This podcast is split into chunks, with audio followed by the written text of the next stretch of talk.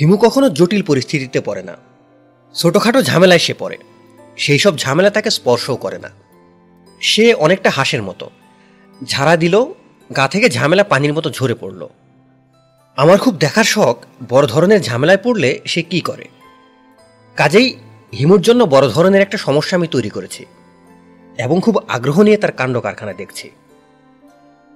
Humayun Ahmed Nuhashpalli Gazipur. My audio বুকে স্বাগতম। আবার চলে এলাম গল্প পাঠে। আজকে পড়ব হুমায়ুন আহমেদের লেখা হিমু সিরিজের নবম বই। বইটির নাম একজন হিমু, কয়েকটি ঝিঝি পোকা। পুরো বইটি শুনতে সাথেই থাকুন। ধন্যবাদ।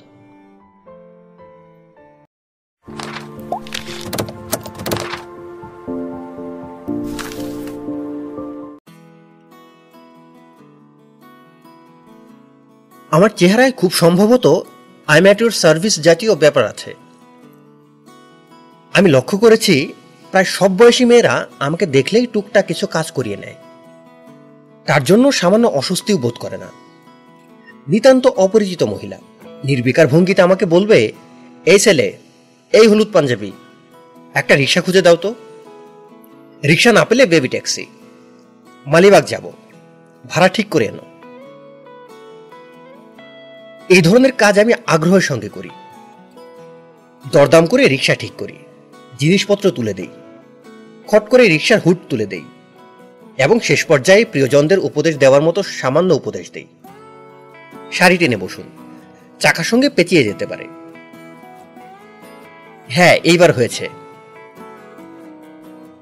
শেষ উপদেশ রিক্সাওয়ালাকে রিক্সা দেখে শুনে যাবে, নো ঝাঁকুনি। যার জন্য এই কাজগুলি করা হয়, তিনি খুব স্বাভাবিক থাকেন। আমার কর্মকাণ্ডে মোটেই বিস্মিত হন না। তিনি ধরেই নেন, নিতান্ত অপরিচিত একজনের কাছ থেকে পাওয়া এই সেবা তার প্রাপ্য। রিক্সা চলতে শুরু করলে আমার দিকে তাকিয়ে ভদ্রতার হাসি কেউ কেউ দেন। বেশিরভাগই দেন না। উদাস হয়ে থাকেন। রহস্যটা অবশ্যই আমার চেহারায়।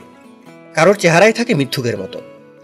তারা নির্ভেজাল সত্যি কথা বললেও সবাই হাসে এবং মনে মনে বলে, মায়ের কাছে খালাম্মার গল্প। মিথ্যার ব্যবসা আর কত করবে? এবার ক্ষান্ত দাও না। আবার কারোর চেহারা হয় সত্যকের মতো। যত বড় মিথ্যাই বলে, মনে হয় সত্যি কথা বলছে। কিছু চেহারা আছে চোর টাইপ বেচারা হয়তো সাধু সন্ত মানুষ।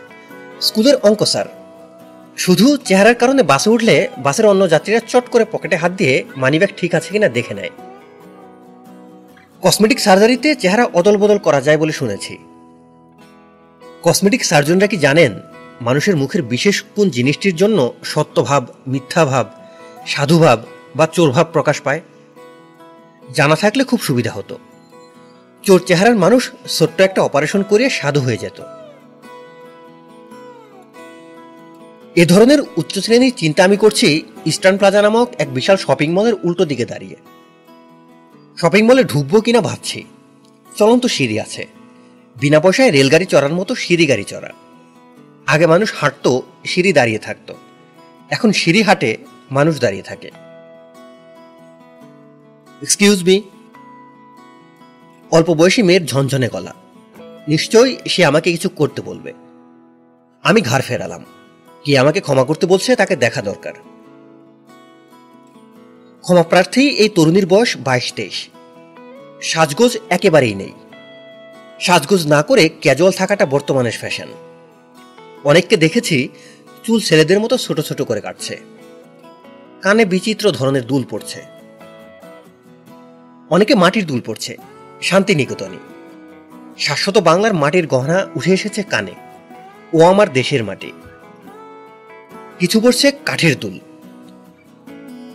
জাপানি বাবাজিরা বাঁশ কাঠ কিছুই ফেলছে না। রংচক মাখিয়ে বাজারে ছেড়ে দিচ্ছে। আবার কিছু আছে প্লাস্টিকের দুল। ইউরোপীয়। প্রস্তর যুগ, লৌহ যুগ, তাম্র যুগের পর প্লাস্টিক যুগ। লোহালক্করের দুলও আছে। অবশ্যই আমেরিকান। আমেরিকানরা অন্য সবার মতো করবে না। আলাদা কিছু করবে। কাজেই তারা বানাচ্ছে এক কানের দুল। একটা কান দুলের ভারে সিরে পড়ে যাচ্ছে। অন্য কান খালি। কিছু কিছু দুল এমনই বিচিত্র যে মেয়ের মুখের দিকে তাকানো হয় না। দুলের দিকে তাকিয়ে থাকতে থাকতে সময় চলে যায়। আমার এক মামাতো বোন, রেশমি, ইউনিভার্সিটিতে পড়ে। সেকেন্ড ইয়ার ফলিত রসায়ন। কানে যে দুল পরে তা ফুলের টবের মতো। সেই টবে সবুজ পাতাওয়ালা গাছ আছে। একটা গাছে আবার পিসকি পিসকি নীল ফুল ফুটে আছে। আমি বললাম, রেশমি, তোর এই টবে কি নিয়মিত পানি দিতে হয়? রেশমি বিরক্ত হয়ে বলল, পানি দিতে হবে কেন?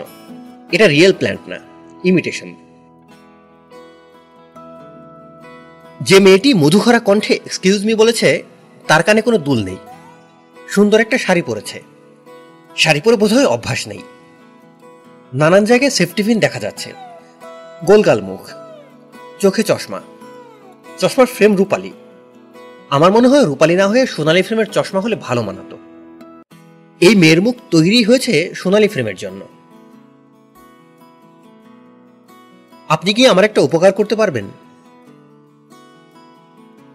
আমি দীর্ঘ নিঃশ্বাস ফেলে বললাম, অবশ্যই পারব। একটা না, দুটা উপকার করব। একটা নর্মাল উপকার, আর একটা ফাও। মেয়েটা সঙ্গে সঙ্গে ভুরু কুচকে ফেলল। এই সময়ের মেয়েদের চরিত্রে দ্বৈতভাব অত্যন্ত প্রবল।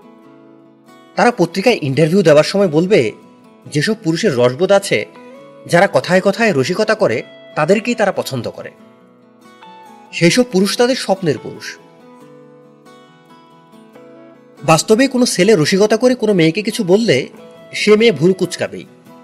রসিকতা যত নির্মলই হোক, সেই মেয়ে রসিকতার কলঙ্ক খুঁজে পাবে এবং মনে মনে বলবে, গোপাল ভার কোথাকার?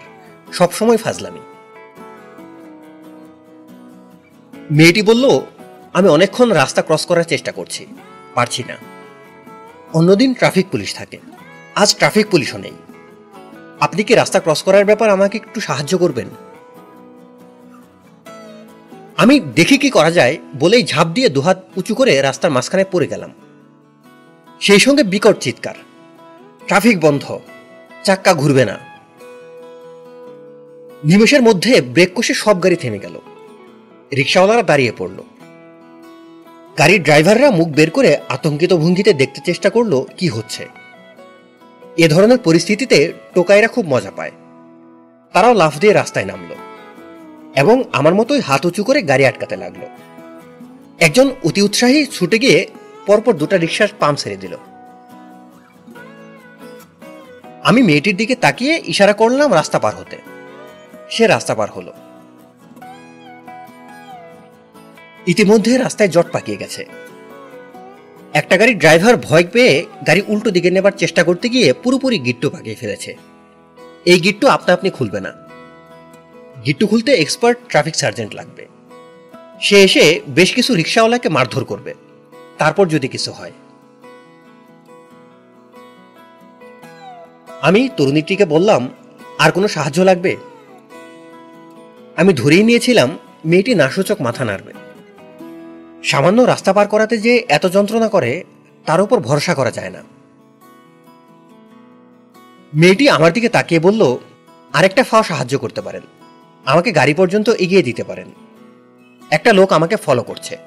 আমার ভালো লাগছে না।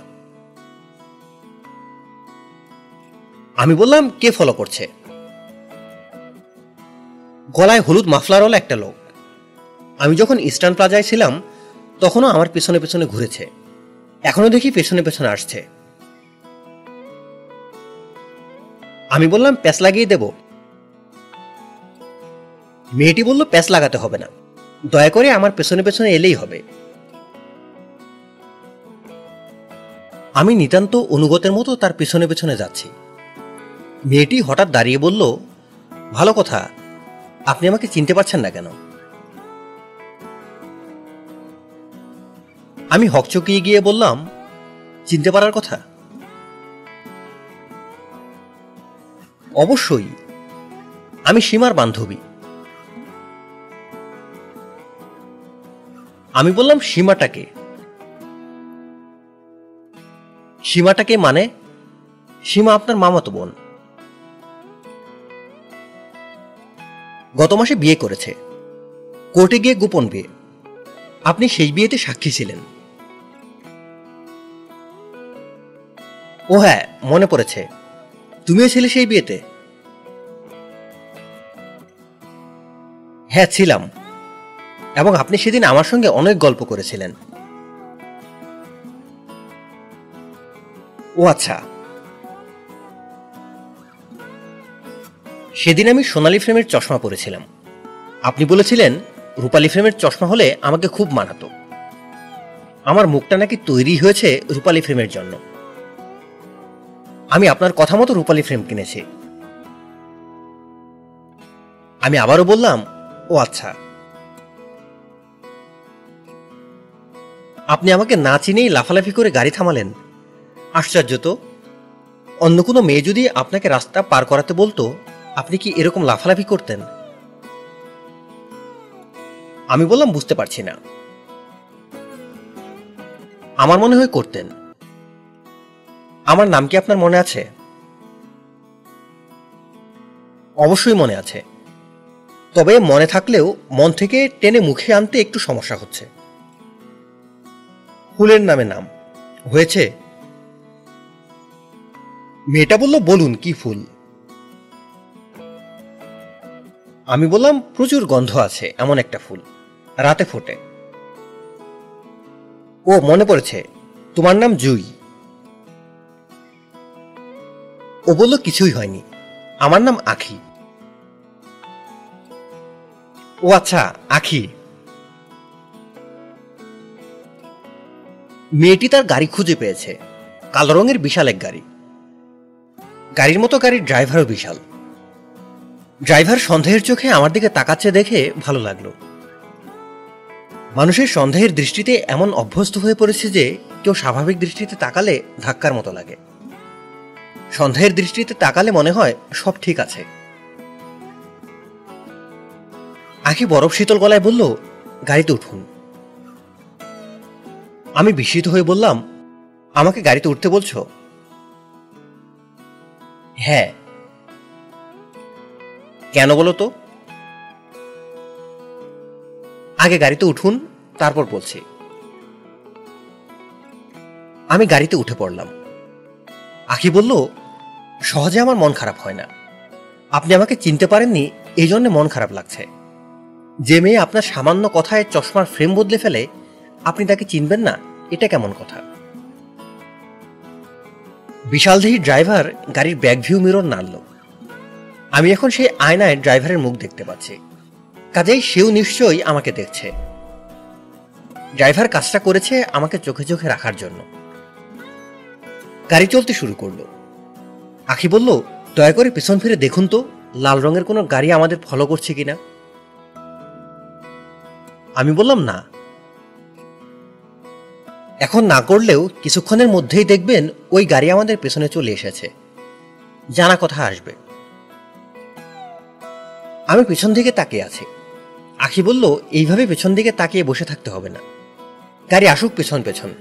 আপনি সোজা হয়ে বসুন। আমি সোজা হয়ে বসলাম। ও বলল, আমার সঙ্গে গাড়িতে যেতে কি আপনার অস্বস্তি লাগছে? আমি বললাম, না। তাহলে চুপ করে আছেন কেন? গল্প করুন। গল্প তো জানি না। ও বলল, কথা বলুন। কথাও জানি না। আমার বান্ধবীর বিয়ের দিন মজার মজার কথা বলছিলেন। আমি এমন সমস্যায় পড়েছিলাম, হাসতেও পারছিলাম না। আবার না হেসেও থাকতে পারছিলাম না। আমি বললাম, হাসতে পারছিলে না কেন? শীতের সময় তো এজন্যই হাসতে পারিনি। আমি বিস্মিত হয়ে বললাম, শীতের সময় হাসা যায় না। আখি বলল, অন্য সবাই হাসতে পারে। আমি পারি না। আমার গায়ের চামড়া খুব খারাপ। শীতের সময় ঠোঁট ফাটে। ঠোঁট ফাটা অবস্থায় হাসার চেষ্টা করে দেখবেন, তাহলে আমার সমস্যাটা বুঝবেন। তোমার উচিত এমন কোনো ছেলেকে বিয়ে করা যে কখনো তোমাকে হাসাবার চেষ্টা করবে না। রামগুরুর সানা টাইপ আখি হেসে ফেলল। আমি মাথা ঘুরিয়ে আখের দিকে তাকালাম। মেয়েটার হাসি ভালো করে লক্ষ্য করতে হবে। হাসি নিয়ে আমার বাবার উপদেশ বাণী আছে। হাস্যমুখী মানুষের দিকে ভালো মতো তাকাইও। অনেক কিছু শিখিতে পারিবে।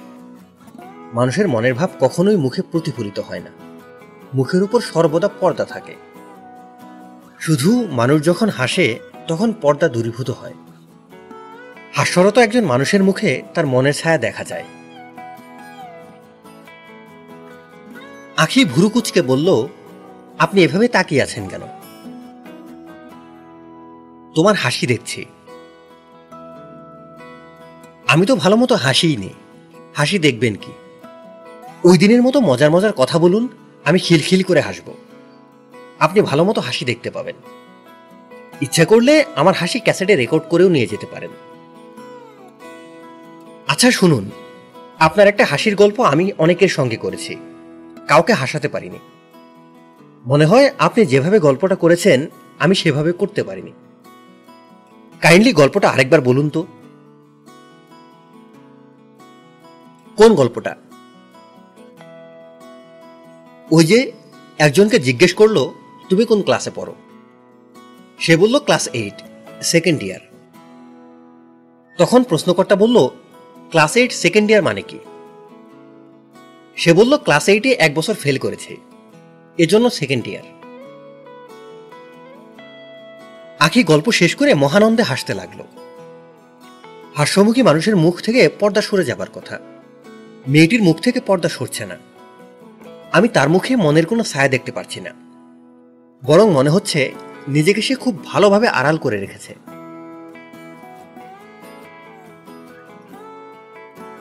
গাড়ি অ্যালিয়াস ফ্রাসিসে থামলো। আখি বলল, আমি এইখানে নামব। ফটোগ্রাফির উপর একটা কোর্স নিচ্ছি। আপনি কোথায় যেতে চান, ড্রাইভারকে বললেই সে নিয়ে যাবে। আর যদি আপনি আমার সঙ্গে কফি খেতে চান, তাহলে ঘন্টাখানে গাড়িতে বসে থাকতে হবে। ক্লাস শেষ করে এক ঘণ্টার মধ্যে ফিরব। আমার বান্ধবীর বিয়ের দিন আপনাকে আমার সঙ্গে কফি খেতে বলেছিলাম। আপনি বলেছিলেন, কোনো একদিন খাবেন। আমি বলেছিলাম, কোনো একদিনটা কবে? আপনি তখন বলেছিলেন আবার যেদিন তোমার সঙ্গে দেখা হবে সেদিনে হবে কোনো একদিন। আমি বললাম, তুমি ফটোগ্রাফি শিখে এসো। আমি অপেক্ষা করি। আপনি গাড়িতে বসে গান শুনতে পারেন। গাড়ির গ্লোব কম্পার্টমেন্টে ভিডিও গেমও আছে। ইচ্ছা করলে ভিডিও গেমও খেলতে পারেন। আমি বললাম, দেখি কি করা যায়। আমি গাড়ি থেকে নেমে কিছুক্ষণ এদিক ওদিক হাঁটলাম। গাড়ির ড্রাইভার তাকিয়ে আছে আমার দিকে। আমার প্রতি তার সন্দেহ সময়ের সঙ্গে সঙ্গে চক্রবৃদ্ধি হারে বাড়ছে। আমি রাস্তা পার হলাম। চায়ের দোকান দেখা যাচ্ছে। চা খেতে খেতে চাওয়ালার সঙ্গে গল্প করলেও কিছু সময় কাটবে। আরেকটা বড় সুবিধা হচ্ছে, চায়ের দোকানটা এমন জায়গায় যে আখির ড্রাইভার গাড়িতে বসে আমাকে দেখতে পাবে না। চায়ের কাপে প্রথম চুমুকটি দিয়েছি। দ্বিতীয় চুমুক দিতে যাচ্ছি এমন সময় আমার কাঁধে কে যেন হাত রাখল। আমি ঘাড় ঘুরিয়ে দেখি হলুদ মাফলার গলা এক লোক। তার সামান্য গোফ আছে। হিটলার সাহেবের বাটারফ্লাই গোফ। যা হিটলার ছাড়া আর কাউকেই মানায় না। রাস্তার পাশে লাল রঙের একটা গাড়িও দাঁড়িয়ে আছে। সেই গাড়িতে ড্রাইভার ছাড়াও আরও দুজন বসে আছে। তারাও কঠিন দৃষ্টিতে আমাকে দেখছে। গলায় মাফলারওয়ালা বলল, আপনি কি একটু আসবেন? আমি হাসি মুখে বললাম, চা খাচ্ছি তো। আচ্ছা ঠিক আছে। চাটা দ্রুত শেষ করুন। আমি অপেক্ষা করছি। আমি বললাম, আপনিও এক কাপ খান। আমি দাম দিচ্ছি। মাফলারওয়ালা এমনভাবে তাকালো যেন এমন অদ্ভুত নিমন্ত্রণ এর আগে সে পায়নি। আমি বললাম, আমাকে আপনার দরকারটা কি জন্য? মাফলারওয়ালা জবাব দিল না। লালগাড়ির ভেতরে যে দুজন বসেছিল, তাদের একজন নেমে এলো। রোদে পড়া চেহারা। তার পান খাবার অভ্যাস আছে। দাঁত লাল হয়ে আছে। আমি ধীরে সুস্থে চা খাচ্ছি। চাটা খেতে ভালো হয়েছে। আরেক কাপ খেতে পারলে ভালো হতো। মাফলারওয়ালা সেই সুযোগ দেবে বলে মনে হয় না। আমি মাফলারওয়ালার দিকে তাকিয়ে বললাম, ব্যাপারটা কি জানতে পারি? মাফলারওয়ালা বলল আপনার ভয়ের কিছু নেই। আমরা পুলিশের লোক আইবির পুলিশের লোক শুনে আমি আশ্বস্ত বোধ করছি, এমন ভাব করে বললাম, আমি ভয়ঙ্কর কেউ এরকম কোনো রিপোর্ট কি আপনাদের কাছে আছে? মাফলারওয়ালা জবাব দিল না। আমি বললাম, আমার নাম কি আপনারা জানেন? জি না। আমি কি কোনো অপরাধ করেছি? যে বিষয়ে আমি নিজে কিছু জানি না? সে বলল, আপনার চা খাওয়া শেষ হয়েছে। এখন উঠুন। দুটা মিনিট সময় দিন। আখির ড্রাইভারকে খবর দিয়ে যাই। সে বলল, কাউকে কোনো খবর দিতে হবে না। আমি বললাম, ও দুশ্চিন্তা করবে। মাফলারওয়ালা আমার হাত চেপে ধরল। যাকে বলে বজ্র মুষ্টি আমি সুবোধ বালকের মতো তার সঙ্গে লাল গাড়িতে উঠলাম। প্রেমিকার ধরা হাতও সারিয়ে নেওয়া যায়। পুলিশেরটা যায় না। পুলিশের খুব বড় অফিসারদের আমি কাছাকাছি থেকে আগে দেখিনি। আমার দূর রাস্তার ট্রাফিক সার্জেন্ট, থানার সেকেন্ড অফিসার বা ওসি সাহেব পর্যন্ত। এই প্রথম পুলিশের একেবারে উপরের দিকের কাউকে দেখছি। কি আশ্চর্য! কলেজের সিনিয়র প্রফেসরদের মতো চেহারা। মুখে হাসি। পরেছেন ফিনফিনে পাঞ্জাবি পায়জামা। গলার স্বর মোলায়েম। দেখে মনেই হয় না এই ভদ্রলোক কাউকে জীবন ধমক ধমক করেছেন কিংবা বুট দিয়ে লাথি মেরেছেন। এই ভদ্রলোকের পা নিশ্চয়ই ছোট ছোট। সেই মাপের বুট তৈরি না হবারই কথা। ঘরের সাজসজ্জাও চমৎকার। কার্পেট বিছানো ঘর। অফিসের কার্পেটের মতো নোংরা রং জ্বলা কার্পেট না। মনে হচ্ছে এই মাসেই কেনা হয়েছে। দেয়ালে আধুনিক দেয়াল ঘড়ি। ঘড়ি বন্ধ হয়ে নেই। ঠিক টাইম দিচ্ছে। অফিস ঘরের এসিতে সবসময় ঘর ঘর শব্দ হয়। অফিস ঘরের এসি মানেই ব্রঙ্কাইটিসের রুগী। অথচ এই ঘরে আছে শব্দহীন এসি। আমাকে কফি দেওয়া হয়েছে। সেই কফির মগে ময়লা জমে নেই। এবং কফিটা গরম। খেতে বেশ ভালো। আপনার নাম? হিমু।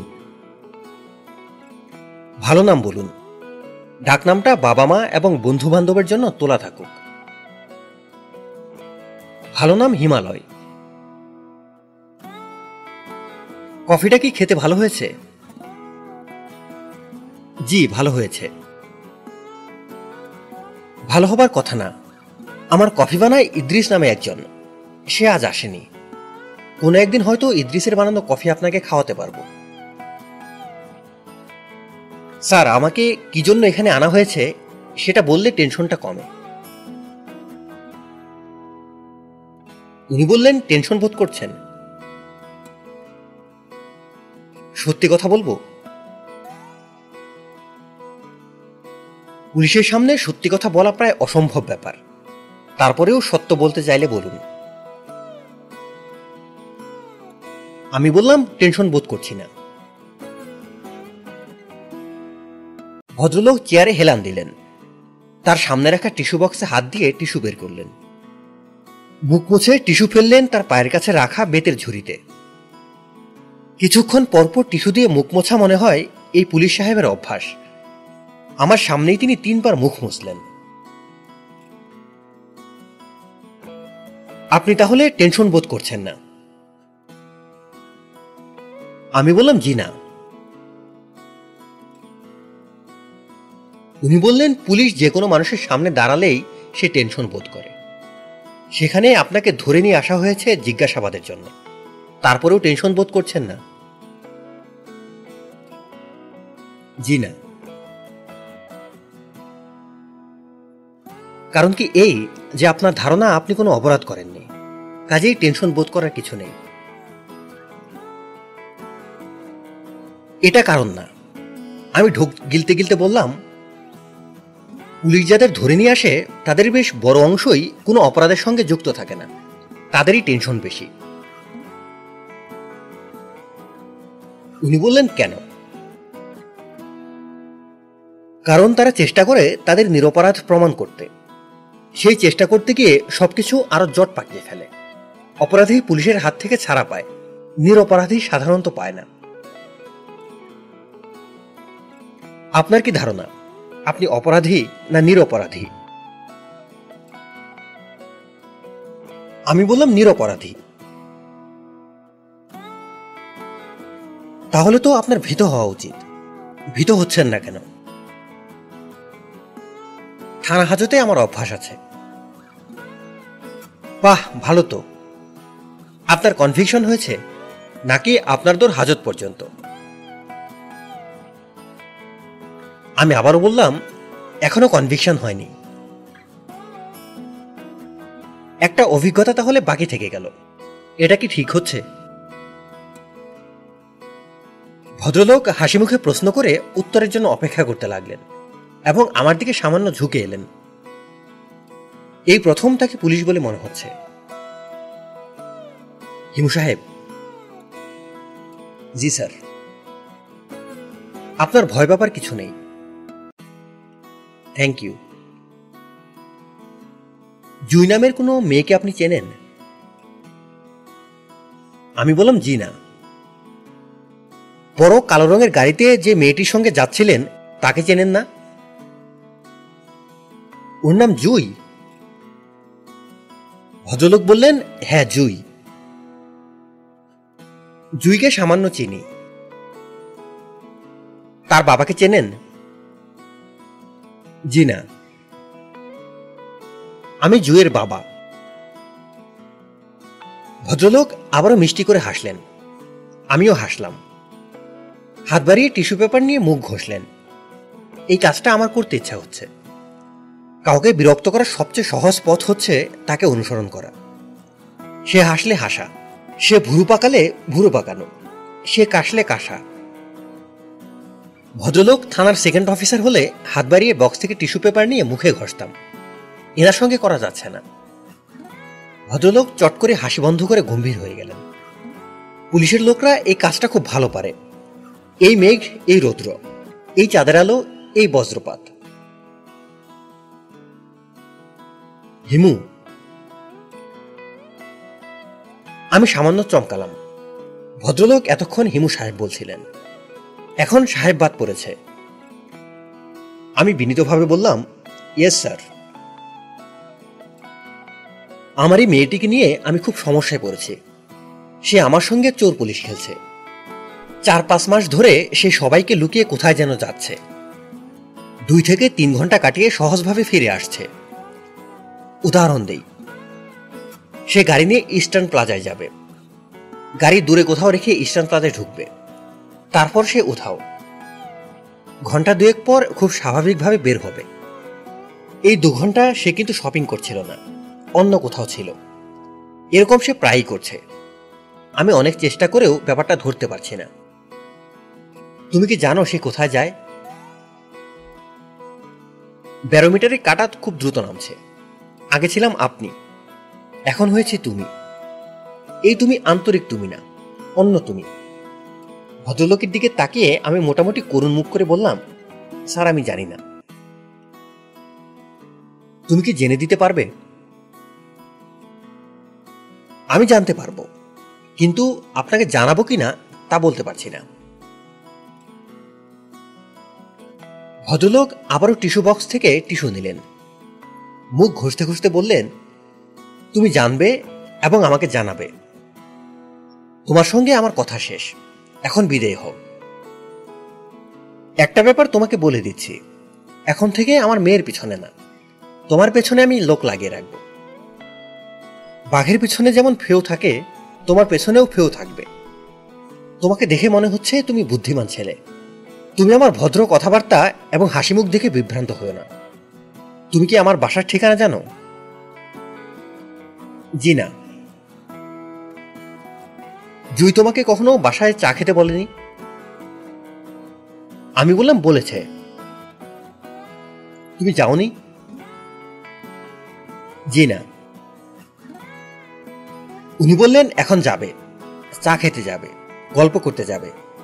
এবং অতি অবশ্যই আসল খবরটা জুয়ের কাছ থেকে বের করবে। নাও, এই কার্ডটা রাখো। এখানে আমার বাসার ঠিকানা এবং টেলিফোন নাম্বার আছে। স্যার, এক গ্লাস পানি খাব। ভদ্রলোক বেল টিপলেন। প্রায় সঙ্গে সঙ্গে একজন পানির গ্লাস নিয়ে ঢুকলো।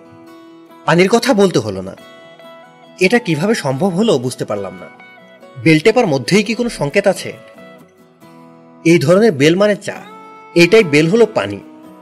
আরেক ধরনের বেলের অর্থ হলো, সামনে যে বসে আছে, তাকে ধরে মার লাগাও। পানি খাব না, স্যার।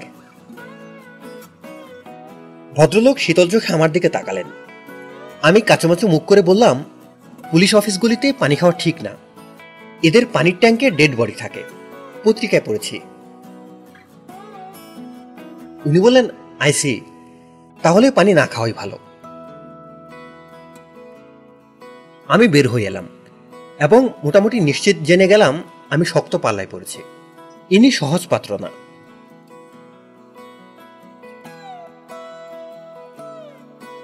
হঠাৎ ঘুম ভেঙে যদি কেউ দেখে, তার পাশে এমন একজন লোক বসে আছে, যার চেহারা তক্ষকের মতো। এবং সে ক্রমাগত মুখ নাড়ছে। কিন্তু মুখ থেকে কোনো শব্দ বের হচ্ছে না। তখন কি করা উচিত? লাফ দিয়ে উঠে বসে কে কে বলে চিৎকার করা উচিত? নাকি প্রাথমিক ধাক্কাটা সামলাবার জন্য চোখ আবার বন্ধ করে ফেলা উচিত? আমি লাফ দিয়ে উঠে না বসে আবার চোখ বন্ধ করে ফেললাম। ঠান্ডা মাথায় পরিস্থিতি বিবেচনা করা যাক। ঠান্ডা মাথায় বিবেচনা করলে হয়তো দেখা যাবে ব্যাপারটা অত্যন্ত স্বাভাবিক। জগতের অতি স্বাভাবিক ঘটনাগুলিও শুধু পরিস্থিতির কারণে অস্বাভাবিক মনে হয়। যেমন, আমার ঘরের দরজা সবসময় খোলা থাকে। যেহেতু আমার ঘরের দরজা সবসময় খোলা থাকে, সেহেতু যে কেউ আমার ঘরে ঢুকতে পারে। লোকটা চেয়ারে না বসে আমার গা ঘেসে বিছানায় বসে আছে। এরও যুক্তিসঙ্গত কারণ আছে। আমার চেয়ারের একটা পা নড়বড়ে। সে হয়তো চেয়ারে বসতে গিয়ে ভরসা না পেয়ে আমার বিছানায় বসেছে।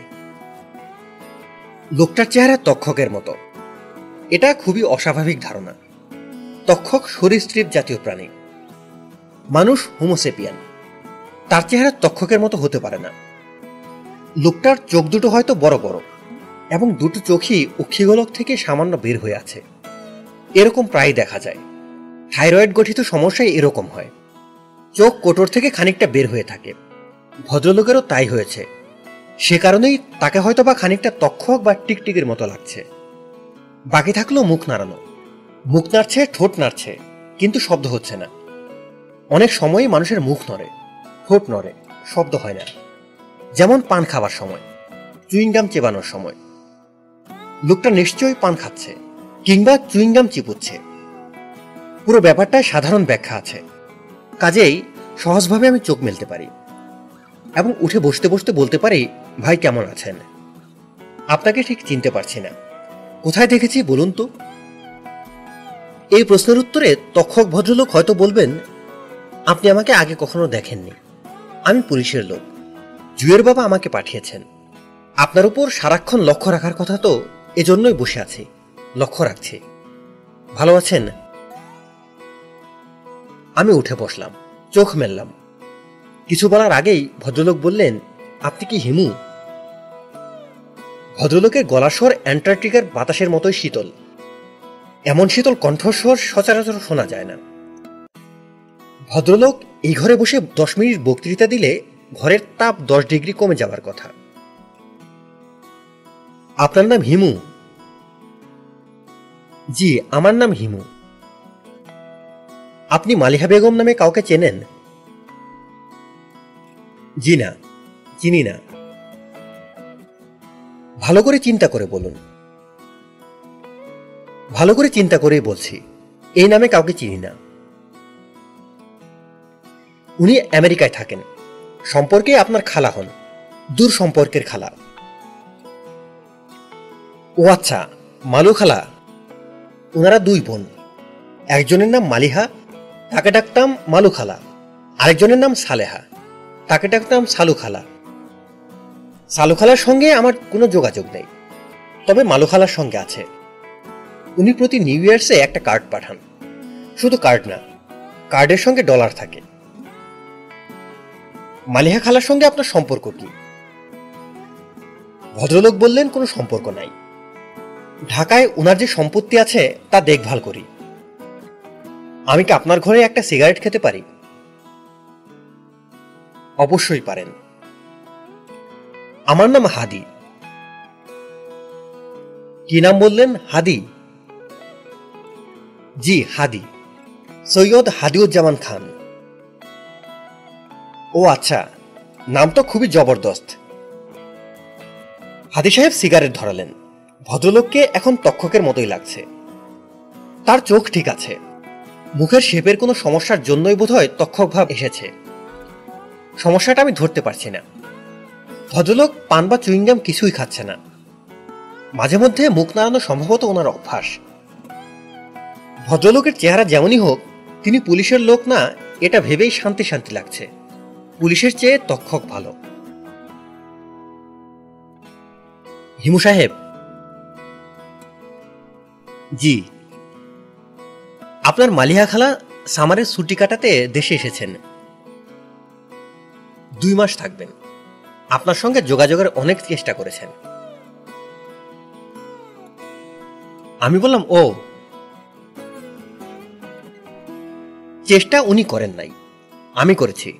এক সপ্তাহ ধরে প্রতিদিন দুইবার করে এসেছি। শুধু গতকাল আসি নাই। গতকাল আসেন নাই কেন? আমার মেয়েটা সিঁড়ি থেকে পড়ে মাথা ফাটিয়ে ফেলেছে। তাকে হাসপাতালে নিতে হয়েছে। এই জন্য আসতে পারি নাই। ও আচ্ছা। হাদি সাহেব চোখ বন্ধ করে সিগারেট টানছেন। চৈত্র মাসের গরমেও তার গায়ে খয়েরি রঙের কোট, গলায় টাই। ভদ্রলোকের স্বাস্থ্য বেশ ভালো। রেগে গেলে আমার মতো স্বাস্থ্যের যে কোনো মানুষকে দুহাতে তুলে আছাড় দিতে পারবেন। হাদি সাহেব চোখ মেলে বললেন, মাথায় তিনটা স্টিচ দিতে হয়েছে। আমার মেয়েটার কথা বলছি। বুঝতে পারছি। তিনটা স্টিচ। বলেন কি? মেয়েটা অগ্রণী স্কুলে ক্লাস ফোরে পড়ে। আমি বললাম, নাম কি? উনি বললেন, ভালো নাম সৈয়দা মেহরুন্নেসা খানম। তার দাদির নামে নাম।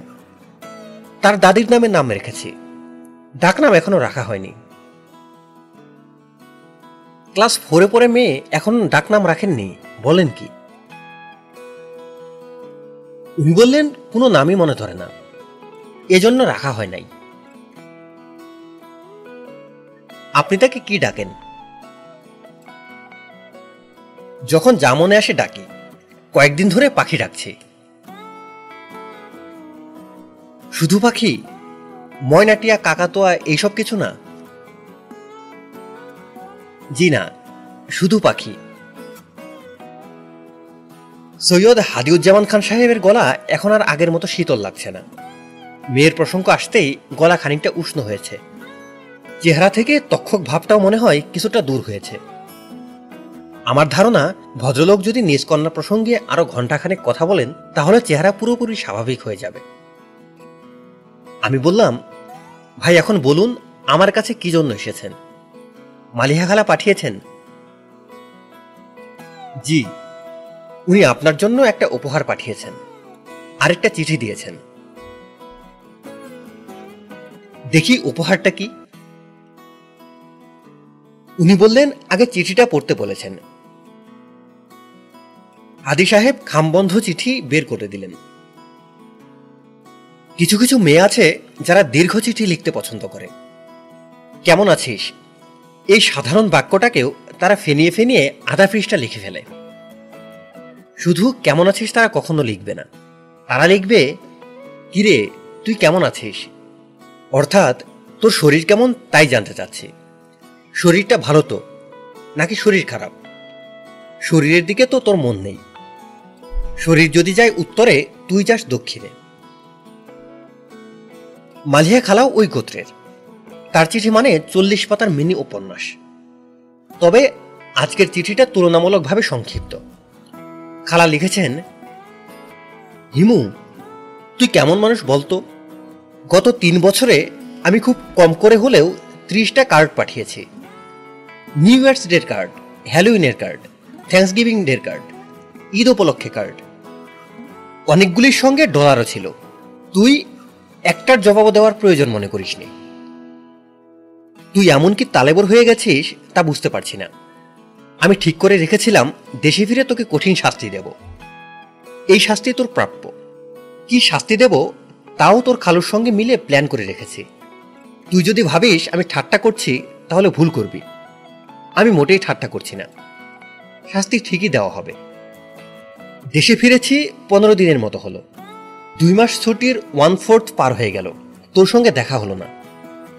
আমি আমার বাড়ির কেয়ারটেকারকে এর মধ্যে কতবার যে পাঠিয়েছি, ওর নাম হাদি। স্ট্রেঞ্জ ধরনের মানুষ। আমার এখন সন্দেহ হচ্ছে, ও বোধহয় তোর কাছে যাচ্ছেই না। তোর কাছে যাবার নাম করে বের হচ্ছে। খানিক্ষণ ঘুরে ফিরে চলে আসছে। তোকে আমার খুবই দরকার। কি জন্য দরকার, সাক্ষাতে বলব। ভালো কথা। তোর সুপার ন্যাচারাল পাওয়ার কি এখনও আছে, না চলে গেছে? তোকে আমার অনেক কিছু জিজ্ঞেস করার আছে। আমি মানসিকভাবে সামান্য হলেও বিপর্যস্ত। ঘুমোতে গেলে অদ্ভুত স্বপ্ন দেখি। স্বপ্নটা কি বলি? স্বপ্নে দেখি মুখোশ পরা একটা মানুষ আমার গলায় ইলেকট্রিকের তার পেঁচিয়ে আমাকে মেরে ফেলছে। মানুষটার গায়ে রসুনের গন্ধ। লোকটার পায়ে কোনো জুতা নেই। কালো মোচা পরা পা। যে ইলেকট্রিকের তার দিয়ে আমার গলা পেঁচিয়ে ধরেছে, সেই তারটার রং সবুজ। আমি আমেরিকায় সাইকিয়াট্রিস্টের সঙ্গে কথা বলেছি। তুই বোধহয় জানিস না, আমেরিকায় সাইকিয়াট্রিস্টের হেল্প নেওয়া মানে জলের মতো ডলার খরচ করা। জলের মতোই ডলার খরচ করেছি। এক একটা সেশনে একশো ডলার করে লেগেছে। লাভ হচ্ছে না কিছু। ওরা হিপনোটিক ড্রাগ দিয়ে চিকিৎসা করছে। এইসব ড্রাগে খুব ঘুম হয়। তবে আরামের ঘুম হয় না। ঘুমের মধ্যেও টের পাওয়া যায় যে মাথায় যন্ত্রণা হচ্ছে। আর যদি কোনো কারণে একবার ঘুম ভেঙে যায়, তাহলে আর ঘুম আসে না। আমার এখন এমন অবস্থা হয়েছে যে কোনো বাড়িতে একা থাকতে পারি না। বাথরুমে যদি শাওয়ার নিতে যাই, তখন মনে হয় বাথরুমের দরজা খোলা থাকলে কেউ ঢুকে পড়বে। আবার যদি দরজা বন্ধ করি, তখন মনে হয় এই বন্ধ দরজা আমি খুলতে পারব না। কি যে বিশ্রী অবস্থা। I need your help. যাই হোক, এখন অন্য প্রসঙ্গে কথা বলি। তোর জন্য একটা উপহার পাঠালাম। কি উপহার? আন্দাজ করত তোর তো আবার অনুমান শক্তি ভালো। তোর সঙ্গে প্রথম যেবার দেখা হলো, সেই কথা মনে আছে না? ওই যে তোকে বললাম, হিমু, তোর যে সিক্স সেন্স খুব প্রবল, তার একটা প্রমাণ দে তো। বল দেখি, আমি দুপুরে কি দিয়ে খেয়েছি? তুই সঙ্গে সঙ্গে বললি, তিন রকমের শুটকি। আমি আকাশ থেকে পড়লাম। অবশ্যই তোর খালু বলল সিক্স সেন্স সেভেন সেন্স কোনো ব্যাপার না। অনেকদিন পর বিদেশ থেকে যারা আসে, তারা শুটকি ফুটকি বেশি খায়। সেই হিসেবে বলেছে। আমি বললাম, তিন ধরনের শুটকির কথাটা কীভাবে বলল? তোর খালু বলল, মানুষ তিন সংখ্যা খুব বেশি ব্যবহার করে। ত্রিসন্ধ্যা, তিন কাল, তিন পদ, তে মাথা, সেখান থেকে বলেছে। তোর খালু তোর সিক্স সেন্স বিশ্বাস না করলেও আমি করি এবং ভালোই বিশ্বাস করি। এখন তুই তোর ক্ষমতা জাহির করে বল, উপহারটা কি? একটু হিন্টস দিচ্ছি। গরুর গলায় যেমন ঘণ্টা থাকে তোর জন্য সেরকম একটা ঘণ্টা কিনেছি। গলায় ঘণ্টা ঝোলানো গরু যেখানে যায়, ঢং ঢং করে ঘণ্টা বাজে। মালিক টের পায় গরু কোথায় গেল। তোর উপহারটাও সেরকম। তুই যেখানে যাবি, আমি জানব কোথায় গিয়েছিস। আন্দাজ করতে পারছিস উপহারটা কি? একশো ডলার বাজি, পারছিস না। যাই হোক, তোকে টেনশনে রেখে লাভ নেই। আমি বলে দিচ্ছি, একটা মোবাইল টেলিফোন। তোকে আল্লাহর দোহাই লাগে। তুই যেখানে যাবি, টেলিফোনটা সঙ্গে নিয়ে যাবি। এটা এমন কোনো ভারী বস্তু না, পকেটে ফেলে রাখলেই হলো। টেলিফোন সঙ্গে নিয়ে যাবি। যাতে ইচ্ছা করলেই আমি টেলিফোনে তোকে পাই। আমার অবস্থা এমন হয়েছে যে আমি একা একা তিন মিনিটও থাকতে পারি না। কাউকে না কাউকে টেলিফোন করতে হয়। তুই অতি অবশ্যই টেলিফোন সঙ্গে রাখবি এবং অন করে রাখবি। ফোনের বিলের জন্য তোকে চিন্তা করতে হবে না। আমি বিল দিয়ে দেব। অবশ্যই আমি আমেরিকা ফিরে যাওয়ার পর ইওর অন ইওর ওন অর্থাৎ নিজের বিল নিজে দিবি। হাদি তোকে খুব ভালো করে বুঝিয়ে দেবে কীভাবে কল রিসিভ করতে হয়, কীভাবে কল করতে হয়। তারপর হিমু, তোর খবর কি বল? হলুদ পাঞ্জাবি গায়ে রাস্তায় রাস্তায় হাঁটাহাঁটির রোগটা কি কমেছে না আরও বেড়েছে? চিকিৎসা না করলে সব ব্যাধিই বাড়ে। কাজে আমার ধারণা তোর ব্যাধিও বেড়েছে। তবে তোর ব্যাধিটা যেহেতু খুব ক্ষতিকর না কাজেই হজম করা যেতে পারে। শোন হিমু, তোকে আমার জন্য বেশ কিছু কাজ করতে হবে। কাজগুলি কি আমি পয়েন্ট দিয়ে দিয়ে লিখছি? Number one. আমি চিঠি উল্টে দেখলাম সব মিলিয়ে আঠারোটা পয়েন্ট আছে। আঠারোটা পয়েন্ট পড়ার কোনো মানেই হয় না। আমি চিঠি পড়া বন্ধ করে হাদি সাহেবের দিকে তাকালাম। হাদি সাহেব এতক্ষণ মনে হয় এক দৃষ্টিতে আমার দিকে তাকিয়েছিলেন। চোখে চোখ পড়া মাত্র চোখ নামিয়ে নিলেন। কিছু কিছু মানুষ আছে যারা কথা বলার সময় চোখের দিকে তাকায় না, অন্যদিকে তাকিয়ে থাকে। হাদি সাহেব মেঝের দিকে তাকিয়ে হঠাৎ বলে উঠলেন, মেয়েটা এক ফোঁটা চোখের পানি ফেলেনি। আমি বললাম, আপনার কথাটা বুঝতে পারিনি। কে চোখের পানি ফেলেনি? আমার মেয়েটার কথা বলছি, পাখি। তিনটা স্টিচ দিয়েছে, কিন্তু চোখে পানি নেই। আমি শুধু হাত ধরে বসেছিলাম। আপনার মেয়ে খুব সাহসী। উনি বললেন, জি না, সাহসী না। তেলাপোকা ভয় পায়, মাকড়সা ভয় পায়। শয়তানের ঘোড়া নামে একটা সবুজ রঙের পোকা আছে না, ওই পোকাটাকেও ভয় পায়, অত্যাধিক ভয় পায়। তবে বিপদের সময় মাথা ঠান্ডা রাখে। যত বড় বিপদ, তার মাথা তত ঠান্ডা। আমি বললাম, এইটুকু মেয়ের আবার বিপদ কি? উনি বললেন, বিপদ তো আর বয়স বিচার করে না। পঞ্চাশ বছরের একজন মানুষের যে বিপদ আসতে পারে, পাঁচ বছরের একটা বাচ্চাও সেই বিপদে পড়তে পারে। হাদি সাহেব উপহারের প্যাকেটটা আমাকে দিলেন। আমি আধুনিক গরুর গলার ঘণ্টা প্যাকেট খুলে বের করলাম। হাতের তালুতে নেওয়ার মতো সুন্দর একটা খেলনা। খেলনাটার ব্যবহার হাদি সাহেব যত্ন করে আমাকে শেখালেন। কোন বোতামের পর কোন বোতাম টিপতে হয়, তা একটা কাগজে লিখেও দিলেন। যাবার আগে হঠাৎ করে মুগ্ধ গলায় বললেন বিজ্ঞানের কি উন্নতি হয়েছে দেখেছেন, স্যার? লোকজন টেলিফোন পকেটে নিয়ে ঘুরে বেড়ায়। আমি কি ঠিক করেছি জানেন, স্যার? আমার যদি কোনোদিন টাকা পয়সা হয়, আমি এরকম দুটো ফোন কিনব। একটা থাকবে আমার কাছে, আরেকটা থাকবে আমার মেয়ের কাছে। এইসব অবশ্য কল্পনা। আমার কোনোদিন টাকা পয়সা হবে না। আমি বললাম, টাকা পয়সা হবে না, কীভাবে জানেন? উনি বললেন, এক ফকির আমাকে বলেছেন, খুবই কামেল দরবেশ। ওনার দেশের বাড়ি বাগেরহাট। মাঝে মধ্যে ঢাকায় এক মুড়িদের বাড়িতে আসেন। তখন দেখা করি। ওনার জিন সাধনা আছে পুরী সাধনাও আছে। আমাকে বলেছেন, একদিন জিন দেখাবেন। মানুষ তো অনেক দেখলাম। একটা জিন দেখার শখ ছিল। স্যার, যাই। আচ্ছা যান। জিন দেখার সুযোগ পেলে আমাকে বলবেন। মানুষ দেখতে দেখতে ক্লান্ত হয়ে পড়েছে। এখন জিনভূত দেখতে পারলে ভালো লাগার কথা। সবার হাতে সবকিছু মানায় না। প্রাইমারি স্কুলের শিক্ষকের হাতে বেত মানায়, আবার ইউনিভার্সিটির শিক্ষকের হাতে মানায় না। নব্য ব্যবসায়ীর হাতে ব্রিফকেস মানায়, পুরনো ব্যবসায়ীর হাতে মানায় না। ক্যাডারদের হাতে জর্দার কোটা মানায়। কিন্তু ক্যাডারদের যারা নিয়ন্ত্রণ করেন, তাদের হাতে মানায় না। মোবাইল টেলিফোনেরও কি হাতে মানাবার কোনো ব্যাপার আছে? হলুদ পাঞ্জাবি পরা খালি পায়ের একটা মানুষ কানে মোবাইল নিয়ে ঘুরছে। এটি কি কোনো গ্রহণযোগ্য দৃশ্য? ঘোড়ায় চড়ে ভিক্ষুক ভিক্ষা করছে, এটি বাংলাদেশের কিছু অঞ্চলের গ্রহণযোগ্য দৃশ্য। ভিক্ষাকে সম্মানজনক জীবিকা হিসেবেই ধরা হয়। হঠাৎ কেউ একজন ঠিক করে সে তার বাকি জীবন ভিক্ষা করে কাটাবে। বিষয় সম্পত্তি যা আছে বিক্রি করে সে একটা ঘোড়া কেনে। ভিক্ষুকের যদি ঘোড়া থাকতে পারে হিমুরও মোবাইল টেলিফোন থাকতে পারে। হাদি সাহেবের মতে জ্ঞান বিজ্ঞানে পৃথিবী ধাই ধাই করে এগুচ্ছে। এমন একটা সময় হয়তো আসবে যখন পৃথিবীর সব মানুষ যে কোনো সময় একজন আরেকজনের সঙ্গে কথা বলবে। নাম্বারের বোতাম টিপতে হবে না। মনে মনে ভাবলেই হবে, আমি অমুকের সঙ্গে কথা বলতে চাই। সঙ্গে সঙ্গে তার গলা শোনা যাবে। চৈত্র মাসের দুপুরে পথে নেমেই আমার যদি দেশের প্রধানমন্ত্রীর সঙ্গে কথা বলতে ইচ্ছা করে তার কথা শুধু ভাবলেই হবে। সঙ্গে সঙ্গে প্রধানমন্ত্রী পিয়ের গলা শোনা যাবে। কে বলছেন, হিমু সাহেব? ভালো আছেন? জি, ভালো। প্রধানমন্ত্রী একটু টয়লেটে গেছেন। জানেন নিশ্চয়ই, প্রধানমন্ত্রীদেরও টয়লেট পায়। আপনি কি একটু ধরবেন, নাকি দশ মিনিট পরে করবেন? আমি ধরে আছি। আপনি কোত্থেকে কথা বলছেন? শাহবাগের মোড় থেকে।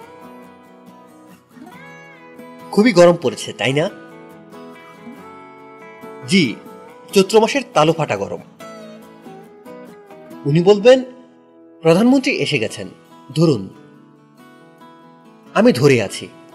প্রধানমন্ত্রী মিষ্টি গলায় বলবেন, কে, হিমু সাহেব? জি। চৈত্র মাসের দুপুরে পথে পথে হাঁটছেন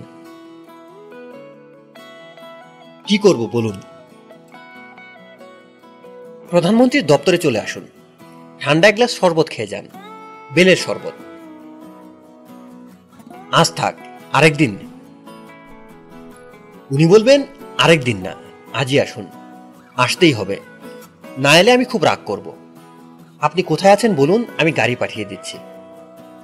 থাক থাক, কোথায় আছেন বলতে হবে না। আধুনিক টেলিফোন সেটগুলি খুব ভালো বানিয়েছে। আপনি কোথায় আছেন তার কোঅর্ডিনেট রেকর্ড হয়ে গেছে।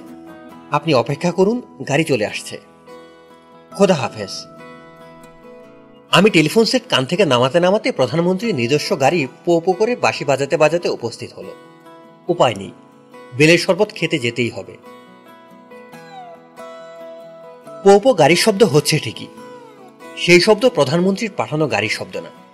অ্যাম্বুলেন্স ছুটে যাচ্ছে। সেই শব্দ। একটা সময় ছিল যখন সাইরেন বাজিয়ে অ্যাম্বুলেন্স ছুটে গেলে সবাই দীর্ঘ নিঃশ্বাস ফেলে ভাবত, আহারে, কাকে না জানি নিয়ে যাচ্ছে। বেচারা বাঁচবে তো। এখন সাইরেন বাজিয়ে অ্যাম্বুলেন্স গেলে সবাই চোখ শুরু করে অ্যাম্বুলেন্সের ভিতরটা দেখার চেষ্টা করে। আজকাল অ্যাম্বুলেন্সের ভেতরে রুগী কমই থাকে। চিত্রনায়িকা বসে থাকেন। তাকে অতি দ্রুত শুটিং স্পটে নিয়ে যেতে হবে। সাইরেন ছাড়া গতি নেই। টেরর গ্রুপের প্রধানরাও মাঝে মধ্যে থাকেন। শান্তিবাগ এলাকার ঝন্টু গ্রুপের প্রধান। জনাব ঝন্টু হয়তো যাচ্ছেন, কিংবা যাচ্ছেন ঝন্টু গ্রুপের কাউন্টার জনাব কানা সালেক। এক গ্রুপকে মদত দিচ্ছে সরকারি দল, আরেক গ্রুপকে মদত দিচ্ছে বিরোধী দল, এবং এই দুই গ্রুপকেই মদত দিচ্ছেন বাংলাদেশের মহান পুলিশ বাহিনী। সালেক গ্রুপের প্রধান কানা সালেক থানায় গেলে ওসি সাহেব লাভ দিয়ে চেয়ারে সেরে উঠে দাঁড়িয়ে বলেন, আরে সালেক ভাই আপনি দেখে আমাদের ভুলেই গেছেন। আসেনি না। এই, সালেক ভাইকে চা দাও। ঝন্টু গ্রুপের ঝন্টু সাহেব থানায় গেলেও একই ব্যাপার। ওসি সাহেব অভিমানী গলায় বলেন, আরে ঝন্টু ভাইয়া, না, আপনার সঙ্গে কোনো কথা নাই। সেই বুধবার আপনার সঙ্গে দেখা। তারপর আপনার কোনো খোঁজ নাই। আপনাকে বন্ধু মানুষ ভাবতাম। বিংশ শতাব্দী শেষ হয়ে যাচ্ছে।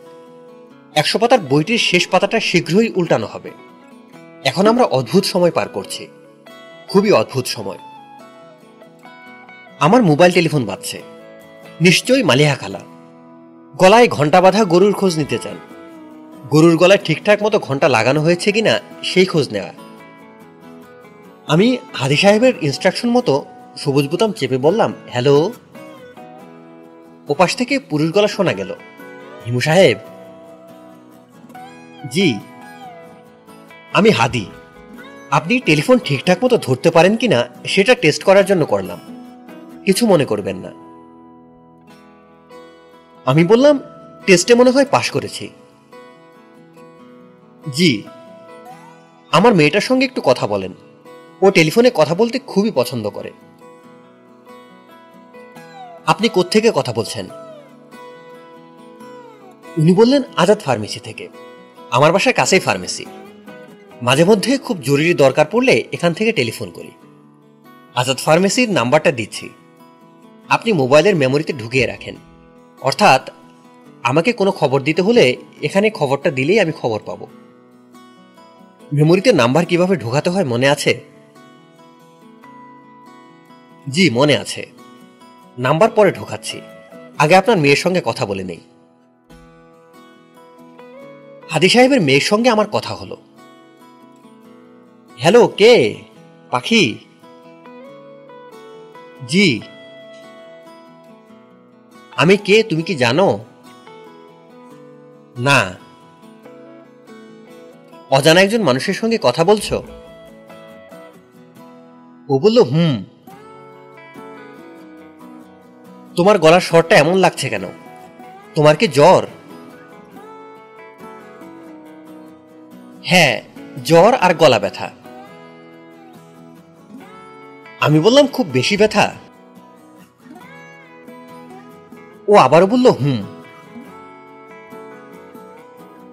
তোমার জন্মদিন কবে? বারো তারিখ। এই মাসে বারো তারিখ? হ্যাঁ। জন্মদিন করছ না? পাখি বলল, বাবা বলেছেন জন্মদিন করবে। কি, আমাকে দাওয়াত দিলে না তো? ভুলে গেছি। ভুলে গেলে তো কিছু করার নেই, এখন দাও। ও বলল, আপনি আমার জন্মদিনে আসবেন? আচ্ছা আসব। জন্মদিনে কি উপহার তোমার চাই? একটা ছোট্ট হাতির বাচ্চা। হাতির বাচ্চা? জি, পুতুল না, আসল হাতির বাচ্চা। আমি বললাম আচ্ছা ঠিক আছে। সত্যি দেবেন? হ্যাঁ সত্যি দেব। বলে আমি নিজেই হক চকিয়ে গেলাম। কি সর্বনাশের কথা। আমি হাতির বাচ্চা পাবো কোথায়? পাখি মেয়েটি আনন্দে ঝলমল করতে করতে বলল, হ্যালো আমার গলা ব্যথা খুব কমে গেছে। আমি টেলিফোনে হাদি সাহেবের গলা শুনলাম। হাদি সাহেব মেয়েকে বললেন, দেখি মা, আমি একটু কথা বলি। মেয়ে বলল, তোমাকে দেব না। আমি আসল কথাগুলি এখনও বলিনি। পাখির আসল কথাগুলি আমি শুনলাম। আসল কথাগুলো জন্মদিন হলেও সেই দিনে তার মা আসতে পারবেন না। কারণ তার মা দেশে থাকেন না, বিদেশে থাকেন। বিদেশে থাকলেও তিনি পাখিকে আকাশের মতো ভালোবাসেন।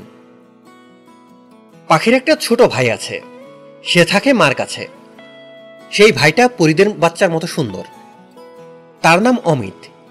অমিতকে কুলে নিয়ে পাখি চেয়ারে বসে আছে এরকম একটা ছবি পাখির কাছে আছে। ছবিটা সে কাউকে দেখতে দেয় না, তবে আমাকে দেবে। ছবিটা কাউকে দেখতে না দেওয়ার কারণ হলো, ছবিতে অমিত খুব কাঁদছে। ছবি দেখলে সবার মনে হতে পারে যে অমিত পাখিকে পছন্দ করে না। আসলে খুবই পছন্দ করে। অমিতের বাবাও পাখিকে পছন্দ করে। পাখি এবং অমিতের দুজনের মা এক হলেও দুজনের বাবা ভিন্ন। একটা খুবই অদ্ভুত ব্যাপার, তবে লজ্জার ব্যাপার না, এরকম হয়।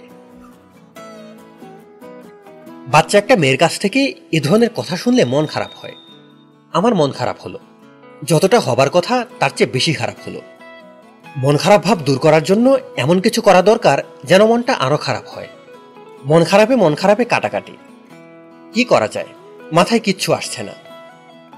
শাহবাগের মোড় পর্যন্ত হেঁটে যাওয়া যেতে পারে। যেতে এক ঘণ্টার মতো লাগবে। এই এক ঘন্টায় মন খারাপ করার মতো অনেক কিছুই চোখে পড়ার কথা। আচ্ছা এমন যদি ব্যবস্থা থাকতো যে শহরে ঘুরে বেড়াচ্ছে একজন গুপ্তচর। তাদের প্রত্যেকের পাঞ্জাবির পকেটে লোকানো আছে মোবাইল টেলিফোন। তাদের কাজ হচ্ছে শহরে মন খারাপ হওয়ার মতো কি কি ঘটনা ঘটছে তা দেখা এবং সঙ্গে সঙ্গে প্রধানমন্ত্রীর মন খারাপ দপ্তরে জানানো। দপ্তর ঘটনা জানার সঙ্গে সঙ্গে তড়িৎ ব্যবস্থা নিচ্ছে। মনে করা যাক, আমি হিমু, এমন একজন গুপ্তচর। পাঞ্জাবির পকেটে মোবাইল টেলিফোন নিয়ে বের হয়েছে। মন খারাপ হওয়ার মতো একটা ঘটনা চোখে পড়েছে। আমি তৎক্ষণাৎ মন খারাপ দপ্তরের সঙ্গে যোগাযোগ করেছি। মন খারাপ দপ্তরের মন্ত্রী, যিনি দেশের একজন প্রধান কবি উদ্বিগ্ন হয়ে প্রশ্ন করছেন, ঘটনা কি? ঘটনা হচ্ছে একটা বাচ্চা ছেলে কাঁদছে। বয়স কত? আনুমানিক বয়স ছয় সাত কেন কাঁদছে? রাস্তার মোড়ে গ্যাস বেলুন বিক্রি হচ্ছে। ছেলেটা বেলুন কিনতে চাচ্ছে, কিন্তু বাবা কিনে দিচ্ছে না। মন্ত্রী বলবে, কেন দিচ্ছে না? কারণটা কি অর্থনৈতিক? না, অর্থনৈতিক বলে মনে হচ্ছে না। বাবাকে দেখে মনে হচ্ছে তার টাকা পয়সা আছে। তাহলে বেলুন কিনে দিচ্ছে না কেন? বাবা বলছেন, বেলুন দিয়ে হবেটা কি? একটু পরে সুতা ছেড়ে দিবি। বেলুন চলে যাবে আকাশে।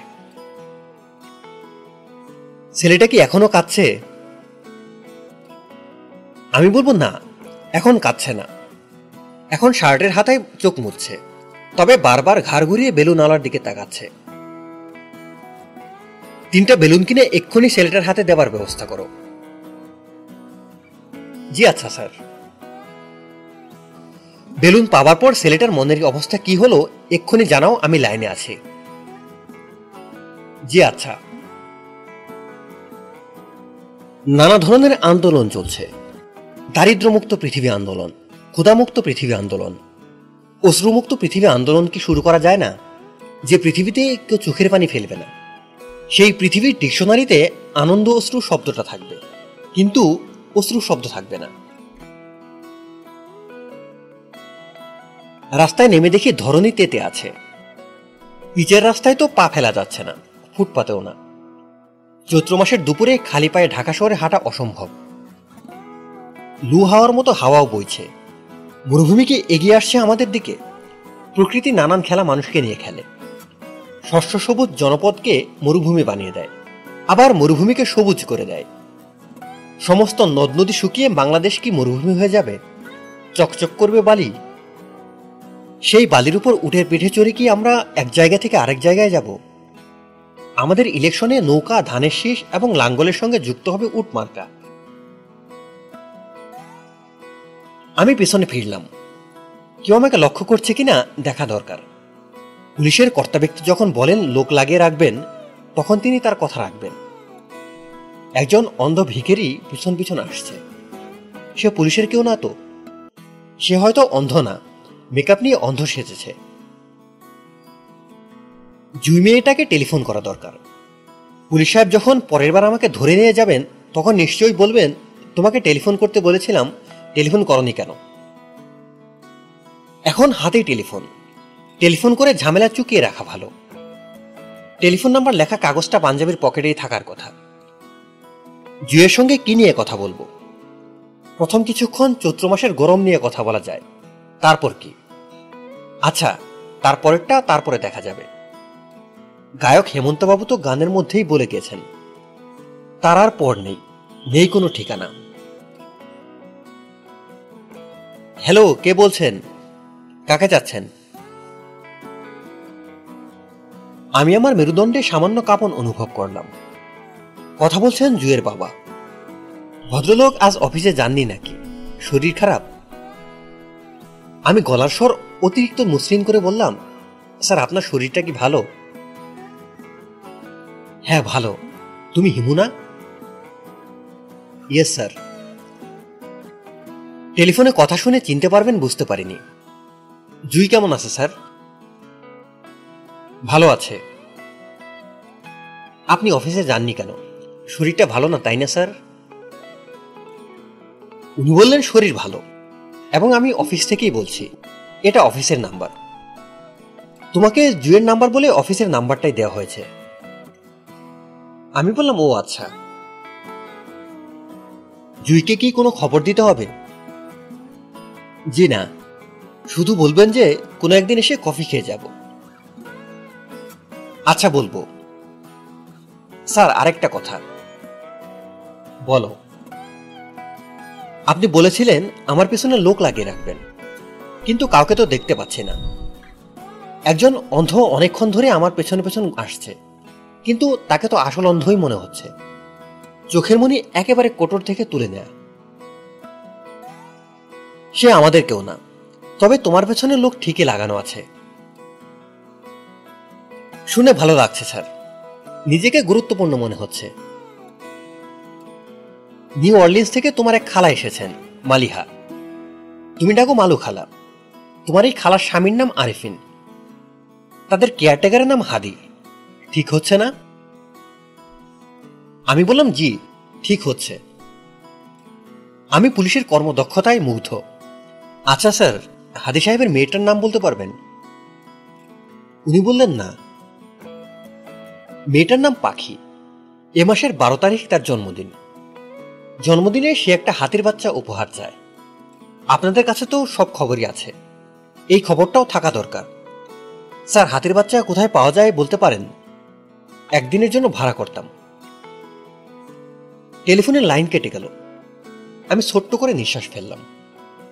কেন জানি মনে হচ্ছে হাতির বাচ্চার সমস্যার একটা সমাধান করা যাবে। বড় বড় সমস্যার সমাধান অতি সহজেই করা যায়। ছোট সমস্যার সমাধান করাই কঠিন। বইটির বাকি অংশ শুনতে আমাদের সাথেই থাকুন। বাকি অংশের ভিডিও লিংক এই ভিডিওর ডেসক্রিপশনে দেওয়া আছে। পরবর্তী অডিও বুকের আপডেট পেতে আমাদের চ্যানেলে সাবস্ক্রাইব করুন। সকলকে ধন্যবাদ।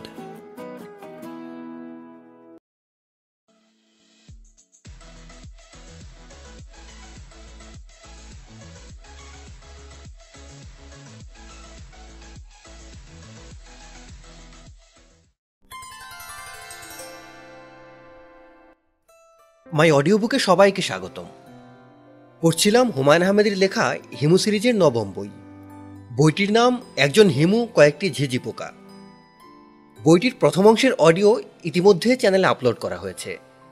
প্রথম অংশ যারা এখনও শুনেননি, তাদের জন্য ভিডিওটির লিংক ডেসক্রিপশনে দেওয়া আছে। আজকে পড়ব বইটির দ্বিতীয় অংশ এবং বই পাঠে আমি আছি সচল নিয়মিত আমাদের অডিও বুক শুনতে চ্যানেলে সাবস্ক্রাইব করুন। এবং আমাদের সাথেই থাকুন।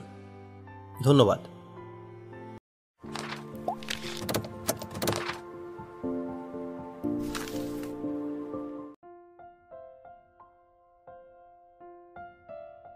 নতুন জামা উপহার পেলে জামা গায়ে দিয়ে যিনি উপহার দিয়েছেন, তাকে সালাম করতে হয়। নতুন মোবাইল পেলে কি করতে হয়? মোবাইল কানে লাগিয়ে পাছুয়ে ছালাম অবস্থা বুঝে ব্যবস্থা। আমি খালার সঙ্গে দেখা করতে গেলাম। ধানমন্ডিতে বাড়ি। এক বিঘা জমির উপর সিমসাম ধরনের বাড়ি। সামনে বিরাট লন। একটা অংশে আবার চৌবাচ্চার মতো আছে। পানি টলমল করছে। সেই পানিতে পেটমোটা রঙিন মাছ। খালার এই বাড়ি মনে হয় রিয়েল এস্টেট কোম্পানির চোখে পড়েনি। চোখে পড়লে এর মধ্যে ছতলা ফ্ল্যাট উঠে পড়ত। স্মার্ট পোশাকের দারোয়ানরা ফ্ল্যাট পাহারা দিত। এইসব দারোয়ানদের আবার সবার হাতে ট্রাফিক পুলিশের মতো বাসি বাচ্চা ছেলেদের মতো অকারণে বাঁশি বাজাতেও এরা খুব পছন্দ করে। মালুখালা দরজা খুলে চুপচাপ দাঁড়িয়ে আছেন। মনে হচ্ছে চিনতে পারছেন না। চিনতে না পারার কোনো কারণ নেই। আমার চেহারা আগের যা ছিল এখনও তাই আছে। পোশাক আশাকেও কোনো পরিবর্তন হয়নি। আমি বললাম, কেমন আছো খালা? খালা তাকিয়ে রইলেন। জবাব দিলেন না। চিনতে পারছ তো? পারছি। বুক ধরফর করছে। বুক ধরফরানিটা কমুক, তারপর কথা বলি। দরজা থেকে সরে দাঁড়াও, ভেতরে ঢুকি। নাকি তুমি চাও না আমি ঢুকি? খালা দরজা ছেড়ে সরে দাঁড়ালেন। আমি ঘরে ঢুকে সোফায় বসলাম। পানির বোতল এবং গ্লাস হাতে আমার পাশে বসতে বসতে বললেন, বেলটা শুনেই বুক ধরফরানি শুরু হয়েছে। তোর খালো বাসায় নেই। একা তো এই জন্যে। আমি বললাম, তোমার কি মনে হচ্ছিল? সবুজ রঙের ইলেকট্রিকের তার নিয়ে তোমার সঙ্গে কেউ দেখা করতে এসেছে? তুমি দরজা খুলবে আর সে তার গলায় পেঁচিয়ে তোমাকে সিলিং ফ্যানে ঝুলিয়ে দেবে। খালা ঢকঢক করে পানি খেতে খেতে বললেন, আসলেই তাই ভেবেছি। পুরোপুরি প্যারানয়েড হয়ে গেছে। হাদিকে পাঠিয়েছি ইলেকট্রিক মিস্ত্রি আনতে। সেই সকালে পাঠিয়েছি, এখনও আসছে না। আমি বললাম, ইলেকট্রিক মিস্ত্রি কি করবে? খালা বলল, সিলিং ফ্যান সবগুলো খুলে ফেলব। আমি এ বাড়িতে কোনো সিলিং ফ্যান রাখব না। সিলিং ফ্যান খুলে লাভটা কি? স্বপ্নে দেখি সিলিং ফ্যানের সঙ্গে ঝুলিয়ে দিয়েছে। এজন্যই সিলিং ফ্যান খুলব। আমি বললাম, ফ্যান খুললেও লাভ হবে না। ফ্যানের হুক তো থাকবে। তোমাকে হুকের সঙ্গে ঝুলিয়ে দেবে। খালা বিরক্ত মুখে বললেন, তুই এইভাবে কথা বলছিস যেন আমাকে সত্যি সত্যি ঝোলাবে। আমি বললাম, তুমি এমন ভাব করছ যে সত্যি সত্যি তোমাকে ঝোলানো হচ্ছে। আমি বলছি বলে তুইও বলবি? আমার না হয় মাথার ঠিক নেই। তোর তো মাথা ঠিক আছে। আমার ব্যাপারটা খালা অন্যরকম। আমি যখন যার কাছে থাকি, তখন তার মতো হয়ে যাই। মাথা খারাপের সঙ্গে থাকলে আমারও মাথা খারাপ থাকে। সুস্থ মানুষের পাশে আমার মাথাও সুস্থ থাকে। দুষ্ট লোকের কাছে যখন থাকি, তখন আমিও দুষ্ট হয়ে যাই। আবার যখন চুপ করতো আচ্ছা চুপ করলাম। খালা সোফা থেকে উঠতে উঠতে বললেন, তোকে দিয়ে আমি একুশটা কাজ করাবো। আমি বললাম, চিঠিতে লিখেছিলে আঠারোটা। তিনটা বেড়েছে। প্রথম যে কাজটা তুই আমার জন্য করবি, সেটা হচ্ছে আমার জন্য একজন কেয়ারটেকার জোগাড় করবি। আমি বললাম, হাদি সাহেব বিদায়? খালা বলল, অবশ্যই বিদায়। ওকে দেখলেই আমার গা শিরশির করে। তার চেয়ে বড় কথা, লোকটার গা থেকে রসুনের গন্ধ বের হয়। আমি বললাম, ও। শুধু ও বললে হবে না, আমি স্বপ্নে যে লোকটাকে দেখি, ওর গা থেকেও রসুনের গন্ধ আসতো। তাহলে তো বিদেয় করতেই হয়। তুই ভালো রেফারেন্সের একটা লুক বের করবি। আমি প্রতি মাসে চার হাজার টাকা দিই। চার হাজার টাকা খেলা কথা না। তোমার বুক ধরফরানি কি একটু কমেছে? হুম, কমেছে। দিনের বেলা এমনিতেই কম থাকে। সন্ধ্যার পর বাড়ে। খালু সাহেব কোথায়? ঢাকা ইউনিভার্সিটিতে তার কিসব পুরনো বন্ধু বান্ধব আছে, তাদের কাছে গিয়েছে। চলে আসবে। তুই দুপুরে আমাদের সঙ্গে খাবি। কি খাওয়াবে? যা খেতে চাস খাবি। তোকে দেখে কেমন জানি খুব মায়া লাগছে। দেখি, কাছে আয়, গায়ে হাত বুলিয়ে দিই। আমি বললাম, আগে আমার জন্য চা নিয়ে এসো। চা খেতে থাকি, সেই ফাঁকে গায়ে হাত বোলাও। খালা বলল, আমার মধ্যে কোনো চেঞ্জ দেখতে পাচ্ছিস? পাচ্ছি। তুমি আগের চেয়ে মোটা হয়েছ, অনেকখানি ফুলেছ। খালা আহত গলায় বললেন, আমার ওজন কমেছে নয় পাউন্ড। আমি স্পেশাল ডায়েটে আছি। আর তুই বলছিস মোটা হয়েছি। তুই কি ইচ্ছা করেই উল্টো কথা বলিস? চা খাব খালা। গরমের মধ্যে চা খাবি। টক দই দিয়ে লাচ্ছি বানিয়ে দেই। দই ঘরে পেতেছি। দই বানানোর একটা যন্ত্র এবার নিয়ে এসেছি। এত সুন্দর দই হয় বলার না। আমি আমেরিকায় ফিরে যাবার সময় তোকে দিয়ে যাব। আমিও যন্ত্র দিয়ে কি করব? দই বানাবি? এরকম অবাক হয়ে তাকিয়ে আছিস কেন? তোকে দেখে মনে হচ্ছে দই বানানো ভয়ঙ্কর কোনো কাজ, বোমা বানানোর মতো। অনেকটা সেরকমই। খাদ্যদ্রব্য, প্রস্তুতি, প্রযুক্তির পেছনে সময় নষ্ট করা আমার জন্য পুরোপুরি নিষিদ্ধ। সে ইচ্ছা করলে ভিক্ষা করে খাবে, কিন্তু হাড়ি পাতিল নিয়ে রান্না করতে বসবে না। ফাজলামি ধরনের কথা বলবি না তো হিমু? আমার অসহ্য লাগে। আয়, দই কি করে বানাতে হয় দেখে শিখে রাখ। দুপুরে হালকা ধরনের কিছু করব। ভাত ট্যাংরা মাছ টাইপ রাতে কিছু স্পেশাল ডিশ রাজস্থানের এক মহিলার কাছ থেকে চিকেনের একটা প্রিপারেশন শিখেছি। অপূর্ব। গ্রিন চিকেন লাউ পাতা বেটে সবুজ রঙের একটা পেস্ট করা হয়। সেই পেস্টে ভিনিগার মিশিয়ে আস্ত মুরগি মাখিয়ে স্টিম করা হয়। মুরগি স্টিম হতে থাকবে, এই ফাঁকে আরেকটা পেস্ট বানাতে হবে। পোস্ত বাটা এবং বাদাম বাটার পেস্ট আমি বললাম, রান্নাবান্নার এইসব কথা শুনতে একটু ভালো লাগছে না। তোর খালুর জ্ঞানের কথার চেয়ে রান্নাবান্নার কথা শেখা অনেক ভালো। চুপ করে শোন। পোস্ত বাটা এবং বাদাম বাটার পেস্টের সঙ্গে মিশাবি পেঁয়াজের রস। তারপর স্টিম মুরগিটার গায়ে এই পেস্ট মাখাবি। বেসন যেভাবে মাখায়, সেইভাবে। হুম, তারপর? এখন শুনতে মজা লাগছে না? আমি বললাম, খুবই মজা লাগছে। তারপর বলো। খুব পাতলা কাপড় দিয়ে মুরগিটাকে জড়াবি, সুতা দিয়ে পেঁচাবি, যেন কাপড় সরে না যায়। আমি বললাম, মমের মতো আষ্টে পৃষ্ঠে কাপড় দিয়ে মোড়ানো? আলা বলল, হুম, এইভাবে ডিপ ফ্রিজে রেখে দিবি আধ ঘণ্টা। লে হালুয়া, এই মুরগি কি ঠান্ডায় রান্না হবে?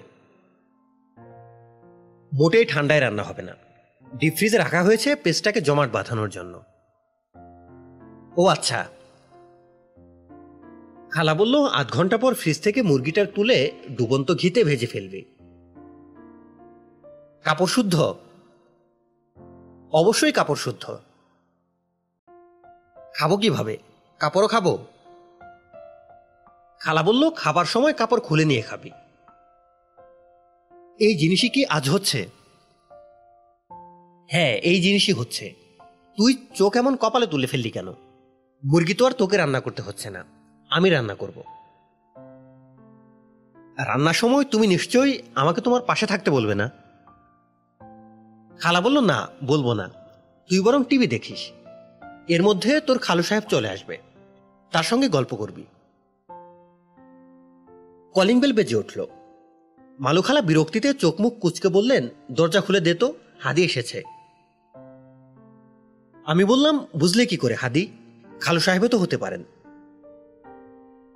খালা বললেন, ভক ভক করে রসুনের গন্ধ আসছে।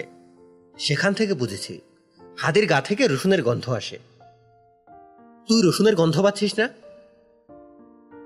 না, আমি পাচ্ছি। ভক ভক করে গন্ধ আসছে। বুঝলি হিমু আমার সিক্স সেন্স বলছে, আমার মৃত্যু হবে হাদি পেটার হাতে। কেমন কেমন করে যেন আমার দিকে তাকায়। তোমাকে সে খুনটা করবে কেন? মোটিভ কি? খালা বলল, এখানের সবকিছু দেখাশোনা করে সে।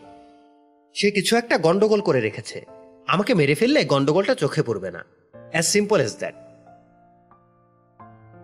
আমি দরজা খুললাম। খালু সাহেব দাঁড়িয়ে আছেন। নিউ অর্লিন্স বিশ্ববিদ্যালয়ের নৃতৃত্বের অধ্যাপক আরিফিন সাহেব। ভদ্রলোক শুধু যে জ্ঞানী, তা না। তার চেহারাও জ্ঞানী জ্ঞানী। তাকে দেখলেই মনে হয় জ্ঞানের ঝকঝকে নতুন ডিকশনারি। তার চোখে সোনালি ফ্রেমের চশমা। চুল পরিপাটি করে আশ্রানো। পরনে পায়জামা পাঞ্জাবি। বাইরে থেকে ঘুরে এসেছেন। অথচ তার পাঞ্জাবির স্ত্রী এতটুকু নষ্ট হয়নি। কেমন আছেন খালু সাহেব? ভালো আছি হিমু সাহেব। দেশে ফিরে তোমাকে না পেয়ে তোমার খালার প্রায় মাথা খারাপ হবার মতো জোগাড় হয়েছিল। এখন আশা করি তার মাথা ঠান্ডা হয়েছে। বলতে বলতে খালু সাহেব হাসলেন। সেই হাসিও দেখার মতো। জ্ঞান ঝরে ঝরে পড়ছে। হিমু। জি। এসো, বসো আমার সঙ্গে। গল্প করি। খালা বললেন, গল্প পরে করবে। আমি এখন রান্না করছি। ও আমার পাশে থেকে রান্না দেখবে। আরিফিন খালু হাসি মুখে বললেন আচ্ছা ঠিক আছে। দেখুক। বুঝলে হিমু, রান্না হচ্ছে মেয়েদের কাছে একটি শিল্পকর্ম, এ ক্রিয়েটিভ ওয়ার্ক কোনো সৃষ্টিশীল কাজ যখন কেউ করে, তখন কাউকে না কাউকে পাশে লাগে যে সেই কাজ অ্যাপ্রিসিয়েট করবে। কাজেই তুমি তোমার খালার পাশে থাকো। মাঝে মধ্যে আমার কাছে কিছুক্ষণের জন্য বসতে পারো। রান্না বিষয়ক কিছু মজার তথ্য আমার কাছে আছে। হয়তোবা তোমার ভালো লাগবে। আমি আমার সময়টা তিন ভাগে ভাগ করলাম। কিছুক্ষণ খালার সঙ্গে থাকি, তার রান্না দেখি। কিছুক্ষণ হাদি সাহেবের সঙ্গে থাকি। হাদি সাহেব মিস্ত্রি নিয়ে চলে এসেছেন। তারা দুজন ফ্যান নামাচ্ছেন। এদের কাজকর্ম দেখি। তারপর যায় আরিফিন সাহেবের কাছে। মুগ্ধ হয়ে আরিফিন সাহেবের গল্পগুজব শুনি। বুঝলে হিমু, রান্না মাত্র তিন রকম। পোড়া, ভাজা, সিদ্ধ। পৃথিবীর যাবতীয় রান্না এই তিনের পারমোটেশন অ্যান্ড কম্বিনেশন রান্নার সবচেয়ে আদি রেসিপির বইটা কোথায় পাওয়া গেছে জানো? জি না। খালু বলল, মিশরের পিরামিডের ভিতর, সমাধি কক্ষে। ফারাওদের খাবারের রেসিপি সেই রেসিপি কি আপনার কাছে আছে? খালু বলল হ্যাঁ আছে। তোমার খালাকে বলেছিলাম রেসিপি দেখে রান্না করতে। মিশরের ফারাওদের খাবার খেয়ে দেখি। সে রাজি হয়নি। রাজি হননি কেন? রেসিপিটা হলো ময়ূর রান্নার। পাখা শুদ্ধ আস্ত ময়ূর রান্না করতে হয়। সেই ময়ূর খাবার টেবিলে এমনভাবে সাজানো হয় যেন মনে হয় জীবন্ত ময়ূর বসে আছে। এক্ষুনি উড়ে চলে যাবে। ভালো কথা। হিমু, বাংলাদেশে কি ময়ূর পাওয়া যায়? আমি বললাম, চিড়িয়াখানায় পাওয়া যায়। তবে তারা রান্না করে খাবার জন্য ময়ূর দেবে বলে মনে হয় না। আপনি বললে চেষ্টা করে দেখতে পারি। না, থাক। ফারাওদের মতো ময়ূর খাবার একটা শখ অবশ্যই মাঝে মধ্যে হয়।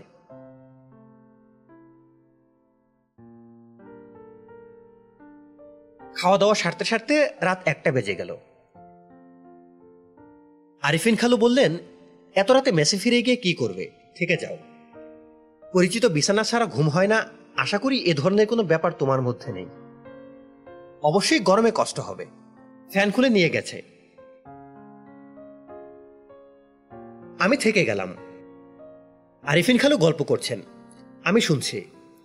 খালুর কাছে জানা গেল, মালুখালা রাতে ভেতর থেকে শক্ত করে দরজা বন্ধ করে একা ঘুমান। দুঃস্বপ্ন দেখার পর থেকে তিনি খালু সাহেবকে নিয়ে এক বিছানায় ঘুমোতে পারেন না। হিমু। জি, খালু সাহেব। আমি যে মোটামুটি একটা ভয়াবহ অবস্থায় আছি, তা কি বুঝতে পারছ? পারছি। দেখো তো, আমার গা দিয়ে রসুনের গন্ধ আসছে কিনা? না তো।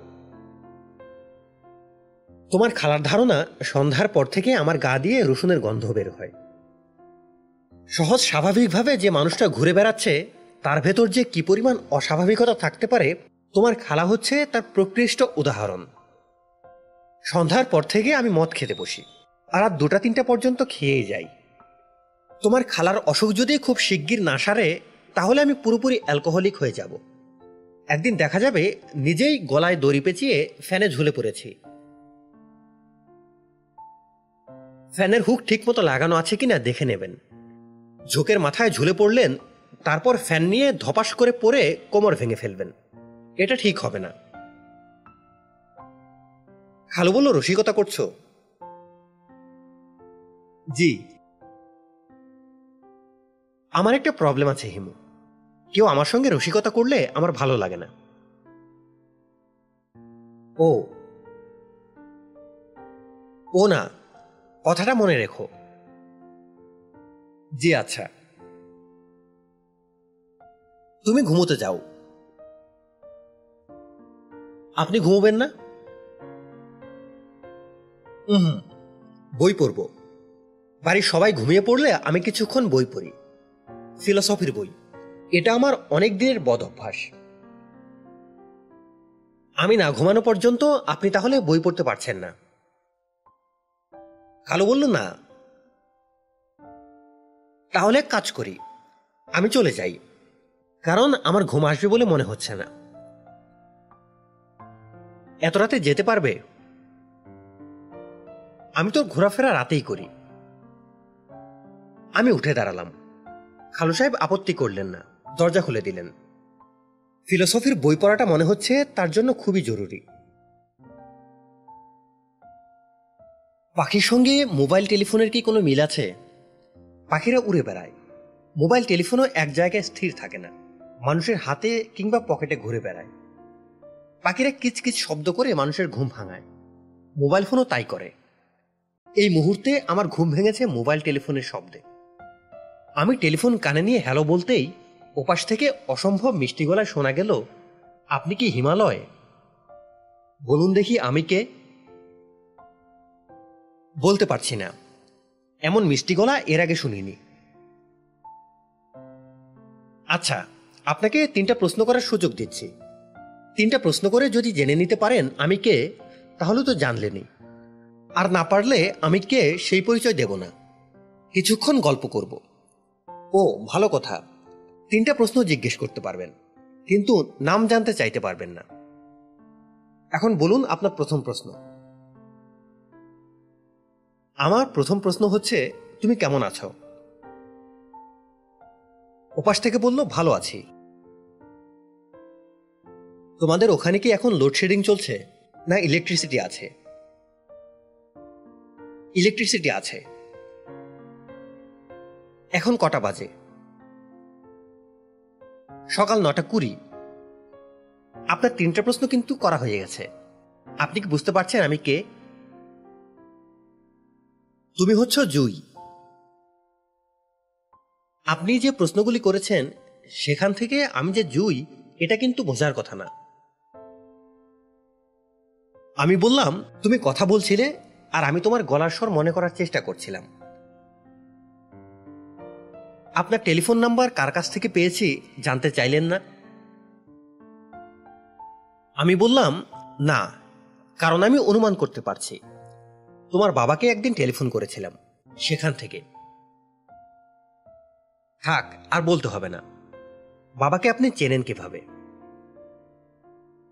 এই প্রশ্ন তুমি তোমার বাবাকে করো না কেন?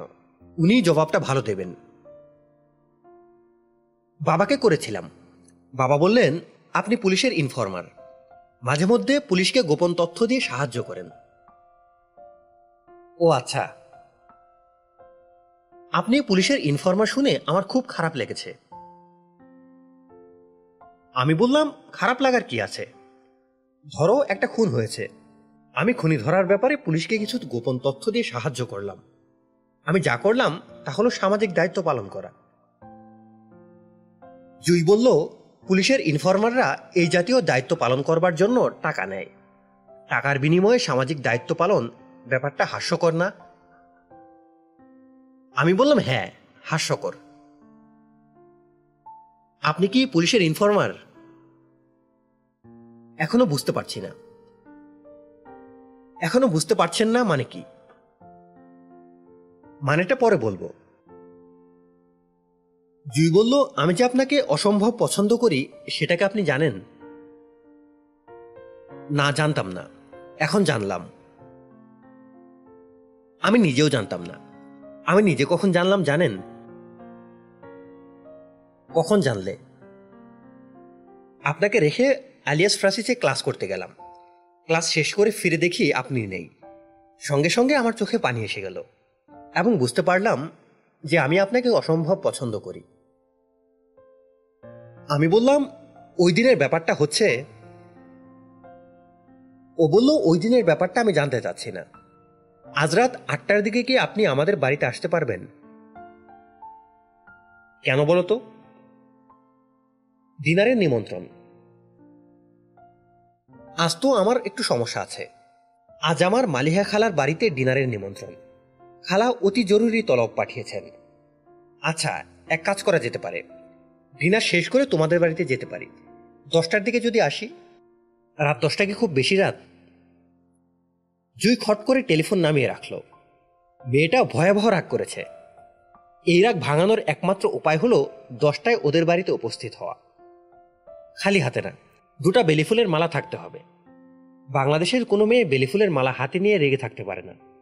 এই ফুলের গন্ধের ভেতর কিছু আছে। ঝপ করে রাগ নামিয়ে দেয়। আমি বসে আছি আরিফিন সাহেবের সামনে। ভদ্রলোককে আজ অনেক হাসি খুশি লাগছে। সোফায় পা উঠিয়ে বসেছেন। সফিস্টিকেটেড মানুষেরা কখনো পা নাচায় না।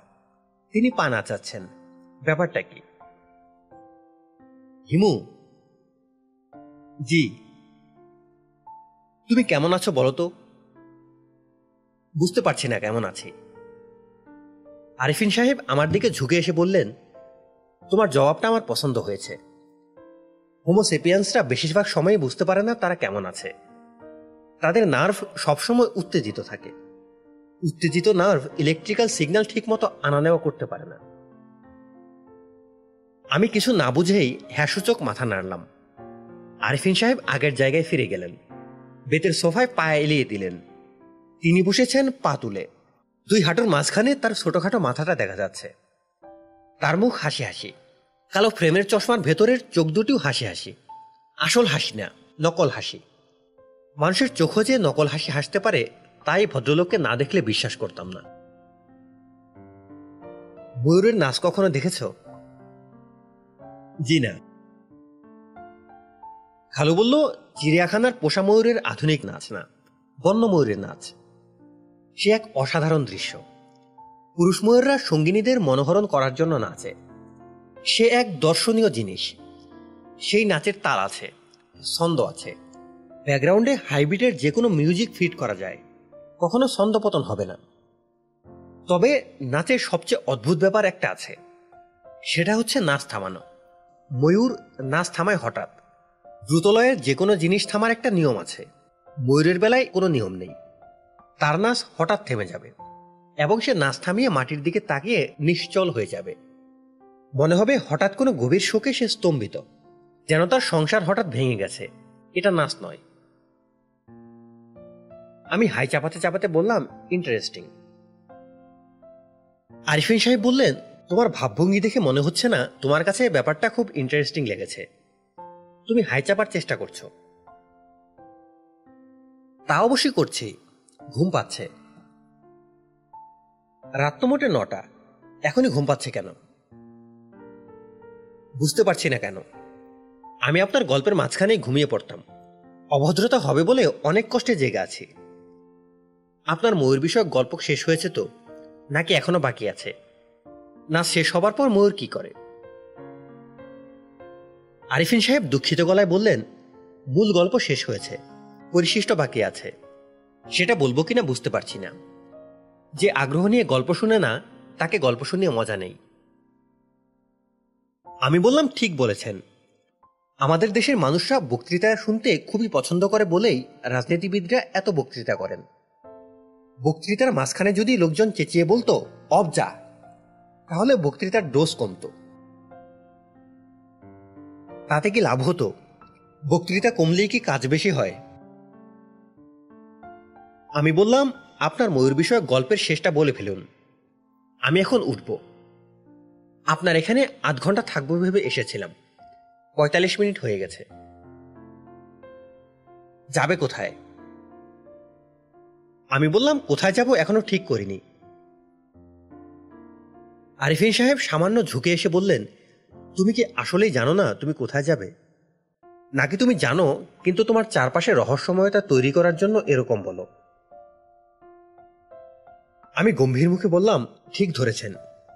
আমি আমার চারদিকে ইচ্ছা করে ধোয়া বানিয়ে রাখি। ভেজা ঘর পুড়িয়ে বুনকা বুনকা ধোয়া। কন্যার বাপে হুক্কা খায়। বুনকা বুনকা ধোয়া যায়। আরিফিন সাহেব বিরক্ত হয়ে বললেন, হরবর করে কি বলছো? কন্যার বাপে হুক্কা খায়, বুনকা বুনকা ধোয়া যায়, এই ছড়াটা কেন বললে? কোন কনটেক্সটে বললে? এমনি বললাম, তেমন কিছু ভেবে বলিনি।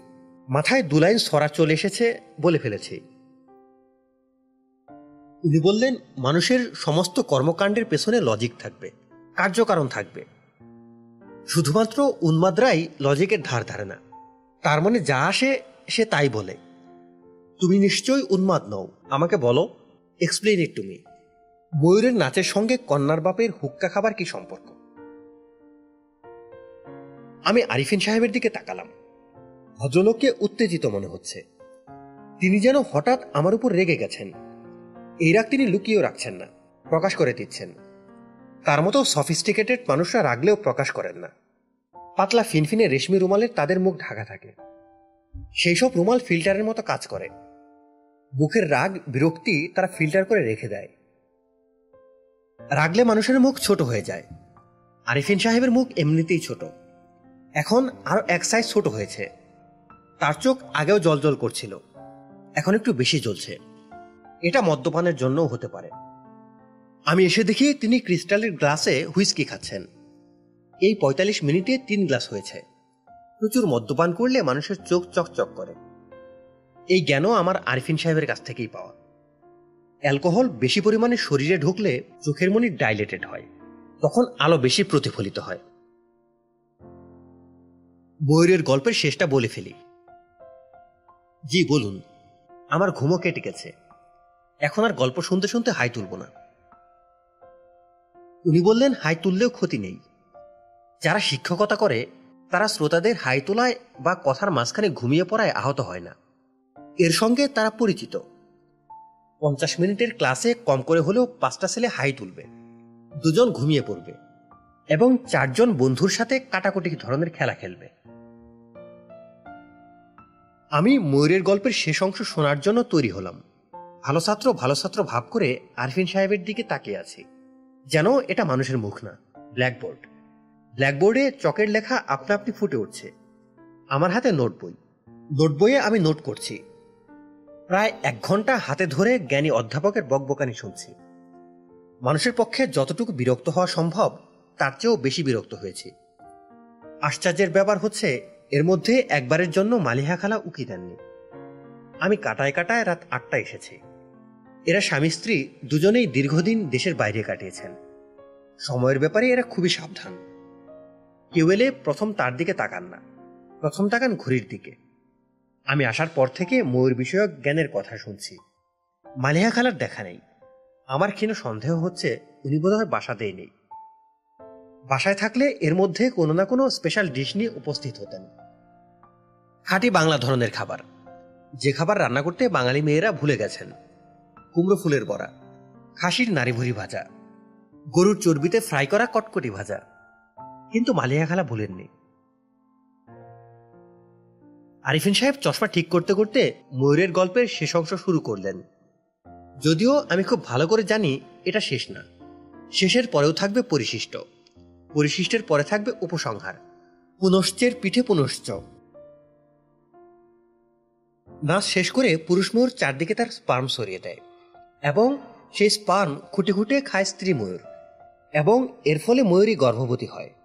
ইন্টারেস্টিং না? আমি বললাম মোটেও ইন্টারেস্টিং না। ওয়াক থুইং উনি বললেন ওয়াক থুইং মানে? ওয়াক থুইং মানে ওয়াক থু তুমি কি সবসময় এমন ফানি ভঙ্গিতে কথা বলো? চেষ্টা করি সবসময় পারি না। আমার মনে হয় সবসময় ফানি হবার চেষ্টা করা ঠিক না। এতে তোমার মধ্যে জোগাড় ভাব চলে আসবে। তুমি সবাইকে হাসাবার একটা দায়িত্ব বোধ করতে থাকবে। একটা পর্যায়ে তোমার পার্সোনালিটি কলাপস করবে। আমার ধারণা এখনই করছে। আমি আলোচনার মোড় ঘোরাবার জন্য বললাম খালা কি বাসায় নেই। বাসায় আছে। তাকে কি জন্য দরকার বলো। এক কাপ চা খেতাম। কফি হলে চলবে? আমি বললাম, চলবে। এই মুহূর্তে তোমার খালার সঙ্গে দেখা হবে না। অপেক্ষা করতে হবে। তোমার কফি আমি বানিয়ে আনছি। চিনি ক চামচ খাও?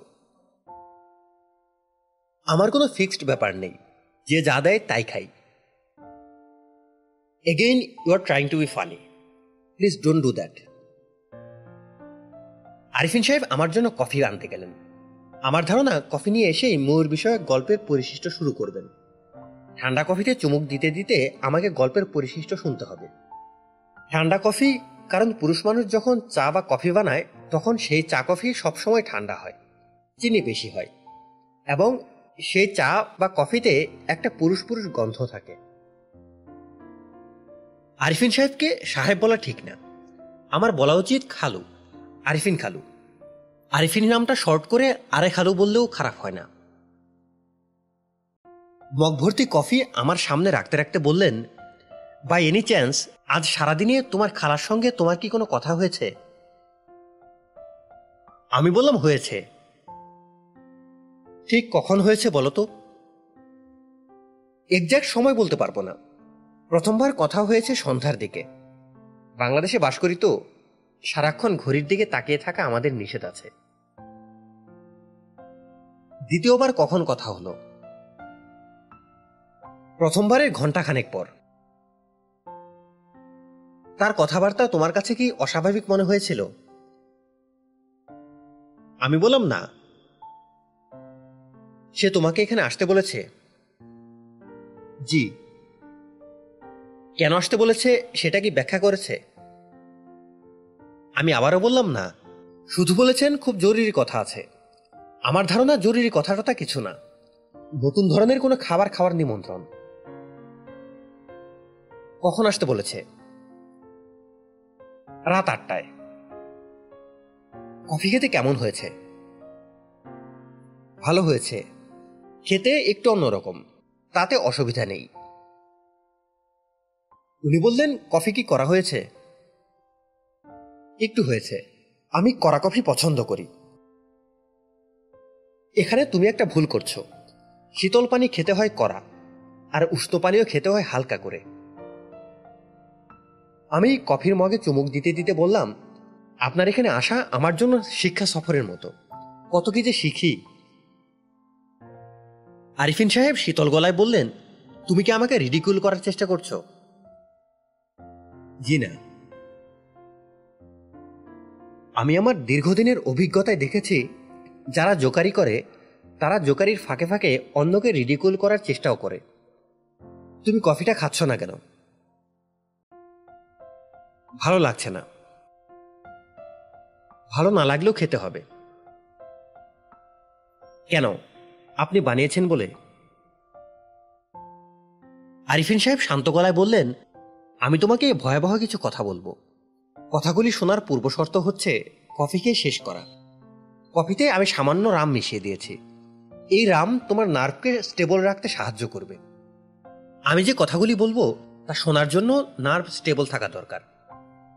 আমি যে পাঁচ পেগ হুইস্কি খেয়েছি, এই কারণেই খেয়েছি। আমি বললাম, পাঁচ পেগ হুইস্কি আপনাকে কিছু করতে পেরেছে বলে মনে হচ্ছে না। উনি বললেন, আমি খুব শক্ত নার্ভের মানুষ। কতটা শক্ত, তা তুমি আন্দাজও করতে পারবে না। যাই হোক, কফিটা তাড়াতাড়ি শেষ করো। কফি খাব না। রাম দেওয়া কফি খেয়ে অভ্যাস নেই। আমার গা কেমন যেন করছে। শেষটায় ময়ূরের মতো নাচতে শুরু করলে কেলেঙ্কারি। Young man don't try to be funny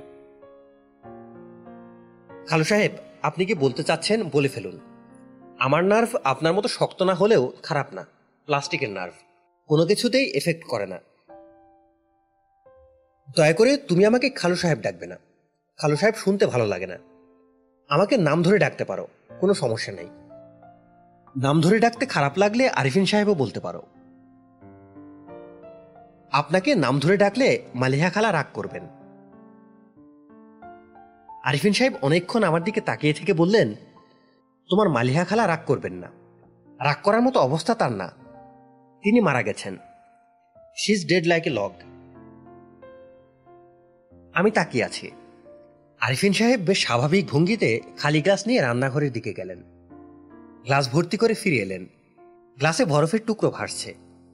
গোল করে কাটা লেবুর স্লাইস ভাসছে। তিনি চুমুক দিতে দিতে আসছেন। তাকে দেখে মনে হচ্ছে যে জিনিস তিনি খেতে খেতে আসছেন, তা অত্যন্ত স্বাদু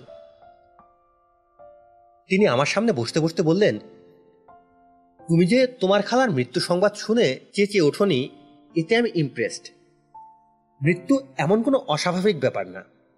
মৃত্যু সংবাদ শুনে হাত পা এলিয়ে পড়ে যাওয়াও কোনো কাজের কথা না। বেশিরভাগ মানুষ এরকম করে। যাই হোক, এখন আমি পুরো ব্যাপারটা বলব। তুমি মন দিয়ে শোনো। খালার ডেড বডি কি ঘরে আছে? উনি বললেন, ঘরে আছে মানে রীতিমতো সিলিং ফ্যান থেকে ঝুলছে। রুচিকর দৃশ্য না বলেই তোমাকে দেখতে বলছি না। তারপরেও দেখতে চাইলে বসার ঘরে জানালা ফাঁক করে পর্দা সরিয়ে দেখে আসতে পারো। দেখতে চাও? আমি বললাম না। এক পেগ হুইস্কি খেয়ে দেখবে, এইসব পরিস্থিতিতে হুইস্কি টনিকের মতো কাজ করে। হুইস্কি খাব না, কিন্তু সিগারেট খেতে পারি। আপনার কাছে কি সিগারেট আছে? আরিফিন সাহেব সিগারেট কেস এবং লাইটার এনে দিলেন। আমি সিগারেট ধরাতে ধরাতে বললাম, কোনটা কি আপনি করেছেন? আরিফিন সাহেব গ্লাসে চুমুক দিতে দিতে বললেন, তোমার এরকম সন্দেহ হচ্ছে? হ্যাঁ। এরকম সন্দেহ হবার কারণ কি? আমি খুব স্বাভাবিক আছি, এ কারণে। ঘরে ডেড বডি রেখে ময়ূরের গল্প করছি, হুইস্কি খাচ্ছি, গেস্টকে কফি বানিয়ে খাওয়াচ্ছি। আমাকে খুনি ভাবার পেছনে আমার এইসব কর্মকাণ্ড কি কাজ করছে? আমি বললাম বুঝতে পারছি না। হঠাৎ মনে হয়েছে বলে বললাম। হঠাৎ বলে কিছু নেই। পৃথিবীটা হচ্ছে কজ অ্যান্ড এফেক্টের পৃথিবী। প্রথমে কজ তারপর ইফেক্ট হুট করে তুমি কাউকে খুনি ভাববে না। সেই ভাবনার পেছনে অবশ্যই কজ থাকতে হবে। খালা মারা গেছেন কখন? উনি বললেন, আমি ডেড বডি ডিটেক্ট করি সন্ধ্যা সাতটা পঁচিশে। আমার মনে হয় মৃত্যুর আগে তোমার খালা তোমার সঙ্গে শেষ কথা বলেছে। পুলিশকে খবর দিয়েছেন।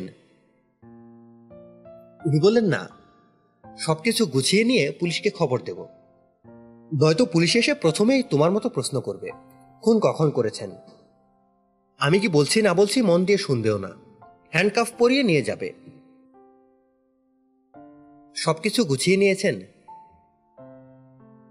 উনি বললেন, না হাতস্থ হয়ে নিচ্ছি। আমি একা তো গোছাতে পারব না, তোমাকে নিয়ে গোছাতে হবে। আমি বললাম ও বলেই স্থির হয়ে গেলাম। স্পষ্ট বুঝতে পারছি, বিরাট যন্ত্রণায় পড়তে যাচ্ছি। ভুল বললাম, বিরাট যন্ত্রণাতে তো এমনিতেই আছি। পুলিশ ছায়ার মতো আমার পিছনে আছে। এখন পড়ব আরও গভীর যন্ত্রণায়। আমি বসে আছি জ্ঞানী অধ্যাপকের সামনে।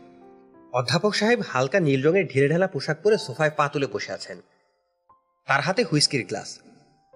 যে বসার ঘরে বসে আছি, তার সাজসজ্জাও ইন্টেলেকচুয়াল ধরনের। কার্পেটের উপর শীতল পাটি। শীতল পাটির উপরে বেতের সোফা। বেতের সোফার গদিগুলোতে কাঁথা স্টিচের কভার। দেয়ালে পেন্টিং ঝুলছে। পিকাসোর ব্লু পিরিয়ডে আঁকা ছবির রিপ্রিন্ট। কার্পেটের রং বদল হলে পিকাসো বদলাবেন বলে আমার ধারণা। ঘরে এসি চলছে। আরামদায়ক ঠান্ডা। এইবারই শোবার ঘরের একজন মহিলা সিলিং ফ্যানে ঝুলছেন, বিশ্বাস করা কঠিন। অধ্যাপক সাহেব রসিকতা করছেন না তো? জ্ঞানী মানুষদের রসিকতাগুলো উঁচু শ্রেণির হবার কথা। হয়তো দেখা যাবে মালিহা খালা শোবার ঘর থেকে বের হয়ে বলবেন, হিমু, কখন এসেছিস? জ্বর জ্বর লাগছিল বলে শুয়েছিলাম। কখন ঘুমিয়ে পড়েছি বুঝতেই পারিনি। তুই আমাকে ডাকলি না কেন? ছোট মাছ দিয়ে একটা টকের তরকারি করেছি। খেয়ে দেখতো আরিফিন সাহেব সরু চোখে আমার দিকে তাকিয়ে আছেন। গুরু সামান্য কুচকে আছে। চিন্তার ভেতর আছেন বলে মনে হচ্ছে। হিমু। জি। আমার প্রথম কাজ হচ্ছে তোমার মন থেকে সন্দেহটা দূর করা। তোমার মন যদি লজিক্যাল হতো, তাহলে গোড়াতেই আমাকে সন্দেহ করতে না। তোমার খালার ওজন দুমনের কাছাকাছি। দুমনি আলুর বস্তা সিলিং ফ্যানে ঝোলানো আমার পক্ষে অসম্ভব ব্যাপার। এই কাজে অতি অবশ্যই আমার একজন অ্যাকমপ্লিস লাগবে। অ্যাকমপ্লিস মানে আশা করি জানো। অ্যাকমপ্লিস মানে হলো সাহায্যকারী। এখনও কি তোমার মনে হচ্ছে তোমার খালার এই গন্ধমাদন পর্বত আমার পক্ষে কপিকল ছাড়া সিলিং ফ্যানে ঝোলানো সম্ভব? আমি বললাম না, সম্ভব না। থ্যাংক ইউ দ্বিতীয় লজিক হচ্ছে শোবার ঘরের দরজা ভেতর থেকে বন্ধ। আমার পক্ষে নিশ্চয়ই খুন করে ভেতর থেকে দরজা বন্ধ করে বাইরে আসা সম্ভব না। আমি আবারও বললাম, জি না, সম্ভব না। তৃতীয় যুক্তিটি মারাত্মক। তোমার খালা একটা সুইসাইড নোট রেখে গেছেন। So nice of her. এই সুইসাইড নোটটাই আমাকে রক্ষা করবে। আমি বললাম, সুইসাইড নোটটা একটু পড়ে দেখি। নিশ্চয়ই পড়ে দেখবে। As a matter of fact তোমারই আগে পড়া উচিত। কারণ সুইসাইড নোটে তোমার নাম আছে। বলেন কি? আমি কেন? আরিফিন সাহেব পকেট থেকে কাগজ বের করে আমার হাতে দিলেন। এই ভয়াবহ কাগজ নিয়ে ভদ্রলোক এতক্ষণ নির্বিকার ভঙ্গিতে বসেছিলেন তা ভাবাই যায় না। দেখেই চিনলাম খালার হাতের লেখা। এরকম গুটি গুটি অক্ষরে লেখা স্লিপ আমি বেশ কয়েকটা পেয়েছি। এই কাগজটায় বল পয়েন্টে লেখা।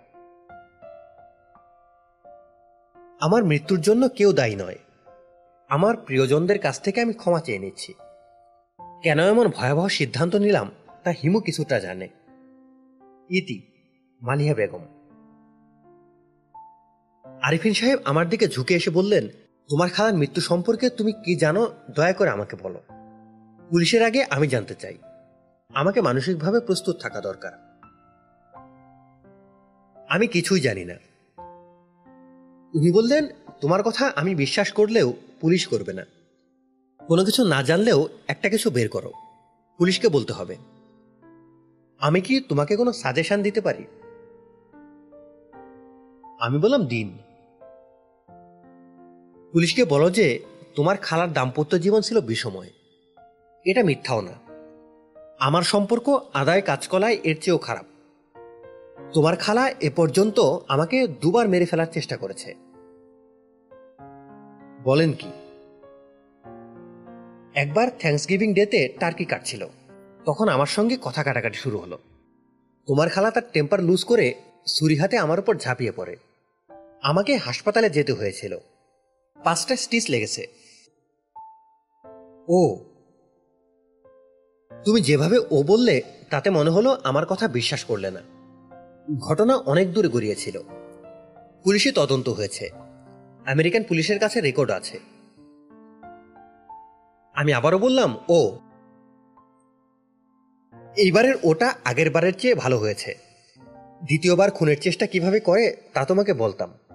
দ্বিতীয়বারের চেষ্টাটা ছিল হাস্যকর ছেলে মানুষের চেষ্টা। কিন্তু হাতে সময় নেই। দশটা বাজে। পুলিশ চলে আসবে। আমি বললাম পুলিশ কি কাটায় কাটায় দশটার সময় আসার কথা? আমার কথার জবাব দেওয়ার আগেই কলিং বেল বেজে উঠল। আমি চমকে আরিফিন সাহেবের দিকে তাকালাম। পুলিশ না তো? আরিফিন সাহেব বললেন, পুলিশ না। পুলিশ কখনো একবার বেল টিপে না। পৃথিবীর সবচেয়ে ভদ্র পুলিশ হলো ব্রিটেনের পুলিশ। এরাও পরপর তিনবার বেল টেপে। যাও, দরজা খোলো। আমার পক্ষে দরজা খোলা সম্ভব না। আমার পা টলছে। পাঁচটা হুইস্কি খাওয়া ঠিক হয়নি। আমার লাস্ট লিমিট হচ্ছে চার। আমি দরজা খুললাম। মালিহা খালা দাঁড়িয়ে আছেন। দুহাত ভর্তি ব্যাগ। বাজার করে ফিরেছেন বোধ হয় খালা হাসি মুখে বললেন, তোকে বুদ্ধিমান ছেলে ভাবতাম। তুই তোর খালুর ফাঁদে এভাবে পা দিবি বুঝতেই পারিনি। দরজা ব্লক করে দাঁড়িয়ে আছিস কেন? একটু সরে দাঁড়া। আর মুখ থেকে জম্বি ভাবটা দূর করত আরিফিন সাহেব বললেন কিছু মনে করো না, হিমু। তোমার সঙ্গে একটু প্র্যাকটিক্যাল যোগ করলাম। তোমাকে দেখিয়ে দেখিয়ে হুইস্কি বলে যা খাচ্ছি, তাও আসলে হুইস্কি না জাস্ট প্লেন ওয়াটার মানুষের সব কথায় এমন চট করে বিশ্বাস করবে না। তবে মালিহা, তোমার এই নেফিউ কঠিন চিজ আমার কথা পুরোপুরি বিশ্বাস করলেও ভরকায়নি। টাইট হয়ে বসেছিল। আই এম ইমপ্রেসড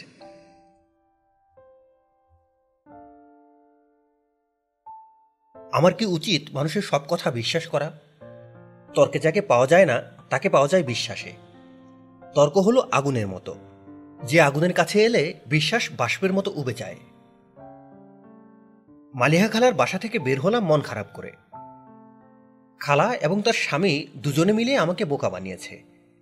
মন খারাপটা সে কারণে না, অন্য কোনো কারণে, যা আমি ধরতে পারছি না।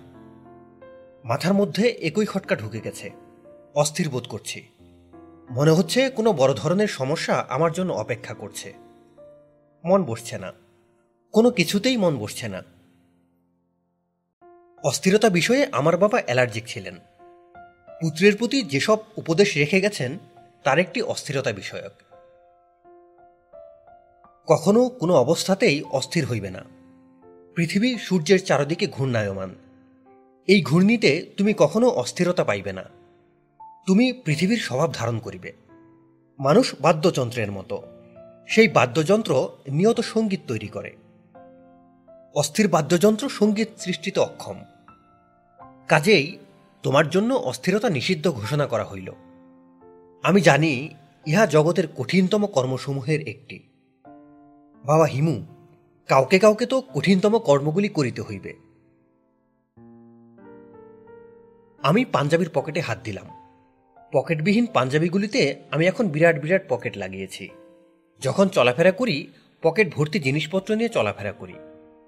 এই মুহূর্তে আমার পকেটে মোবাইল টেলিফোন ছাড়া আর যেসব জিনিসপত্র আছে, তা হচ্ছে একটা দেয়ার সলাই, সিগারেটের খালি প্যাকেট। সিগারেট শেষ হয়ে গেছে, প্যাকেটটা ফেলা হয়নি, পকেটে রেখে দিয়েছি। একটা মোমবাতি, বড় সাইজের মোমবাতি, পাঁচ টাকা করে পিস। মোমবাতিটা খুব কাজে লাগে। রাতে কোনো বাসায় গিয়েছি লোডশেডিংয়ের কারণে কারেন্ট চলে গেল। অমনি ম্যাজিশিয়ানদের মতো পকেট থেকে মোমবাতি বের করলাম। এক শিশি আতর আছে। আতরের নাম মেশকাতে আম্বর। বিসমিল্লা হোটেলের মালিক দয়াল খা উপহার হিসেবে আমাকে দিয়েছেন। অতি উৎকট গন্ধ। দয়াল খা বলেছেন, বিশেষ বিশেষ সময়ে এই গন্ধই অপূর্ব লাগে। বিশেষ সময় বের করার জন্যই এই আতরটা দরকার। সাথে আরেকটা হ্যান্ড বিল আছে। পিজি হাসপাতালের সামনে দিয়ে যাচ্ছিলাম। বোরখা পরা এক মহিলা হাতে হ্যান্ডবিল ধরিয়ে দিলেন। অনেক মানুষের হাতে হ্যান্ডবিল ধরিয়ে দেওয়ার কাজটা বোরখা পরা মহিলারা করেন না। ইনি করছেন দেখে ভালো লেগেছে, তাই হ্যান্ডবিল রেখে দিয়েছি। হ্যান্ডবিলের জনৈক দেওয়ান কফিলউদ্দিন জানাচ্ছেন যে, তিনি গ্যারান্টি সহকারে ক্যান্সারের চিকিৎসা করেন। হ্যান্ডবিলটা রেখে দিয়েছি, যদি কখনো সুযোগ হয়, এই মহান চিকিৎসকের সঙ্গে কথা বলব। পকেট থেকে দেয়াশলায় বের করে আমি অপেক্ষা করছি। রাস্তা পার হয়ে একজন আমার দিকে আসছেন। তার হাঁটার ভঙ্গি বলে দিচ্ছে, তার পকেটে সিগারেট আছে। কিন্তু দেয়াশলাইয়ের অভাবে ধরাতে পারছেন না। খুবই আশ্চর্যজনক ব্যাপার হচ্ছে, নিশিরাতে যারা চলাফেরা করে, তাদের বেশিরভাগের সঙ্গে দেয়াশলাই বা লাইটার থাকে না। ব্রাদার, আগুন হবে। আমি দেয়াশলাই দিলাম। তিনি সিগারেট ধরালেন। বিচারকের মতো দৃষ্টিতে আমাকে দেখলেন। আমিও তাকে দেখলাম। মুখে হালকা বসন্তের দাগ। ছোট ছোট চোখ। আশ্বিন মাস হলেও চাদর গায়ে দেওয়ার মতো শীত না। কিন্তু তিনি বেশ ভারী একটা চাদর গায়ে দিয়ে আছেন। ভদ্রলোক দেয়াশলিটা নিজের পকেটে রেখে কিছুই হয়নি ভঙ্গিতে যেদিক থেকে এসেছিলেন সেদিকে রওনা হলেন। আমি তাকে বললাম না, ভাই, দেয়াশলাইটা ফেরত দিয়ে যান। ঢাকা শহরের রাত্রের রাস্তায় কিছু মানুষ চলাফেরা করে যাদের কখনোই কিছু বলতে হয় না। তবে এরা আরেকটু রাত করে নামে। ইনি সকাল সকাল নেমে পড়েছেন। ট্রাকের পেছনের সাবধানবাণী থাকে, একশো হাত দূরে থাকুন। এদের গায়ে কোনো সাবধানবাণী থাকে না। তারপরেও এদের কাছ থেকে পাঁচশো হাত দূরে থাকতে হয়। আমার মন অস্থির হয়ে আছে বলেই বোধহয় লোকটার পেছনে পেছনে যেতে ইচ্ছা করছে। ঘাতক ট্রাকের পেছনে যে ছোট বেবি ট্যাক্সি থাকে, তার স্পিডও একসময় বেড়ে যায়। সে চলতে থাকে ট্রাকের পেছনের মাঠগার্ডে গা লাগিয়ে। হিমু ভাই না আমি ঘাড় ঘুরিয়ে দেখি মুসলিম মিয়া। আমার অতি পরিচিত একজন। সাইজে ছোটোখাটো পর্বত। বছর পাঁচেক আগে যে মেসে ছিলাম, তার বাবুর্চি ছিল। আগুনের আঁচ সহ্য হয় না বলে বাবুর্চির কাজ ছেড়ে দিয়ে ব্যবসায় নেমেছিলেন। ফ্লাস্কে করে চা বেচা। ভ্রাম্যমান টি স্টল। হাঁটাহাঁটিতে শরীর একটু কমবে এই দুরাশাও ছিল। বাংলাদেশের এমন কোনো ব্যবসা নেই যা সে করেনি। গভীর রাতে যখন হাঁটাহাঁটি করছে, তখন নিশ্চয়ই নতুন কোনো ব্যবসা। আমারে চিনেছেন? আমি মুসলিম ফ্লাক্সে করে চা বেচতাম। আমি বললাম, চিনেছি। সে বলল, করেন কি? আমি বললাম, কিছু করি না। তোমার এখন কিসের ব্যবসা? জিজ্ঞেস করেন না ভাইজান, লজ্জা পাবো। তয় চুরি ডাকাতি না। আমি আবার বললাম, পুরিয়া বিক্রি? সি ভাইজান, নিশার জিনিস আমি বেচবো। আমার কথা বাদ দেন। আপনারে দেখা মনে হইতেছে মন অত্যধিক খারাপ। ঠিকই ধরেছ। ঘটনা কি ভাইজান? একজন আমার দেয়াশলায় নিয়ে চলে গেছে। এই জন্য মনটা খারাপ। মুসলিম পকেট থেকে দেয়াশলায় বের করে আমার দিকে এগিয়ে দিতে দিতে বলল, ধরেন, এইটা সাথে রাখেন। আমি মুসলিম থাকতে আপনি দেয়াশলাইয়ের মতো তুচ্ছ জিনিসের জন্য মন খারাপ করবেন। সিগারেট লাগবো। আমি বললাম, দাও। মুসলিম আমাকে সিগারেট দিল। আমাকে আড়াল করে নিজেও একটা ধরালো। আমি বললাম, বৃষ্টি হবে মুসলিম। মুসলিম আকাশের দিকে তাকিয়ে বলল, আসমান ফকফকা বৃষ্টি হইব না। আমার মন বলছে, হবে। ও বলল আপনার মন বললে অবশ্যই হবে।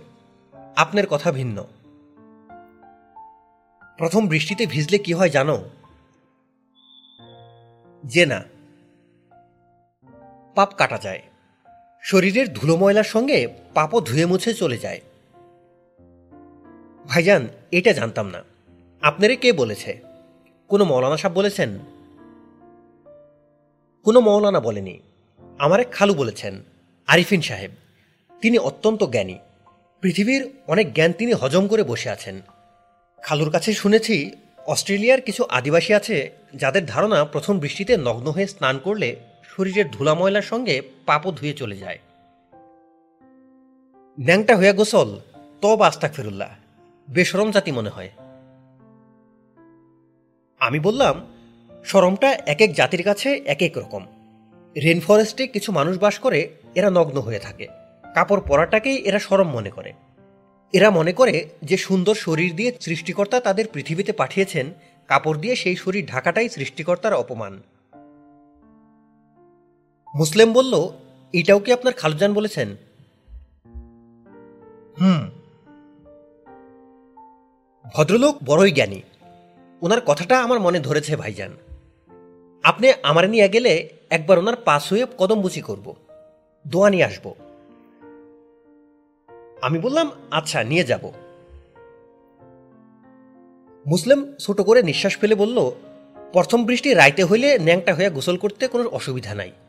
দিনে নামলে অসুবিধা, পুলিশ ধরে নিয়ে যাবে। তুমি কি ন্যাংটু হয়ে গোসলের কথা ভাবছ? মুসলিম দীর্ঘ নিঃশ্বাস ফেলে বলল, পাপ এত বেশি করছি, ভাইজান। যে কিছু পাপ কাটান দেওয়ান অতি প্রয়োজন।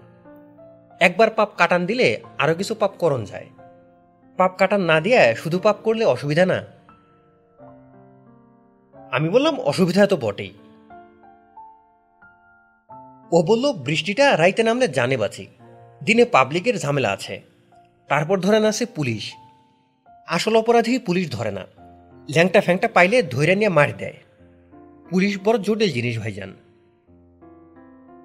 মুসলিম চিন্তিত মুখে আকাশের দিকে তাকালো।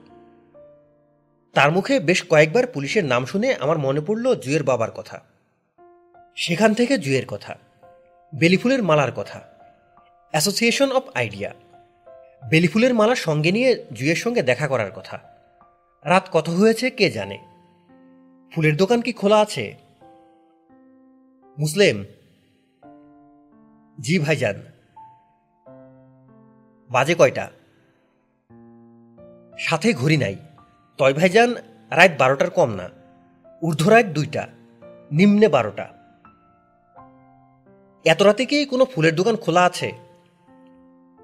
ও বলল, ফুল দরকার। আমি বললাম, বেলি ফুলের দুটা মালা পাওয়া গেলে ভালো হতো। মুসলিম হাসি মুখে বলল, ঢাকা শহরে তিন চারটা ফুলের দোকান আছে, সারা রাত খোলা থাকে।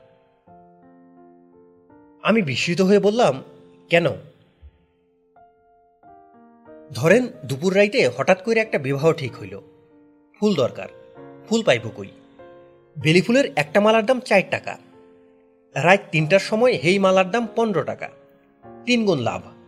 চলেন, আপনার মালা কিনা দেই। মালার দাম আমি দিব, রিকোয়েস্ট। ফুলের দোকান একটা না বেশ কয়েকটাই খোলা। মুসলিম আমাকে দুটা মালা কিনে দিল এবং নিজেও দশটা মালা কিনল। আমি বললাম, তুমি মালা দিয়ে কি করবে? মুসলিম উদাস গলায় বলল, কিছু করব না। শখ হয়েছে, কিনে ফেলেছি। শখের জন্য মানুষে মানুষ খুন করে। আমি দশটা মালা কিনলাম। শখে মানুষ খুন করে? ও বলল, জি, করে। আপনার সঙ্গে পরিচয় করাইয়া দেব। নাম বাহাদুর। আপনি এখন যাইবেন কই? জুই নামের একটা মেয়ের বাড়িতে যাব, ধানমন্ডি। ও বলল, আমি আগায় দেব। না, আগিয়ে দিতে হবে না। মুসলিম বিব্রত ভঙ্গিতে বলল, ভাইজান, বৃষ্টিতে গোসলের সময় ফুলের মালা কি সঙ্গে রাখা যায়? আমি বললাম, এটা তো আমি জানি না। ও বলল, ফুলের মালা তো আর কাপড় না, এইটা বোধহয় রাখা যায়। আমি ভাবতেছি, ফুলের মালা গলার দিয়া যদি বৃষ্টির মধ্যে নামি। মুসলিম মিয়ার গলার স্বর বদলে গেল। সে ঘোরলাগা চোখে আকাশের দিকে তাকালো। বৃষ্টির প্রতীক্ষা। ধারা বৃষ্টিতে নগ্ন স্নানের ব্যাপারটা মুসলিমের মাথায় ঢুকে গেছে। ব্যাপারটা সে মাথা থেকে বের করতে পারছে না। বার করার চেষ্টাও করছে না। বরং উল্টো আরও ভালো মতো ঢোকানোর ব্যবস্থা করছে। এ ধরনের ব্যাপার আমি আগেও লক্ষ্য করেছি। হঠাৎ কোনো একটা ব্যাপার মানুষের মাথায় ঢুকে যায়। হাজার চেষ্টা করেও সে এটা আর বের করতে পারে না। আমি একজনকে জানি, যার মাথায় শিমুল গাছের লাল ফুল কি করে যেন ঢুকে গিয়েছিল। প্রথম দিকে সে শিমুল গাছ দেখলেই থমকে দাঁড়িয়ে যেত। মুগ্ধ গলায় বলতো, বাহ, কি সুন্দর লাল টকটকা ফুল। তারপর সে উচ্ছ্বসিত হতে শুরু করল। বলতে শুরু করল গাছের মাথায় কি আগুন লাগছে? আগুন নেভাতে দমকল লাগবো। যত দিন যেতে লাগল, শিমুল ফুল তার মাথায় ততই ঢুকে যেতে লাগল। শেষের দিকে তার কাজ হলো শিমুল গাছের সঙ্গে কথা বলা। যখন ফুল ফোটার সময় না, তখন সে গাছের কাছে যাবে। গাছকে বলবে, হ্যালো বৃক্ষ, এই বৎসর মাথায় ঠিকমতো আগুন লাগাতে পারবি তো? দেখিস, আগুন যেন ঠিকঠাক লাগে। ইজ্জত কা সওয়াল। গত বছর তোর আগুন জমে নাই। লালটা কমতেছিল তার আত্মীয় স্বজনরা নানান রকম চিকিৎসার চেষ্টা করল। শেষটায় রাঁচি মানসিক হাসপাতালেও নিয়ে গেল। ডাক্তাররা পরীক্ষা টরীক্ষা করে বললেন, কিছু করার নেই। তাকে দেশে ফিরিয়ে আনা হলো। ঘরে তালাবদ্ধ করে রাখা হতো। কোনো একটা সুযোগ পেলেই সে ঘর থেকে বের হয়ে শিমুল গাছের মগডালে বসে থাকত। শিমুল গাছে থেকে পড়ে গিয়ে ভদ্রলোকের মৃত্যু হয়।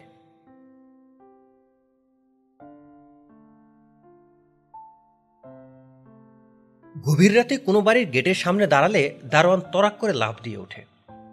অত্যন্ত সন্দেহজনক চোখে তাকায়। এই বাড়ির দারোয়ানরা তা করল না। কারণ এরা দারোয়ান না, পুলিশ।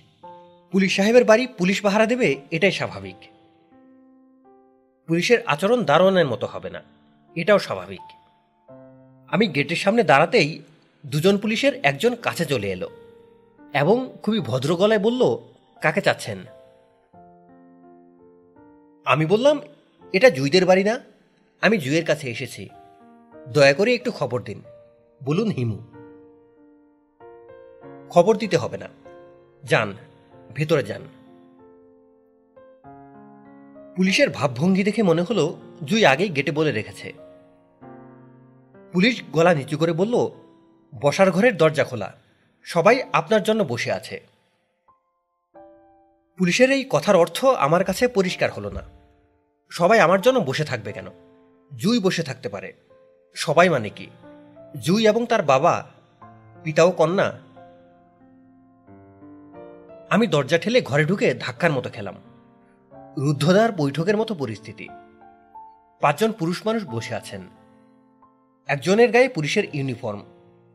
মনে হচ্ছে অতি গোপন কোনো আলোচনা চলছে। সবাই আমার দিকে তাকিয়ে আছে। হঠাৎ ঘরে কেউ ঢুকলে সবাই তার দিকে তাকাবে এটাই স্বাভাবিক।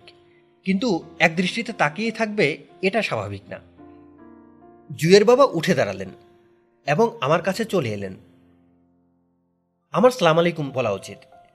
কিন্তু পরিস্থিতি এমন যে সামাজিক সৌজন্য না করলেও হয়। ভদ্রলোক শান্ত গলায় বললেন, জুই কোথায়? আমি মিষ্টি করে হাসলাম। যে হাসির অর্থ জুই কোথায় বলছি? এত অধৈর্য হচ্ছেন কেন? পরিস্থিতি এমন যে আমি যদি বলি জুই কোথায় তা তো জানি না। তাহলে শুরুতেই ভয়ঙ্কর কিছু হয়ে যেতে পারে। ঝড়ের প্রথম ঝাপটাটা মধুর হাসি দিয়ে সামলানো হলো। এখন দ্বিতীয় ঝাপটার প্রস্তুতি। ঝড়ের দ্বিতীয় ঝাপটাটা প্রথম ঝাপটার মতো শক্তিশালী হয় না।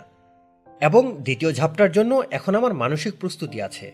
প্রথমটার জন্য ছিল না। জুয়ের বাবা বললেন, এসো, বসো। আমি গোলটেবিল বৈঠকে সামিল হলাম। জুয়ের বাবা আমার দিকে ইঙ্গিত করে অন্যদের বললেন, এ হিমু। একসঙ্গে সবার চোখ শুরু হয়ে গেল। অর্থাৎ আমার নামের সঙ্গে এরা পরিচিত। জুয়ের বাবা বললেন, হিমু, এখন বলো জুই কোথায়? কোনো হাঙ্কি পাঙ্কি না। স্ট্রেট কথা বলবে। মধুর হাসি দ্বিতীয়বার দেওয়া ঠিক হবে কিনা আমি বুঝতে পারছি না। ঝড়ের দ্বিতীয় ঝাপটা শুরু হয়েছে। সমস্যা হলো, এই ঝাপটা প্রথমটার মতোই শক্তিশালী। আমি কি করব বুঝতে পারছি না। বড় ধরনের বিপদে প্রকৃতি নিজে হাল ধরে। এখানেও তাই হলো। হঠাৎ ইলেকট্রিসিটি চলে গেল। পুরো বাড়ি অন্ধকারে ডুবে গেল। বড়লোকদের বাড়িতে ইলেকট্রিসিটি চলে গেলেও সমস্যা হয় না। তাদের নানান ব্যবস্থা থাকে। জেনারেটর চালু হয়ে যায় আইপিএস চালু হয়, একসঙ্গে অনেকগুলি চার্জ লাইট জ্বলে ওঠে। এখানে তা হচ্ছে না, অন্ধকার বাড়ি অন্ধকারই হয়ে আছে। একজন অতি বিরক্ত গলায় বলল, রাত একটার সময় কিসের লোডশেডিং? কলকারখানা সবই তো এখন বন্ধ। স্যার, আপনার বাসায় আইপিএস নেই? জুয়ের বাবা বললেন, আছে, ইলেকট্রিক্যাল লাইনে কি যেন সমস্যা হয়েছে। এই রহমত, মোমবাতি জ্বালাও। অন্ধকার ঘরে ছোটাছুটি হচ্ছে। মোমবাতি পাওয়া যাচ্ছে না। আমি কিছুক্ষণ অপেক্ষা করে পকেট থেকে মোমবাতি বের করলাম। দেড়শলাই দিয়ে মোমবাতি জ্বালালাম। খাকি পোশাক পরা ভদ্রলোক বিস্মিত হয়ে বললেন, আপনি পকেটে মোমবাতি নিয়ে ঘুরে বেড়ান। আমি বললাম, জি স্যার। কখন দরকার পড়ে যায়? পরিস্থিতি এখন সামান্য হলেও আমার দিকে। সবাইকে সামান্য হলেও হক চুকিয়ে দিয়েছি।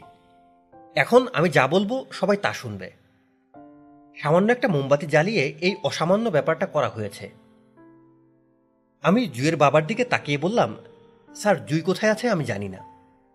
রাত দশটায় এই বাড়িতে এসে আমার কফি খাওয়ার কথা। আসতে সামান্য দেরি হয়েছে।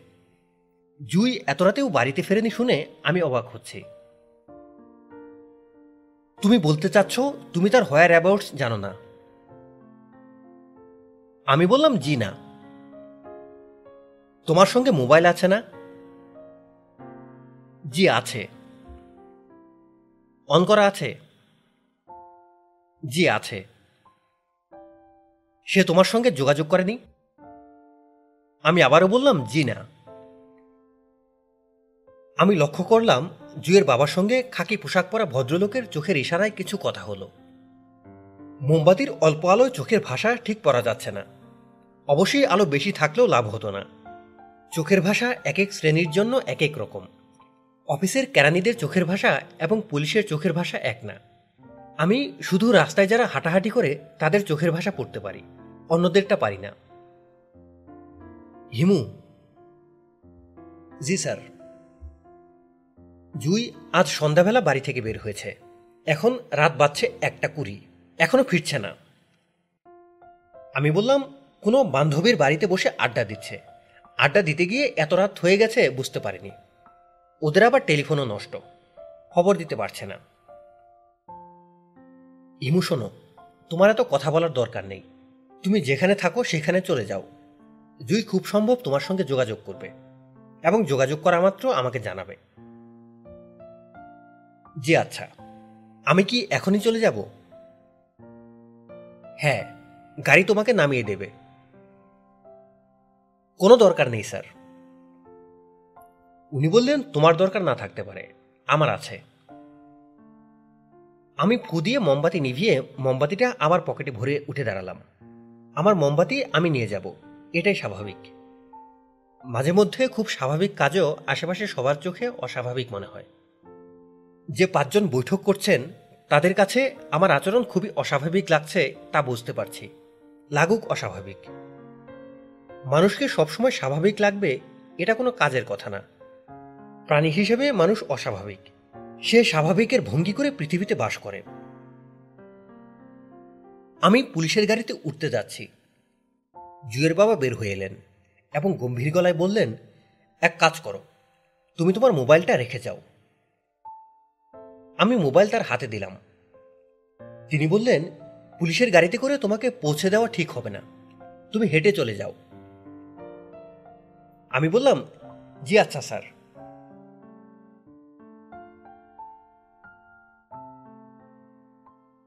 বইটির বাকি অংশ শুনতে আমাদের সাথেই থাকুন।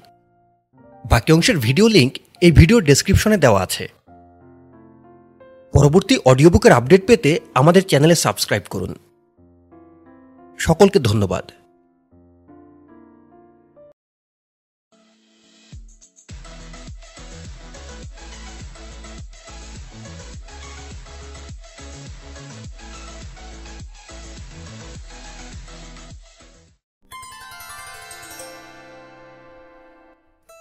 স্বাগতম মাই অডিও বুকে পড়ছি হিমুর গল্প। হুমায়ুন আহমেদের লেখা হিমু সিরিজের নবম বই। বইটির নাম একজন হিমু, কয়েকটি ঝিঝি পোকা। আজকে পড়ব বইটির শেষ পর্ব। এর আগের পর্বের অডিও এখনও যারা শোনেননি, তাদের জন্য ওই অডিওর লিঙ্কগুলো এই ভিডিও ডেসক্রিপশনে দেওয়া আছে। তাহলে গল্প পাঠে চলে যাচ্ছি। গল্প পাঠে সবার সাথে আছি আমি সজল। নিয়মিত আমাদের অডিও বুকগুলো শুনতে আমাদের চ্যানেলে সাবস্ক্রাইব করুন এবং পাশে থাকা বেল আইকনটি প্রেস করুন। ধন্যবাদ।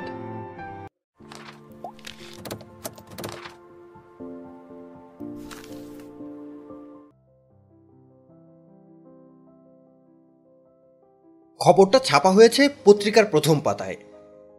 ছবিসহ বক্স নিউজ এখনকার পত্রিকাগুলি অন্যরকম হয়ে গেছে। গুরুত্বহীন খবরগুলি প্রথম পাতায় ছাপা হয়। মিথ্যা খবর দিয়ে লিড নিউজ আসে। আগে ধর্ষণ সংক্রান্ত খবরগুলি ছাপা হতো ম্যাগাজিনে। দৈনিক পত্রিকাওয়ালারা দেখল, এমন একটা মজাদার আইটেম তাদের হাতছাড়া হয়ে যাচ্ছে। তারাও শুরু করল ধারাবাহিক ধর্ষণ প্রতিবেদন। ধর্ষণের পরের আইটেম ধারাবাহিক গালাগালি প্রতিবেদন। সরকার প্রধান বিরোধী দলকে গালি দিয়ে কি বললেন, আবার বিরোধী দলের প্রধান সরকারকে গালাগালি দিয়ে কি বললেন, তার বিশদ বর্ণনা। রাজনীতির খেলা যত জমে, পত্রিকাওয়ালাদের ততই রমরমা। রাজনীতিবিদরা তাদের খেলা খেলেন। পত্রিকাওয়ালারা খেলেন তাদের খেলা। তারা যে নিরপেক্ষভাবে খেলেন তা না। প্রতিটি পত্রিকা মালিক কোনো না কোনো রাজনীতিবিদের থলেতে বসে খেলেন। এই সিন্ড্রোমের একটা নাম ক্যাঙ্গারু সিন্ড্রোম। ক্যাঙ্গারুর সানার মতো থলে বসে খেলাধুলা। আজকের প্রথম পাতার বক্স করে ছাপার সংবাদটার সঙ্গে রাজনীতি জড়িত না। হিমুনীতি খানিকটা জড়িত বলে খবরটা দুইবার পড়লাম। পত্রিকা পড়া আমার কাজ না। আজকের পত্রিকাটা কিনিয়েছি জুয়ের কোনো খবর পত্রিকা উঠেছে কিনা দেখার জন্য। পুলিশ কর্মকর্তার কন্যা নিখোঁজ। এই শিরোনামে পত্রিকাওয়ালারা কি কিছু লিখেছে? কন্যা নিখোঁজ আইটেম ধর্ষণের মতো ইন্টারেস্টিং না হলেও খারাপ না। এ জাতীয় কোনো খবর নেই। তবে অন্য খবর আছে। প্রথম পাতায় সেই খবর পেয়ে আমার চক্ষু স্থির হয়ে গেল। তপ্ত নগরীতে প্রথম বৃষ্টিধারা। একদল নগ্ন মানুষের উল্লাস নৃত্য। নিজস্ব প্রতিবেদন। দীর্ঘ দাবদাহের পর গতকাল রাজধানীতে শান্তির বাড়িধারা হয়েছে। রাত একটার দিকে হঠাৎ আকাশ মেঘাচ্ছন্ন হয়ে পড়ে। তুমুল ঝড়ো বাতাস বইতে থাকে। কিছুক্ষণের মধ্যেই মুষলধারে বর্ষণ শুরু হয়। দাবদাহে অতিষ্ঠ মানুষের মনে নেমে আসে প্রশান্তি। এই সঙ্গে নিউপল্টন এলাকায় একটি অদ্ভুত দৃশ্যের অবতারণা ঘটে। জনৈক বিশালবপু মুসলিম মিয়ার নেতৃত্বে একদল মানুষ বৃষ্টিতে সম্পূর্ণ দিগম্বর হয়ে নাচতে শুরু করে। তাদের প্রত্যেকের গলায় ছিল বেলি ফুলের মালা। তাদের উদ্দাম নৃত্য দেখে আতঙ্কিত কিছু মানুষ পুলিশে খবর দেন। পুলিশ অকুস্থলে উপস্থিত হওয়া মাত্র নৃত্যরত নগ্নদলের সবাই ছত্রভঙ্গ হয়ে পলায়ন করে। শুধু নাটের গুরু মুসলিম মিয়া পুলিশের হাতে ধৃত হয়। প্রাথমিক জিজ্ঞাসাবাদে মুসলিম বলে প্রথম বৃষ্টিতে নগ্ন নৃত্য করলে পাপ কাটা যায়। সে যেহেতু বিরাট পাপী ব্যক্তি, পাপ কাটানোর জন্যই সে এই কাণ্ড করেছে। পুলিশ আরও জিজ্ঞাসাবাদের জন্য তাকে দুই দিনের রিমান্ডে নেওয়ার আয়োজন করেছে। পুলিশ হাজতে এই প্রতিবেদকের সঙ্গে মুসলিম মিয়ার কিছু কথাবার্তা হয়। প্রতিবেদককে সে জানায়, প্রথম বৃষ্টিতে নগ্ন স্নান করার ফলে সে এখন সম্পূর্ণ নিষ্পাপ। এমন নিষ্পাপ অবস্থাতেই সে পৃথিবী থেকে বিদায় নিতে চায়। প্রতিবেদকের সঙ্গে কথা বলার সময় তাকে সম্পূর্ণ সুস্থ এবং স্বাভাবিক মনে হচ্ছিল। উল্লেখ্য, প্রতিবেদকের সঙ্গে কথাবার্তা চলাকালীন পুলিশ কর্তৃপক্ষ তাকে পরিধানের জন্য একটি লুঙ্গি দিলে সে তা প্রত্যাখ্যান করে। ঘটনাটি জনমনে চাঞ্চল্যের সৃষ্টি করেছে। আগামীকাল মুসলিম মিয়া এবং তার জীবন দর্শন নিয়ে আমরা একটি সম্পূর্ণ প্রতিবেদন পাঠক পাঠিকাদের উপহার দেব। প্রতিবেদন পড়ে আমি হিমু কিছুক্ষণ ঝিমু ধরে বসে রইলাম। পত্রিকাওয়ালারা মুসলিম মিয়াকে নিয়ে যে হইচইটা করবে, তা চোখের সামনে দেখতে পাচ্ছি। প্রতিবেদনের পর প্রতিবেদন প্রকাশিত হবে। একদল মানুষের কাছে সে রাতারাতি আধ্যাত্মিক ক্ষমতা সম্পন্ন সাধক হিসেবে গ্রহণযোগ্য হয়ে যাবে। তাকে নিয়ে নানান ধরনের বিস্ময়কর খবর রটতে থাকবে। একটা সময়ে রাজনীতিবিদরা, মন্ত্রীরা, বড় বড় আমলারা গভীর রাতে গোপনে গাড়িতে করে তার কাছে আসতে শুরু করবেন। কারণ ন্যাংটা বাবার দোয়া তাদের দরকার। পুলিশ দু একদিনের মধ্যে আমাকে এসে ধরে নিয়ে যাবে, এই আশঙ্কাও আমি উড়িয়ে দিচ্ছি না। মুসলিম মিয়া আমার নামটা পুলিশের কাছে বললেই আমি ফেসে যাব। পুলিশ জোর তদন্ত শুরু করে দেবে। যে কোনো হাস্যকর ব্যাপারে জোর তদন্ত চালাতে পুলিশ বড়ই ভালোবাসে। আমার মনে ক্ষীণ সন্দেহ হতে লাগল। আজই আমাকে পুলিশ ধরবে। ঘণ্টা দু তিনেকের মধ্যেই পুলিশের জিপ এসে উপস্থিত হবে। এটাকে সিক্স সেন্স বলব কিনা বুঝতে পারছি না। সিক্স সেন্সই হোক আর সেভেন্থ সেন্সই হোক, হাজতে যেতে হলে তার জন্য প্রস্তুতির প্রয়োজন আছে। বাথরুম সারতে হবে, বড়টা। হাজতে যাওয়ার সঙ্গে সঙ্গে প্রথম যে জিনিসটা পাই, তার নাম বড় বাথরুম। হাজতে বাথরুমের ব্যবস্থা নেই। বাথরুম পেলে গার্ড পুলিশের কাছে অনেকক্ষণ ধরে হাত কসলাতে হয়। নরম গলায় অনেক আবেদন নিবেদন করতে হয়। গার্ড সাহেবের দয়া হলে হাজতের দরজা খুলে তিনি বাথরুমে নিয়ে যান। মাথার চুল কাটতে হবে। সবচেয়ে ভালো মাথাটা কামিয়ে ফেললে। চুল বড় বড় থাকলে খুবই গরম লাগে। তার চেয়েও বড় কথা, প্রথম রাত কাটিয়ে দ্বিতীয় রাতে পড়লেই মাথা ভর্তি হয়ে যায় উকুনে। উকুনগুলি বাইরে থেকে আসে, না এক রাতেই মাথায় গজায়, এই রহস্যের মীমাংসা আমি এখনও করতে পারিনি।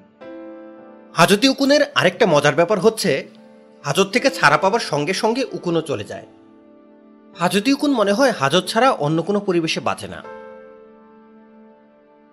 আমি হাজতবাসের প্রস্তুতি নিয়ে বড় বাথরুম সারলাম। রাস্তার পাশে ইটালিয়ান সেলুন থেকে তিন টাকা দিয়ে মাথা নেড়া করলাম। নাপিত আবার মাথা নেড়ার পর কিছুক্ষণ মাথার মালিশ করে দিল।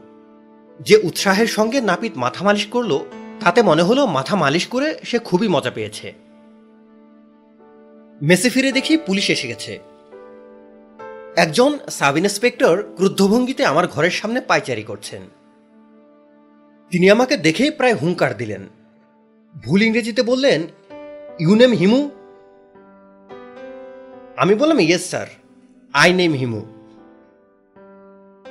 তিনি দ্বিতীয়বার হুঙ্কার দিলেন। এবারের হুঙ্কার খাঁটি বাংলা ভাষায়। চল, থানায় চল। আমি সঙ্গে সঙ্গে বললাম, স্যার, চলুন। থানার ওসি সাহেব আমার পূর্ব পরিচিত নাম রকিবউদ্দিন, চাঁদপুরে বাড়ি। বছর দুই আগে তিনি কিছুদিন আমাকে হাজতে রেখেছিলেন। অত্যন্ত উগ্র মেজাজের মানুষ। তবে শেষের দিকে তার সঙ্গে আমার খুবই খাতির হয়ে গিয়েছিল। সেই খাতির এখন কাজ করার কথা না। পুলিশ বড়ই বিস্মরণ প্রিয় তারা অতীত মনে রাখে না। রকিবউদ্দিন সাহেব মনে রাখবেন সেই আশা আমি করিনি। দেখা গেল ভদ্রলোকের মনে আছে। আমার দিকে কিছুক্ষণ বিরক্ত চোখে তাকিয়ে থেকে বললেন, বসুন। আমি বসলাম। যে সেকেন্ড অফিসার আমাকে ধরে নিয়ে এসেছিলেন, রকিবউদ্দিন সাহেব, তার দিকে তাকিয়ে আগের চেয়েও বিরক্ত গলায় বললেন হ্যান্ডকাফ লাগিয়েছেন কেন? হ্যান্ডকাফ লাগানোর দরকার ছিল না। আমার হ্যান্ডকাফ খুলে দেওয়া হলো। ওসি সাহেব চা দিতে বললেন। চা দেওয়া হলো। সিগারেটের প্যাকেট এবং দেড়শলাই আমার দিকে বাড়িয়ে দিলেন। আমি সিগারেট ধরালাম। রকিবউদ্দিন এবার আমার দিকে ঝুঁকে এসে বললেন, আজই মাথা কামিয়েছেন। আমি বললাম, জি। মাথা কামিয়েছেন কেন? পুলিশের লোকজন সত্যি কথা কখনোই গ্রহণ করতে পারে না। উদ্ভট মিথ্যা তারা খুবই আন্তরিকতার সঙ্গে গ্রহণ করে। মাথা কেন কামিয়েছি, এই সত্য বলে লাভ হবে না। নানানভাবে পেঁচাবে। মাথা কামানো নিয়ে ঘন্টাখানেক কথা বলতে হবে। তার চেয়ে মিথ্যা বলাই ভালো। আমি বললাম, আজ একটি বিশেষ দিন, বৌদ্ধ পূর্ণিমা। এই পূর্ণিমায় মহামতি শীতার্থ মস্তক মুন্ডন করে গৃহত্যাগ করেন। তাকে স্মরণ করে এই কাজটা করেছি। এখন স্যার বলেন, আপনি কেমন আছেন? ওসি সাহেব বিরস গলায় বললেন, ভালো আছি। আমাকে কেন আনিয়েছেন, জানতে পারি কি, স্যার? উনি বললেন হ্যাঁ জানতে পারেন। কিছু জিজ্ঞাসাবাদ করব। আমি বললাম, মুসলিম মিয়া সম্পর্কে? উনি বললেন, কোন মুসলিম মিয়া? খবরের কাগজে যার নিউজ ছাপা হয়েছে, নাঙ্গু বাবা। ওসি সাহেব আগ্রহের সঙ্গে বললেন, মুসলিম মিয়াকে চেনেন নাকি? জি, চিনি। রকিবউদ্দিন সাহেব বিস্ময়ের সঙ্গে বললেন, বলেন কি? তার গলার আগ্রহ থেকে বোঝা যাচ্ছে, নাঙ্গু বাবা ইতিমধ্যেই প্রভাব ফেলতে শুরু করেছে। তাকে নিয়ে গল্পগুজব ছড়াচ্ছে। আমি সিগারেটে লম্বা টান দিয়ে বললাম, সামান্য পরিচয় আছে। উনি বললেন, কোথায় পরিচয়? আমি রাত বিরাতে হাঁটি তো সেখানেই দেখা। ওসি সাহেব বললেন, লোকটার আধ্যাত্মিক ক্ষমতা তো প্রচণ্ড। তাই নাকি? হ্যাঁ প্রচণ্ড। অন্তর্ভেদী দৃষ্টি। যখন তাকায়, তখন মনে হয় মনের ভেতরে যা আছে সব পড়ে ফেলেছে। তারপর অদ্ভুত ভঙ্গিতে হাসে, ঠান্ডা টাইপ হাসি। এরকম হাসি আমি কাউকে হাসতে দেখিনি। আমি বললাম, সে কি এই হাজতে আছে? না, উনি আছেন ধানমন্ডি থানায়। ওসি সাহেব আমার দিকে আরও খানিকটা ঝুঁকে এসে গলা নামিয়ে ফিসফিস করে বললেন, খুবই স্ট্রেঞ্জ একটা ঘটনা। আপনাকে না বলেও পারছি না। ধানমন্ডি থানার ওসি সাহেবের এক শালী মেনস্ট্রুয়েশনের টাইমে তার প্রচণ্ড ব্যথা হয়। মাঝে মধ্যে অজ্ঞান হয়ে যায়। তার ব্যথা উঠেছে। ওসি সাহেব কি মনে করে মুসলিম সাহেবকে ঘটনাটা বললেন? শুনেই মুসলিম সাহেব হো হো করে হেসে উঠলেন। আর সঙ্গে সঙ্গে সেই মেয়ের ব্যথা চলে গেল। আমি বললাম, ও। এইভাবে ও বললেন কেন? বিশ্বাস হচ্ছে না? ধানমন্ডি থানার ওসি সাহেব নিজের মুখে আমাকে ঘটনাটা বলেছেন। আমি বললাম, আমরা কি মুসলিম মিয়াকে নিয়েই কথা বলব? উনি বললেন, অবশ্যই না। আসুন, যে জন্য ডেকেছি, এটা শেষ করে তারপর আপনাকে নিয়ে মুসলিম সাহেবের কাছে যাব। আপনার সঙ্গে পরিচয় কেমন? খুবই খারাপ ধরনের পরিচয়। আমাকে দু চোখে দেখতে পারে না। একবার দাঁতটাত বের করে কামড়াতে এসেছিল। উনি বললেন, তাহলে থাক। এই ধরনের মানুষ অবশ্যই খুব সামান্যতেই ভায়োলেন্ট হন। এদের ঘাটাতে নেই। আচ্ছা এখন আসল কাজে আসি। তার আগে আরেক কাপ চা খেয়ে নেবেন? আমি বললাম, জি না। উনি বললেন, কয়েকটা প্রশ্নের জবাব দিবেন। মিথ্যার আশ্রয় নেবেন না। অনুমানে কিছু বলবেন না। প্রশ্নের উত্তর যদি জানা না থাকে, বলবেন, জানি না। আমি বললাম, জি আচ্ছা। হাদিকে চেনেন? আমি বললাম, একজনকে চিনি। হাদিউজ্জামান খান, তক্ষকের মতো মুখ, লম্বা। ওসি সাহেব বললেন, তার চেহারার বর্ণনা তো আপনাকে দিতে বলিনি। তাকে চেনেন কিনা জানতে চেয়েছি। আমি আবারও বললাম, চিনি। তার সঙ্গে শেষ দেখা কবে হয়েছে? গত পরশু। কি কথা হয়েছে? আমি বললাম কোনো কথা হয়নি। তাকে চেনেন অথচ কথা হয়নি কেন? আমি বললাম, মালিয়া খালার বাড়িতে উনি ফ্যান নামাতে গেছেন। কাজে ব্যস্ত ছিলেন বলে কথা হয়নি। ফ্যান কি একা একা নামাচ্ছিলেন না সঙ্গে কেউ ছিল? আমি বললাম, একজন ইলেকট্রিক মিস্ত্রি ছিল। ইলেকট্রিক মিস্ত্রির নাম? আমি আবারও বললাম, নাম জানি না। ইলেকট্রিক মিস্ত্রি বা কল সারাই মিস্ত্রি কিংবা টেলিফোনের মিস্ত্রি, এদের নাম সাধারণত জিজ্ঞেস করা হয় না। ভদ্রলোক বললেন যে, ইলেকট্রিক মিস্ত্রিকে হাজিউজ্জামানের সঙ্গে দেখেছিলেন, তাকে দেখলে কি চিনতে পারবেন? হ্যাঁ পারব। তাহলে একটু হাজতে আসুন। আইডেন্টিফাই করবেন। আমি আবার বললাম, ইলেকট্রিক মিস্ত্রি ভয়ঙ্কর কিছু করেছে। সে একা করেনি, দুজনে মিলে করেছে। আচমকা খুন একজন করে। কিন্তু ক্যালকুলেটিভ মার্ডারের বেলায় অ্যাকমপ্লিস লাগে। খুন করেছে হাদিউজ্জামান। ইলেকট্রিক মিস্ত্রি সালাম হলো তার অ্যাকমপ্লিস। আমি বললাম, খুন কে হয়েছে? মালিহা বেগম, আপনার খালা হন সম্ভবত। আমি অবাক হয়ে রকিবউদ্দিন সাহেবের দিকে তাকিয়ে রইলাম। আমার এক আত্মীয় খুন হয়েছে। এই খবরটা ওসি সাহেব আমাকে এখন দিচ্ছেন। খুনটুনের ব্যাপারগুলি পুলিশের কাছে এতই গুরুত্বহীন। ওসি সাহেব বললেন, আপনার খালার খুনের খবর আপনি পাননি? জি না। কাগজে উঠেছে তো। কাগজ পড়েননি?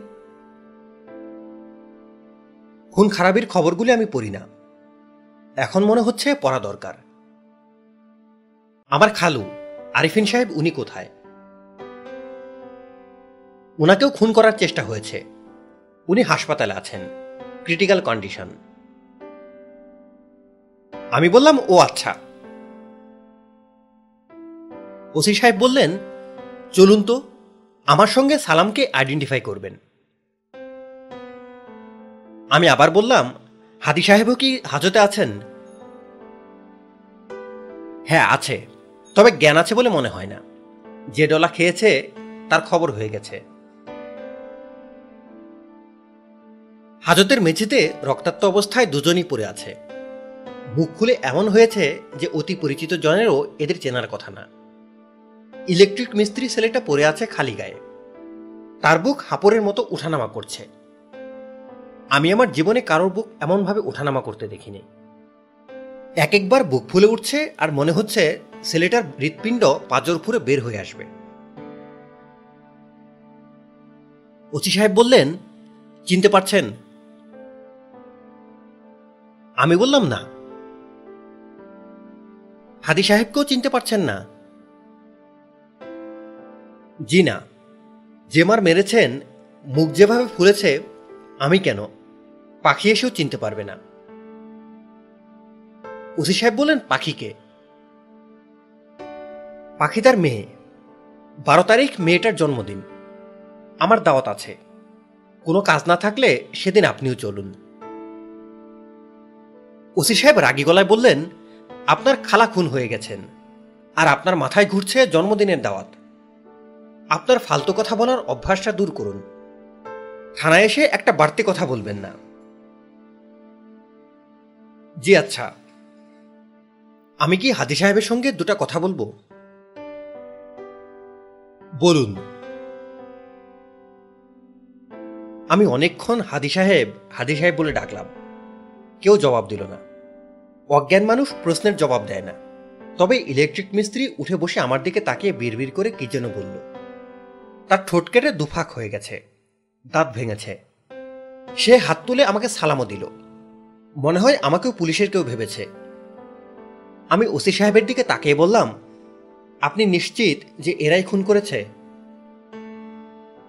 ওসি সাহেব বলেন অবশ্যই। কিছু কিছু খুনের মীমাংসা অতি দ্রুত হয়ে যায়, আবার কিছু কিছু খুনের মীমাংসাই হয় না। এই ক্ষেত্রে খুনের মীমাংসা দ্রুত হয়ে গেল। আমি বললাম, হাতি সাহেব স্বীকার করেছেন যে খুনটা উনি করেছেন? উসি বলল, সে করে নাই। তবে সালাম করেছে। তাকে রাজসাক্ষী করে দেব। ওসি সাহেব সালামের দিকে তাকিয়ে বলল, কিরে, তুই খুন করেছিস? সালাম হ্যাঁ সূচক মাথা নাড়ল। তার কাটা ঠোঁটের কোনায় সামান্য হাসিও দেখা গেল, যেন খুন করে সে আনন্দিত। আমরা হাজত থেকে বের হয়ে এলাম। ওসি সাহেব বললেন, অ্যামাচার মার্ডারার। হাদি আপনার খালার ঢাকার বিষয় সম্পত্তির লোভে খুনটা করেছে। ক্যালকুলেশন ছিল পোর। ভজগট করে ফেলেছে। বড় ক্রাইমের ক্রিমিনাল সবসময় ধরা পড়ে যায়। ক্রাইমে সে কিছু না কিছু খুঁত রেখে যায়। নিজের কিছু চিহ্ন রাখে। একমাত্র পুলিশই পারে কোনোরকম খুঁত ছাড়া ক্রাইম করতে। কারণ তারা খুঁতগুলি জানে। স্যার, আপনার কথা শুনে ভালো লাগছে।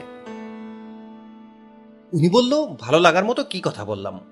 ভালো লাগার মতো তো আমি কিছুই বলিনি। আপনি আপনার স্বভাব মতো আমাকে নিয়ে ফান করার চেষ্টা করছেন। দয়া করে করবেন না।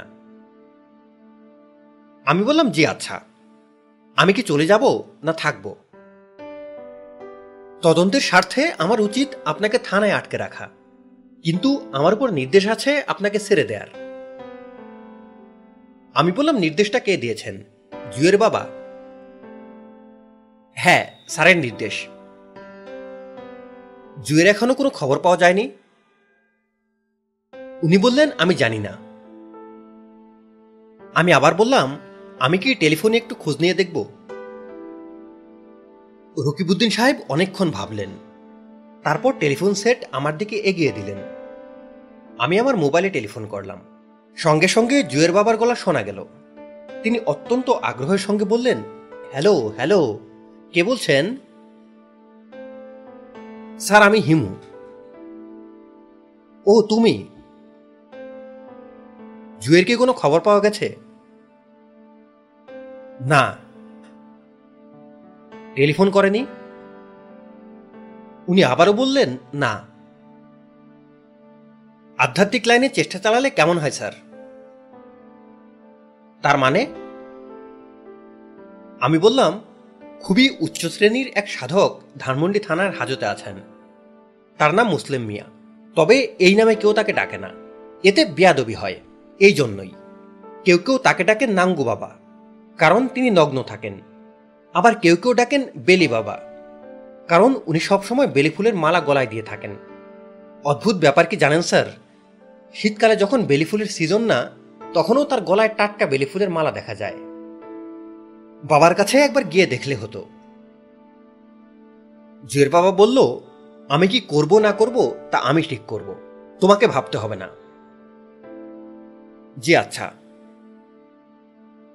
তুমি কোত্থেকে কথা বলছো?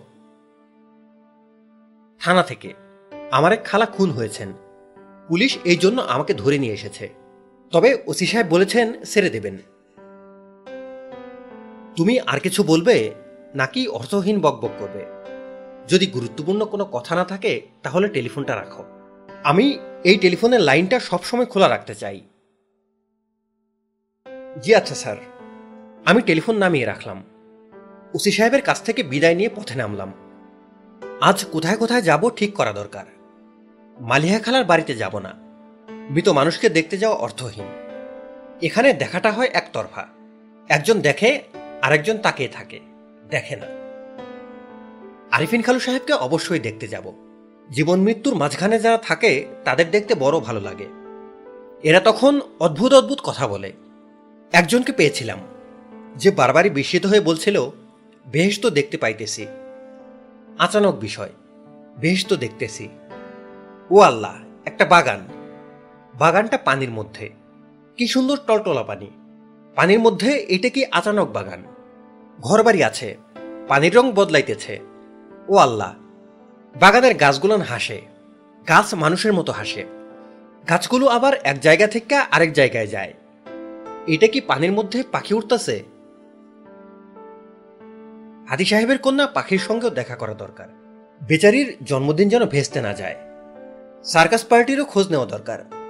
কারও কাছে যদি হাতির বাচ্চা থাকে, তাহলে একদিনের জন্য ভাড়া করতে চাই। কে জানে, একদিনের ভাড়া কত? আজ আকাশ মেঘুমেদুর, ঠান্ডা বাতাস বইছে।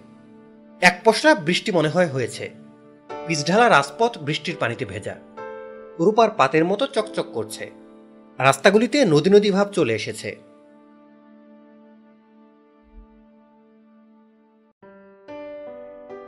আরিফিন খালু সাহেবকে রাখা হয়েছে ইন্টেন্সিভ কেয়ার ইউনিটে তার নাকে মুখে নল, বিছানার পাশে স্যালাইনের বোতল ঝুলছে, মাথায় ও হাতে ব্যান্ডেজ। একটা চোখ বের হয়ে আছে, সেই চোখের পাতা নামানো। ভালো করে দেখার আগেই পুরুষ টাইপ এক মহিলা নার্স বের হন বের হন বলে সবাইকে বের করে দিল। খালু সাহেবের আত্মীয় স্বজনে হাসপাতাল গিজ গিজ করছে। হাসপাতালের ডাক্তার ছাড়াও বাইরের ডাক্তারও এসেছেন। মেডিকেল বোর্ড বসেছে। ডাক্তারদের আলাপ আলোচনা থেকে যা জানা গেল তার সারমর্ম হলো রোগীর ডিপ কোমায় চলে গেছে। কোনো মিরাকল না ঘটলে বাঁচবে না। আরিফিন খালুর আত্মীয় স্বজনদের আলোচনায় জানা গেল, ডিপ কোমায় যাবার আগে ডাক্তার, নার্স এবং তার দুঃসম্পর্কের এক ভাইয়ের কাছে হত্যাকাণ্ডের বর্ণনা দিয়ে গেছেন। তিনি ঘুমুচ্ছিলেন বসার ঘরের ড্রয়িং রুমে তার স্ত্রী দরজা বন্ধ করে ঘুমুচ্ছিলেন শোবার ঘরে। তিনি নিজে অনেক রাত জেগে মদ্যপান করছিলেন বলে শেষ রাতের দিকে তার ঘুম গাঢ় হয়। হঠাৎ ধস্তাধস্তি এবং চিৎকারের শব্দে তার ঘুম ভেঙে যায়। তিনি চমকে উঠে বসেন এবং দেখেন তার বাড়ির কেয়ারটেকারের সঙ্গে তার স্ত্রী ধস্তাধস্তি করছেন। তার স্ত্রীর শরীর রক্তে ভেসে যাচ্ছে। তিনি স্ত্রীকে রক্ষার জন্য ছুটে যান। তারপর কি হয়? তা তার মনে নেই। ইন্টেন্সিভ কেয়ার ঘরের সামনে একজন পুলিশও দেখলাম ঘোরাঘুরি করছে। চশমা পরা গুরু গম্ভীর একজনকে দেখা গেল। চৈত্র মাসের এই গরমেও তার গায়ে উলের কোট। শুনলাম উনি ম্যাজিস্ট্রেট। ডেথ বেড স্টেটমেন্ট নিতে এসেছেন। ম্যাজিস্ট্রেট সাহেবকে অত্যন্ত বিরক্ত মনে হলো। তিনি তার মতোই আরেক গুরু গম্ভীর মানুষকে ভুরুটুরু কুচকে হাত পা নেড়ে কেসব বলছেন, আমি কাছে গিয়ে শুনি ম্যাজিস্ট্রেট সাহেব বলছেন, আমি তো সারাদিন এখানে বসে থাকব না। রোগীর যদি জ্ঞান ফেরে, আমাকে খবর দিলে আমি চলে আসব। আর ধরেন ইনকেস যদি জ্ঞান না ফেরে, ডাক্তারের কাছে রোগী যে কথা বলেছে, সেটাকে স্টেটমেন্ট হিসেবে নেওয়া হবে। রোগী ডাক্তারকে কি বলেছে, তা একটা কাগজে লিখে সই করে দিতে বলুন। যাকে এই কথা বলা হলো, তিনি মহাবিরক্ত হয়ে বললেন, আমি বলব কেন? আপনি বলুন। এটা আপনার জুরিসডিকশন ম্যাজিস্ট্রেট সাহেব তীক্ষ্ণ গলায় বললেন, আমার জুরিসডিকশন হবে কেন? সে বলল আচ্ছা ফাইন আপনার জুরিসডিকশন না। আপনি চিৎকার করছেন কেন? Why are you raising your voice magistrate আবার বলল, আমি ভয়েস রেজ করছি না। আপনি করছেন। ওই লোক আবার বলল, আপনি শুধু যে ভয়েস রেজ করছেন তা না, আপনি মুখ দিয়ে থুতু ছেটাচ্ছেন। দুজনের কথা কাটাকাটি শুনতে অনেকেই জুটে গেল। সবাই মজা পাচ্ছে। আমিও পাচ্ছি। অপেক্ষা করছি ঝগড়াটা কোথায় থামে সেটা দেখার জন্য। ঝগড়া থামতে হলে একজনকে পরাজয় স্বীকার করতে হবে। পরাজয়টা কে স্বীকার করে সেটাই দেখার ইচ্ছা। আমার ধারণা ম্যাজিস্ট্রেট সাহেব পরাজয় স্বীকার করবেন। চিৎকার উনিই বেশি করছেন। দম ফুরিয়ে যাবার কথা। পেছন থেকে আমার পাঞ্জাবি ধরে কে যেন টানল। আমি ফিরে দেখি চন্দ্রা চাচি। অনেক দূরের লতায় পাতায় চাচি। বিবাহ এবং মৃত্যু এই দুই বিশেষ দিনে লতাপাতা আত্মীয়দের দেখা যায়। সামাজিক মেলামেশা হয়। আন্তরিক আলাপ আলোচনা হয়। চন্দ্রা চাচি বিস্মিত হয়ে বললেন, তুই এখানে কেন? আরিফিন সাহেব তোর কে হয়? আমি বললাম, আরিফিন সাহেব আমার কেউ হন না। তার স্ত্রী আমার খালা হন। ও আচ্ছা আমি জানতামই না। কীরকম দুঃখের ব্যাপার দেখেছিস? দিনে দুপুরে জোড়াখন আমি বললাম জোড়াখন বলতে পারো না। একজন তো এখনও ঝুলছে। চাচি দুঃখিত গলায় বললেন, একটা মানুষ মারা যাচ্ছে। আর তুই তার সম্পর্কে এমন ডিসরেসপেক্ট নিয়ে কথা বলছিস, এটা ঠিক না। স্বভাবটা বদলাহীন। আমি দীর্ঘ নিঃশ্বাস ফেলে বললাম, জি আচ্ছা। বদলাবো। চন্দ্রা চাচি গভীর বিষাদের সঙ্গে বললেন, আমি লক্ষ্য করছি, মানুষজন কেমন যেন মেকানিক্যাল হয়ে যাচ্ছে। Robot type. মানুষের মৃত্যু, রোগ ব্যাধি, এসব কিছুই আর কাউকে স্পর্শ করছে না। ঠিক বলছি না? আমি বললাম, অবশ্যই ঠিক বলেছেন।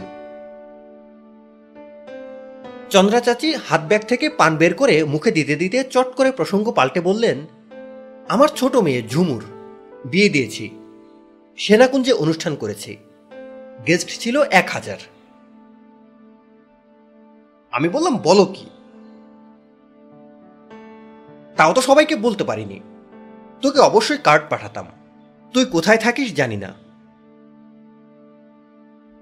আমি আবার বললাম, বিয়ে ভালো হয়েছে কিনা বলো? ছেলে কেমন? হীরের টুকরা না গোবরের টুকরা?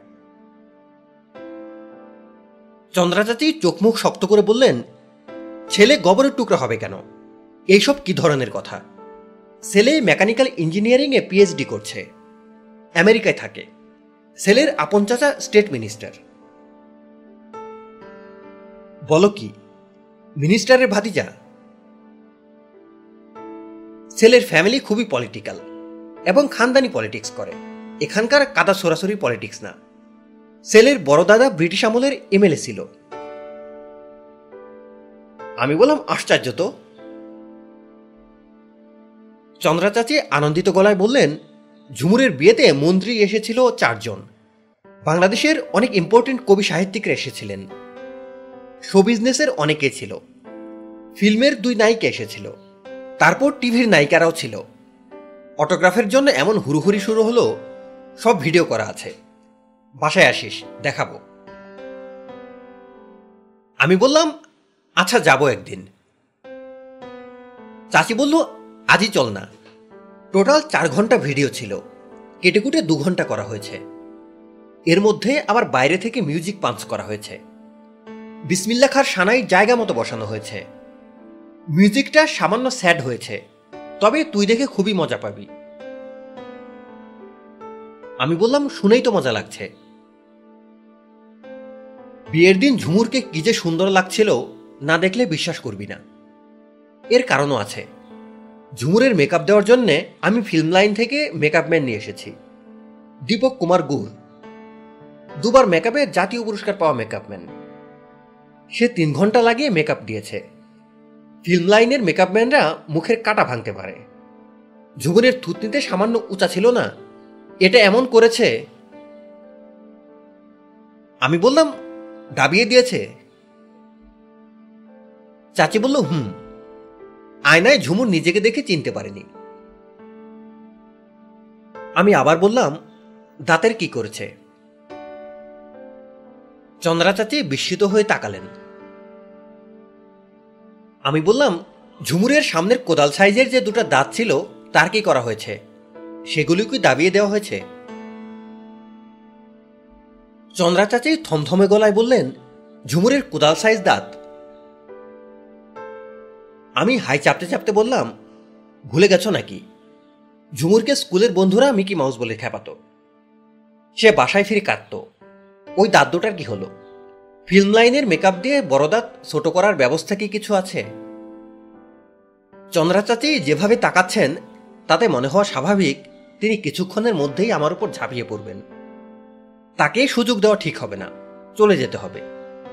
যাবার আগে আরিফিন সাহেবকে একটা কথা বলে যাওয়া দরকার।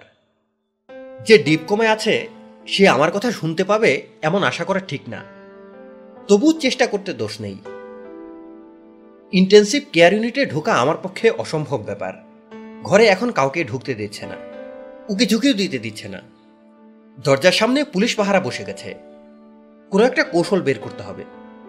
ইন্টেন্সিভ কেয়ারের দায়িত্বে যে ডাক্তার আছেন, তাকে ধরতে হবে। ইন্টেন্সিভ কেয়ারের দায়িত্বে যিনি আছেন, তার নাম মালেকা। ডাক্তার মালেকা বানু আমি লক্ষ্য করেছি পুরুষদের নামের শেষে আকার যুক্ত করে যেসব মহিলাদের নাম রাখা হয়, তাদের মধ্যে পুরুষভাব প্রবল থাকে। যেমন, মালেক থেকে মালেকা, রহিম থেকে রহিমা, সিদ্দিক থেকে সিদ্দিকা, জামিল থেকে জামিলা, শামিম থেকে শামিমা। তবে ডাক্তার মালেকা বানুকে সেরকম মনে হলো না। তার চেহারার মধ্যেই খালা খালা ভাব। আমি দরজা খুলে তার ঘরে ঢুকলাম। তিনি চোখ সরু করে তাকালেন না বা বিরক্তিতে ঠোঁট গোল করলেন না। আমি শান্ত গলায় বললাম, আপনি ডক্টর মালিকা বানু জি। আরিফিন সাহেব কোমায় থাকা অবস্থায় আপনাকে যে স্টেটমেন্ট দিয়েছেন, তা আপনি এখনও পুলিশের কাছে জমা দেননি কেন? ডেথ বেড কনফেশন যে কীরকম গুরুত্বপূর্ণ, তা কি আপনি জানেন না? ফর ইউর ইনফরমেশন শুধু এই কনফেশনের কারণে দুজনের ফাঁসি হয়ে যাবে। উনি বললেন, আপনি কি পুলিশের কেউ? আমি বললাম, জি, আমি গোয়েন্দা বিভাগের। এই মামলার পুরো তদন্তের দায়িত্বে আমি আছি। উনি আবার বললেন, বুঝতে পারছি। না, বুঝতে পারছেন না। মামলাটা আপনার কাছে যত সহজ মনে হচ্ছে, আসলে তত সহজ না। অনেক জটিলতা আছে।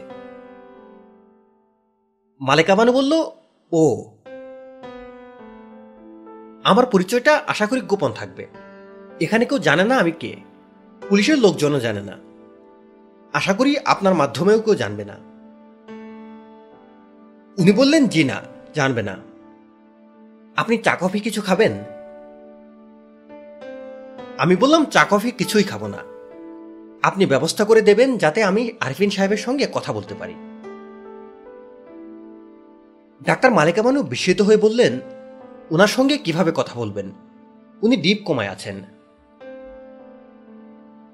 আমি বললাম ডিপ কমায় থাকা অবস্থাতেও চেতনার একটি অংশ কাজ করে।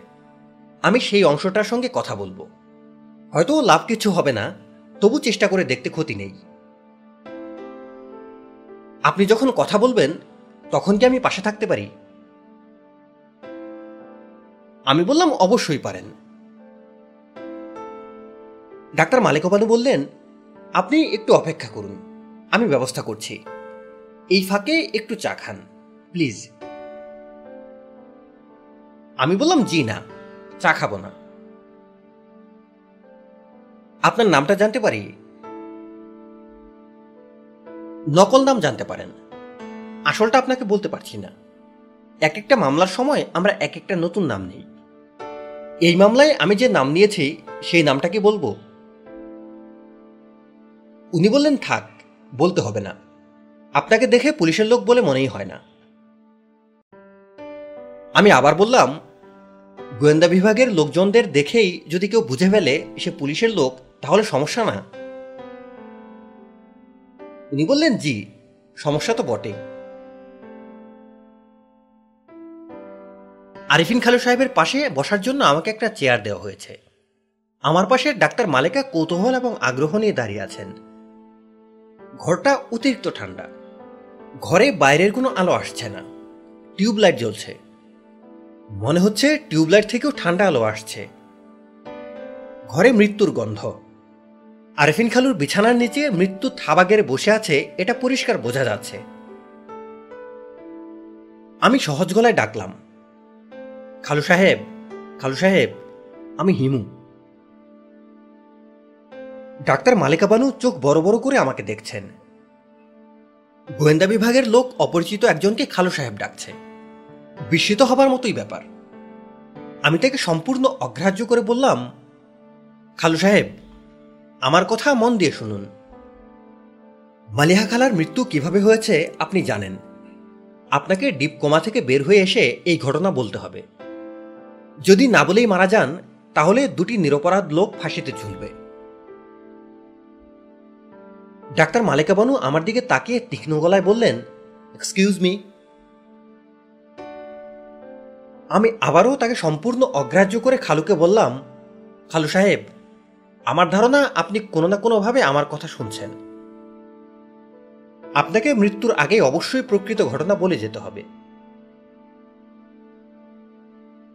আমি উঠে দাঁড়ালাম। ডাক্তার মালিকা বানু কড়া চোখে আমার দিকে তাকাচ্ছেন। আমি তাকে মিষ্টি গলায় বললাম, আপনার সঙ্গে মিথ্যা কথা বলেছে। আমি পুলিশের কেউ না। উনি আমার খালু হন। আপনি আমার নাম জানতে চেয়েছিলেন। আমার নাম হিমু। ভদ্রমহিলা তাকে আছেন। আমি মধুর ভঙ্গিতে ঘর থেকে বের হয়ে এলাম। হাদি সাহেবের বাড়িতে যেতে হবে। তার ছোট মেয়েটার সঙ্গে কথা বলতে হবে।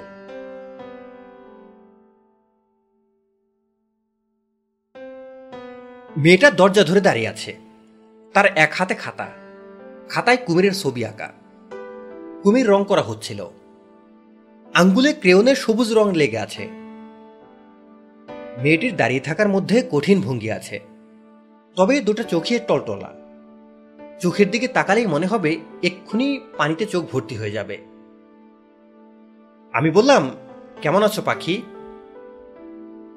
মেয়েটা জবাব দিল না। অপরিচিত মানুষের আন্তরিক প্রশ্নে খটকা লাগে। মেয়েটার মনে খটকা লাগছে। সে আমাকে লক্ষ্য করছে। বোঝার চেষ্টা করছে। আমি বললাম, তোমার কুমিরের ছবির রংটা ঠিক হয়নি। কুমির কখনো সবুজ হয় না। পাখি বলল, এই কুমিরটা যে পানিতে ছিল, সেই পানি শ্যাওলায় ভর্তি। এই জন্যেই কুমিরটা সবুজ। আমি বললাম, কুমির থাকে নদী নালায়। নদী নালায় শ্যাওলা হয় না। আমার ধারণা, তোমার কাছে শুধু সবুজ রং আছে বলে কুমির সবুজ রং করেছ। ও বলল, আমার কাছে সবুজ আর লাল রং আছে। তাহলে সবুজ রঙের কুমির বানিয়ে ভালোই করেছ। লাল রঙের কুমিরের চেয়ে সবুজ রঙের কুমির ভালো। পাখির কাঠিন্য হঠাৎ কমে গেল। সে শান্ত গলায় বলল, আপনাকে আমি চিনেছি। আপনার সঙ্গে আমার টেলিফোনে কথা হয়েছে। আপনার নাম হিমু। আপনি তো বাবার সঙ্গে কথা বলতে এসেছেন। বাবা বাসায় নেই। আমি তোমার বাবার সঙ্গে কথা বলতে আসিনি। তোমার সঙ্গে গল্প করতে এসেছি। আজ স্কুলে যাওনি? ও বলল, না। আমি আবার বললাম, স্কুলে নিয়ে যাওয়ার কেউ ছিল না এই জন্যে? হুম। বাসায় তুমি ছাড়া আর কে আছে? পাখি জবাব দিল না। আমি লক্ষ্য করলাম, তার চোখে পানি জমতে শুরু করেছে। সে হাতের তালুতে চোখ মুছল। লাভ হলো না। সঙ্গে সঙ্গে চোখ আবার পানিতে ভর্তি হয়ে গেল। আমি পুরোপুরি নিঃসন্দেহ হলাম, মেয়েটা বাড়িতে একা আছে। গত রাতেও হয়তো বা একাই ছিল। ঢাকায় তোমাদের আত্মীয় স্বজন আছেন না? ও বলল, আছেন। তুমি তাদের ঠিকানা জানো না?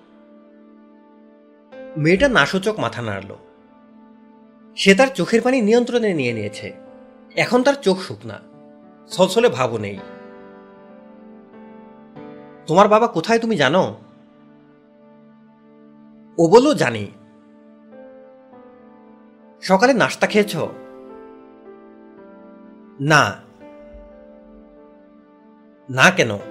ঘরে খাবার কিছু ছিল না? ও আবারও বলল, না। আমার ধারণা আছে, তুমি ভালো করে খুঁজে দেখনি। আটা থাকার কথা। আটা দিয়ে রুটি বানানো যায়। সবজি থাকার কথা। সবজি ভাজি, রুটি। ডিম যদি থাকে, তাহলে ডিমের মামলেট। তুমি রান্না করতে পারো না? পাখি বলল, চায়ের পানি গরম করতে পারি। আসলটাই তো পারো। রুটি বেলাও খুব সহজ। আটা দিয়ে একটা গোল্লার মতো বানিয়ে বেলতে হয়। পাখির চোখের কোনায় সামান্য আনন্দ যেন ঝলসে উঠল। চোখ চিকচিক করে উঠল। চলো, রান্নাঘরে গিয়ে দেখি কি আছে, কি নেই। আমিও সকালে নাস্তা করিনি। আজকের নাস্তাটা তুমিই বানাও। দুজনে মিলে নাস্তা করি। নাস্তা বানাতে পারবে না? ও বলল, আপনি দেখিয়ে দিলে পারব। আমি দেখিয়ে দিব কীভাবে? আমি কি কিছু জানি নাকি? যাই হোক দেখি, দুজনে মিলে চিন্তা ভাবনা করে একটা কিছু করতে হবে। আগে চলো, রান্নাঘর ইন্সপেকশন করে দেখি। রান্নাঘরে ময়দা পাওয়া গেল, আলু পাওয়া গেল, একটা ডিম পাওয়া গেল। আমি পাখিকে নিয়ে মহা উৎসাহে রান্নাবান্নায় লেগে গেলাম। রান্না করতে করতে জানা গেল, পাখি কাল রাতে একা ছিল। ঘরে পাউরুটি এবং কলা ছিল। পাউরুটি কলা খেয়েছে। বাবা ফিরে আসবেন এই ভেবে অনেক রাত পর্যন্ত জেগেছিল। তার স্কুলের অনেক হোমওয়ার্ক ছিল, সব করে ফেলেছে। আমি বললাম, ভয় লাগেনি? ও বলল, বাথরুমে কে যেন হাঁটাহাঁটি করছিল। তখন একটু ভয় লেগেছে। আমি ভীত গলায় বললাম, বাথরুমে কে হাঁটাহাঁটি করছিল? ভূত। পাখি বিরক্ত হয়ে বলল, আপনি কি যে বাচ্চাদের মতো কথা বলেন ভূত বলে পৃথিবীতে কিছু আছে নাকি? নেই? অবশ্যই না। ভূত, রাক্ষস খোক্ষস সব বানানো। আমি বললাম ভূত প্রেতের গল্প এখন থাকুক। এদের কথা শুনলেই আমার গা ছমছম করে। পাখি বিস্মিত হয়ে বলল, আপনি এত ভীতু কেন? আমি হাই তুলতে তুলতে বললাম, আমার অনেক বুদ্ধি তো, এই জন্য ভীতু। বুদ্ধিমানরা ভীতু হয়। যার যত বুদ্ধি, সে তত ভীতু। আপনার কথা ঠিক হয়নি। আমারও অনেক বুদ্ধি, কিন্তু আমি ভীতু না। তা অবশ্যই ঠিক। ও বলল, আর আপনি যে নিজেই নিজেকে বুদ্ধিমান বলছেন, এটাও ঠিক না। এতে অহংকার করা হয়। কে অহংকার করলে আল্লাহ খুব রাগ করেন। আমি বললাম, আল্লাহ মোটেই রাগ করেন না। আল্লাহ কি তোমার আমার মতো যে চট করে রেগে যাবেন? কে অহংকার করলে আল্লাহ খুব মজা পান। মজা পেয়ে বলেন, আরে বোকাটা কি নিয়ে অহংকার করছে? আপনাকে কে বলেছে? কেউ বলেনি, আমার মনে হয়। আল্লাহকে নিয়ে এই ধরনের কথা মনে হওয়া খারাপ। এতে পাপ হয়। আপনি এই ধরনের কথা আর কখনো বলবেন না। আচ্ছা বলব না। আর শোনো তুমি কি রুটি বেলছ? আঁকাবাঁকা হচ্ছে। আপনি উল্টাপাল্টা কথা বলছেন তো, এই জন্যে মন দিয়ে কাজ করতে পারছি না। আচ্ছা যাও, আর কথা বলব না। লাস্ট কথাটা বলে নেই। বলুন। নাস্তা শেষ করেই তুমি একটা সুটকেসে তোমার বই খাতা জামা টামা এইসব দরকারি জিনিস গুছিয়ে নেবে। আমরা ঘরে তালা দিয়ে চলে যাব। কোথায় যাব? আমার এক পরিচিত বাসায় তোমাকে রেখে আসব। এখানে তোমাকে ফেলে রেখে যাওয়া যাবে না। যে বাড়ির বাথরুমে ভূত হাঁটাহাঁটি করে, সে বাড়িতে তোমাকে একা রেখে যাওয়া অসম্ভব ব্যাপার। বাথরুমে ভূত হাঁটাহাঁটি করে আপনাকে কে বলল? তুমি না বললে? পাখি মহা বিরক্ত হয়ে বলল, ভূত হাঁটাহাঁটি করে এরকম কথা তো আমি বলিনি। আমি শুধু বলেছি বাথরুমে শব্দ হচ্ছিল। মনে হচ্ছিল কে যেন হাঁটছে। আমি আবার বললাম, কে যেন হাঁটছেটাই ভূত। শহরের বেশিরভাগ ভূতই থাকে বাথরুমে। এদের একটু পরপরই পানির তৃষ্ণা পায় তো, বাথরুমে থাকাটাই এদের জন্য সুবিধাজনক। তবে এদের পছন্দ বাত্রা বলা বাড়ি। রাতে বাথটাবে শুয়ে এরা আরাম করে ঘুমায়। পাখি রুটিবেলা বন্ধ করে আমার দিকে তাকিয়ে হতাশ গলায় বলল, আপনি দেখি খুবই বোকা। আপনি এত বোকা কেন? আমি হেসে ফেললাম, কারণ আপনি এত বোকা কেন? এই প্রশ্নটি আমি আমার এক জীবনে অসংখ্যবার শুনেছি এবং শুধু মেয়েদের কাছ থেকেই শুনেছি। সবচেয়ে বেশি শুনেছি রূপার কাছ থেকে। আমার ধারণা, আজ আমি যখন পাখিকে নিয়ে রূপার কাছে উপস্থিত হব রূপা কথাবার্তার এক পর্যায়ে অবশ্যই বলবে, হিমু, তুমি এত বোকা কেন? আমার বাবা তার উপদেশমালায় লিখে গেছেন, বাবা হিমালয়, তোমাকে বাস করতে হইবে অনেকের মাঝে। লক্ষ্য রাখিও, সেই অনেকের কেউই যেন তোমাকে কখনো চালাক বা বুদ্ধিমান না মনে করে। মহাপুরুষরা চালাক হন না, বুদ্ধিমান হন না, আবার তারা বোকাও হন না। পৃথিবীর এই অনিত্য জগতে বুদ্ধির স্থান নেই। বুদ্ধি দ্বারা এই জগৎ বুঝিবার চেষ্টা করিবে না। চেতনার দ্বারা বুঝিবার চেষ্টা করিবে। বুদ্ধি চেতনাকে নষ্ট করে।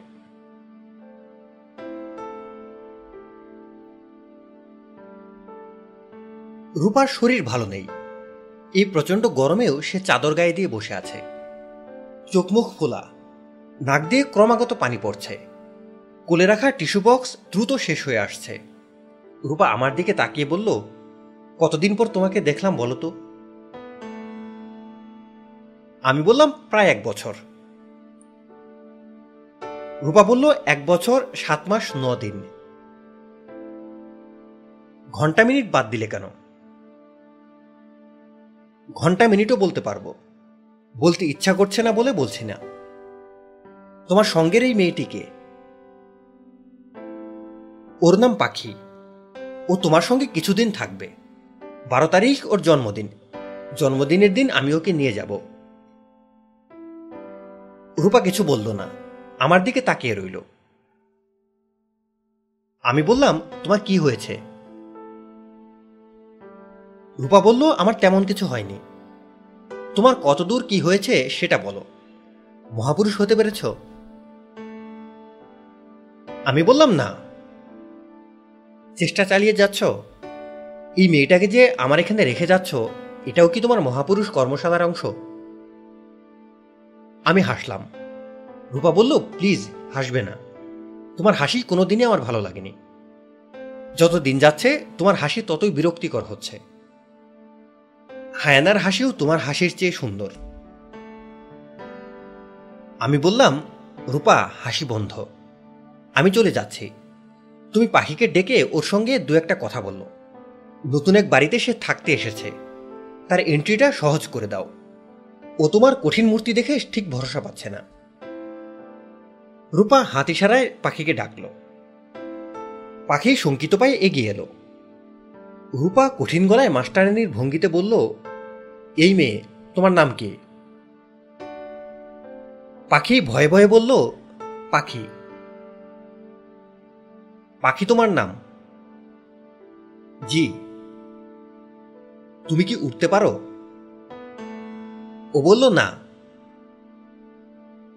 না বলে লাভ নেই। যেহেতু তোমার নাম পাখি, সেহেতু তোমাকে আকাশে উঠতে হবে। আমি ওয়ান টু থ্রি বলব, সঙ্গে সঙ্গে ওরা শুরু করবে। ওয়ান টু থ্রি কই উঠছ না কেন? পাখি অবাক হয়ে তাকিয়ে আছে। রূপা তার বিখ্যাত খিলখিল হাসি শুরু করেছে। আমি এই হাসির নাম দিয়েছিলাম জলতরঙ্গ হাসি। রূপার এই হাসির শব্দটাতেই একটা ম্যাজিক আছে। শব্দ শুনলেই মনে হয় এটা শুধু হাসি না, হাসি দিয়ে দুহাত বাড়িয়ে দেয়া। হাসির মাধ্যমে কাছে ডাকা। আমি যা ভাবছিলাম তাই হলো। হাসির শব্দ শুনেই পাখি ছুটে এসে রূপাকে জড়িয়ে ধরে ফুপিয়ে কাঁদতে শুরু করল। বাচ্চা মেয়েটির বুকে অনেক অস্ত্র জমা আছে অস্ত্র বের হওয়া দরকার। আমি ওদেরকে রেখে আবার পথে নামলাম। আকাশ মেঘলা। রবীন্দ্রনাথের গানের মতো মেঘের উপর মেঘ করে আধার হয়ে আসছে। এমন দিনে হাঁটতে চমৎকার লাগে। দশ গজ যায়নি। তার আগেই গা ঘেঁষে একটি গাড়ি থামল। গাড়ির কাছ নামিয়ে বোরখা পরা এক মহিলা চাপা গলায় বললেন, তাড়াতাড়ি গাড়িতে উঠুন। আমি গাড়িতে উঠলাম। বোরখাওয়ালি বললেন, ভালো আছেন? আমি বললাম হ্যাঁ। আমাকে চিনতে পেরেছেন? আমি আবার বললাম, না। বোরখা পড়লেও আমার চোখ তো দেখা যাচ্ছে। চোখ দেখেও চিনতে পারছেন না। পারছি না। আমার গলার স্বরও চিনতে পারছেন না। না, মেয়েদের গলার স্বরের মধ্যে একমাত্র রূপার গলার স্বর আমি চিনতে পারি। আর কারোর গলা চিনতে পারি না। রূপাকে আচ্ছা থাক, বলতে হবে না, বুঝতে পারছি কে। এবং আমার ধারণা আপনি বুঝতে পারছেন আমি কে। তুমি জুই, বোরখা পরেছ কেন? কোনো মাওলানা বিয়ে করেছ? কোনো মাওলানা বিয়ে করেছ? জুই হেসে ফেলল, শব্দ করে হাসি। অত্যন্ত আশ্চর্যের ব্যাপার, তার হাসিও রূপার হাসির মতো। ঝনঝন করে জল তরঙ্গের মতো বাজছে। কাছে ডাকার হাসি। খিলখিল করছ কেন? খিলখিল করছি কারণ আপনাকে দেখে খুব মজা লাগছে। আপনি কি জানেন, আমি পাগলের মতো আপনাকে খুঁজছি। আপনার একটা মোবাইল টেলিফোন ছিল না? সেই নাম্বারটাও ভুলে গেছি। আমি আবার নাম্বার মনে রাখতে পারি না। ম্যাট্রিকের রোল নাম্বার কোনো ছেলে মেয়ে ভুলে না। অথচ আমি ভুলে গেছি। আচ্ছা আপনার ম্যাট্রিকের রোল নাম্বার মনে আছে? আমি বললাম, তুমি এত আনন্দিত কেন? জুই হাসতে হাসতে বলল, আমি আনন্দিত কারণ চোর পুলিশ খেলায় আমি বাবাকে হারিয়ে দিয়েছি। আপনি তো জানেন না, বাবা আমার জীবন অতিষ্ঠ করে দিয়েছিল। আমার পেছনে সবসময় দু তিনজন স্পাই কোথায় যাই কোথায় যাই না যাই সব বাবা জানেন। আমার ঘরে যে টেলিফোন, সেখানেও এমন ব্যবস্থা করা ছিল, আমি যখন যার সঙ্গে কথা বলছি, সব রেকর্ড হয়ে যাচ্ছে। তোমার অবস্থা তো তাহলে মনে হয় খারাপই। হ্যাঁ খারাপ। খুব খারাপ। বাবা যে শুধু আমার পেছনে স্পাই লাগাতেন তা না। আমি যদি কোনো ছেলের সঙ্গে কয়েকবার কথা বলতাম, তাহলে তার পেছনেও স্পাই লাগিয়ে দিতেন। গোয়েন্দা বিভাগে কাজ করার জন্য মনে হয় এটা হয়েছে। জুই সহজ গলায় বলল, আমার মা বাবাকে ছেড়ে পালিয়ে বাবার অতি প্রিয় এক বন্ধুকে বিয়ে করেছিল। সেই থেকে হয়েছে। বাবা কাউকে বিশ্বাস করতে পারে না। ভালো কথা। আপনি কি আমাদের কয়েকদিন লুকিয়ে থাকার মতো কোনো একটা জায়গার ব্যবস্থা করে দিতে পারবেন? আমাদের মানে কি? বিয়ে করেছ? হুম, করেছি। প্রেমের বিয়ে? জুই হাসতে হাসতে বলল, বিয়ে করে ফেলার মতো প্রেম ছিল না। বিয়ে করেছি বাবাকে শিক্ষা দেবার জন্য। আমি বললাম আমার তো ধারণা ওনার যথেষ্ট শিক্ষা হয়ে গেছে। হুম। এখনও শিক্ষা হয়নি। আমি বাবার গোয়েন্দাগিরি জন্মের মতো শেষ করব। এর মধ্যে আমি আবার মনসুরকে দিয়ে বাবাকে টেলিফোন করিয়েছি। মনসুর গলা মোটা করে বলেছে থাক এসব বলতে ইচ্ছা করছে না।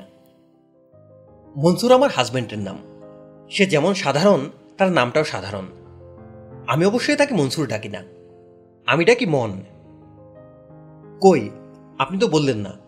কয়েকদিন থাকার মতো একটা জায়গা আপনি দিতে পারবেন কি না তিন চার দিন থাকতে পারলেই আমার সমস্যার সমাধান হয়ে যাবে।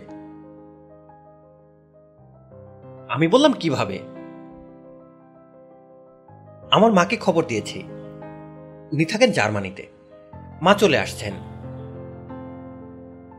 ও। এখন বলুন, তিন চার দিন লুকিয়ে থাকার মতো কোনো জায়গা কি আছে? পাখিদের বাসায় থাকতে পারো। পাখিকে। পাখি হলো হাদিউজ্জামানের মেয়ে।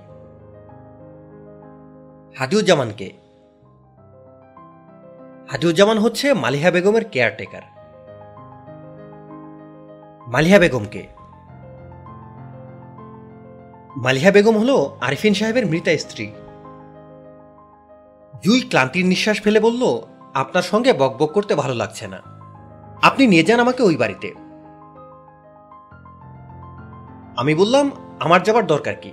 তোমাকে চাবি দিয়ে দিচ্ছি, বাড়ির ঠিকানা বলে দিচ্ছি। তুমি মন সাহেবকে নিয়ে উঠে পড়ো। ও বলল, কেউ কিছু বলবে না? মনে হয় না কেউ কিছু বলবে। আর যদি বলে, তুমি বলবে, তুমি পাখির চাচাতো বোন। বাড়ি পাহারা দেবার জন্য আছো। জুই বলল, আমি রাজি। এই নাও চাবি। জুই বিস্মিত হয়ে বলল, একটা পুরো খালি বাড়ির চাবি আপনি পকেটে নিয়ে কি জন্য ঘুরছিলেন? আমি বক্তৃতা দেবার ভঙ্গিতে বললাম, জুই, শোনো, আমরা সবাই বড় একটা পরিকল্পনার অংশ। সেই বড় পরিকল্পনা যিনি করেন, আমরা তাকে দেখতে পাই না। কেউ তাকে বলে নিয়তি, কেউ বলে প্রকৃতি, আবার কেউ কেউ বলে আল্লাহ। আমি পাঞ্জাবির পকেটে খালি বাড়ির চাবি নিয়ে ঘুরব এবং তোমার সঙ্গে আমার দেখা হবে। এটা আমার ধারণা বড় পরিকল্পনার ক্ষুদ্র একটা অংশ। জুই শান্ত গলায় বলল, আপনার কথা আমার বিশ্বাস করে ফেলতে ইচ্ছা করছে। কিন্তু আমি বিশ্বাস করছি না। গোয়েন্দা বাবার মেয়ে সবকিছু এত সহজে বিশ্বাস করে না। আমি বললাম, জুই, তুমি একটু শব্দ করে হাসো তো। জুই বলল, কেন? তোমার হাসির শব্দ অসম্ভব সুন্দর। জুই বলল, আপনার কোনো কথাই আমি বিশ্বাস করি না, কিন্তু এই কথাটা বিশ্বাস করলাম।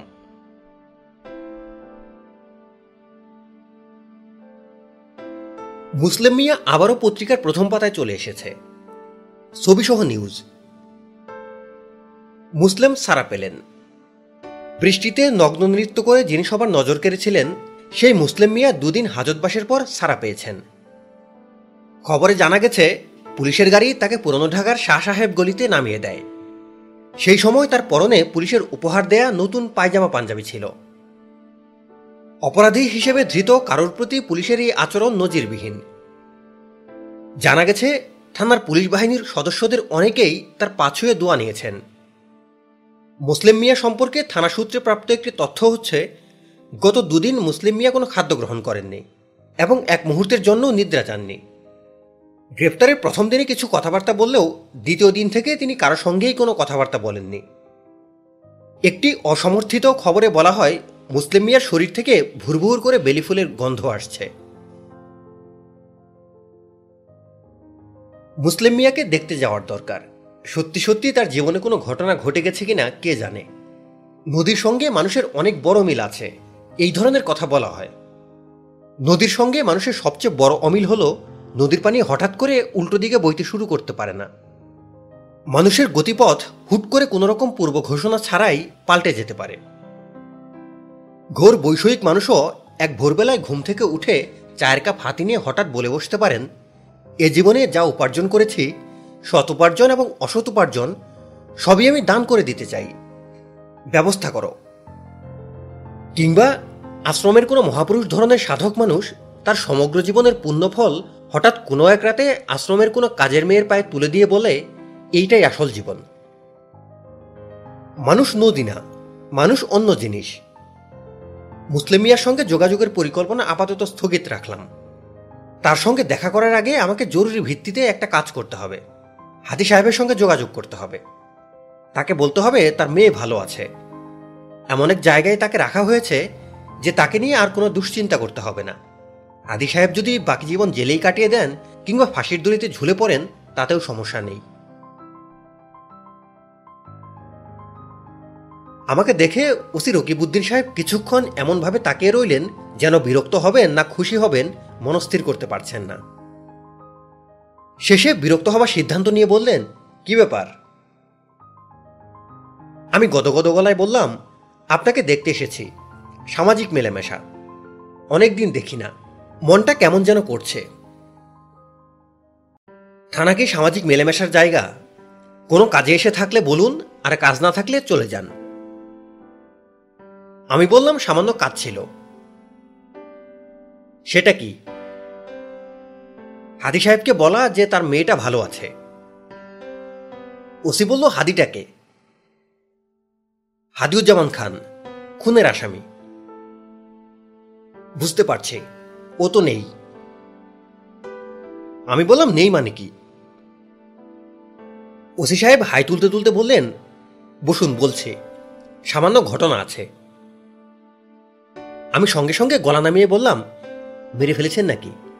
ডেড বডি কোথায় রেখেছেন? পানির ট্যাঙ্কে রিস্কি হয়ে যাবে তো। রকিবুদ্দিন সাহেব অত্যন্ত বিরক্ত হলেন।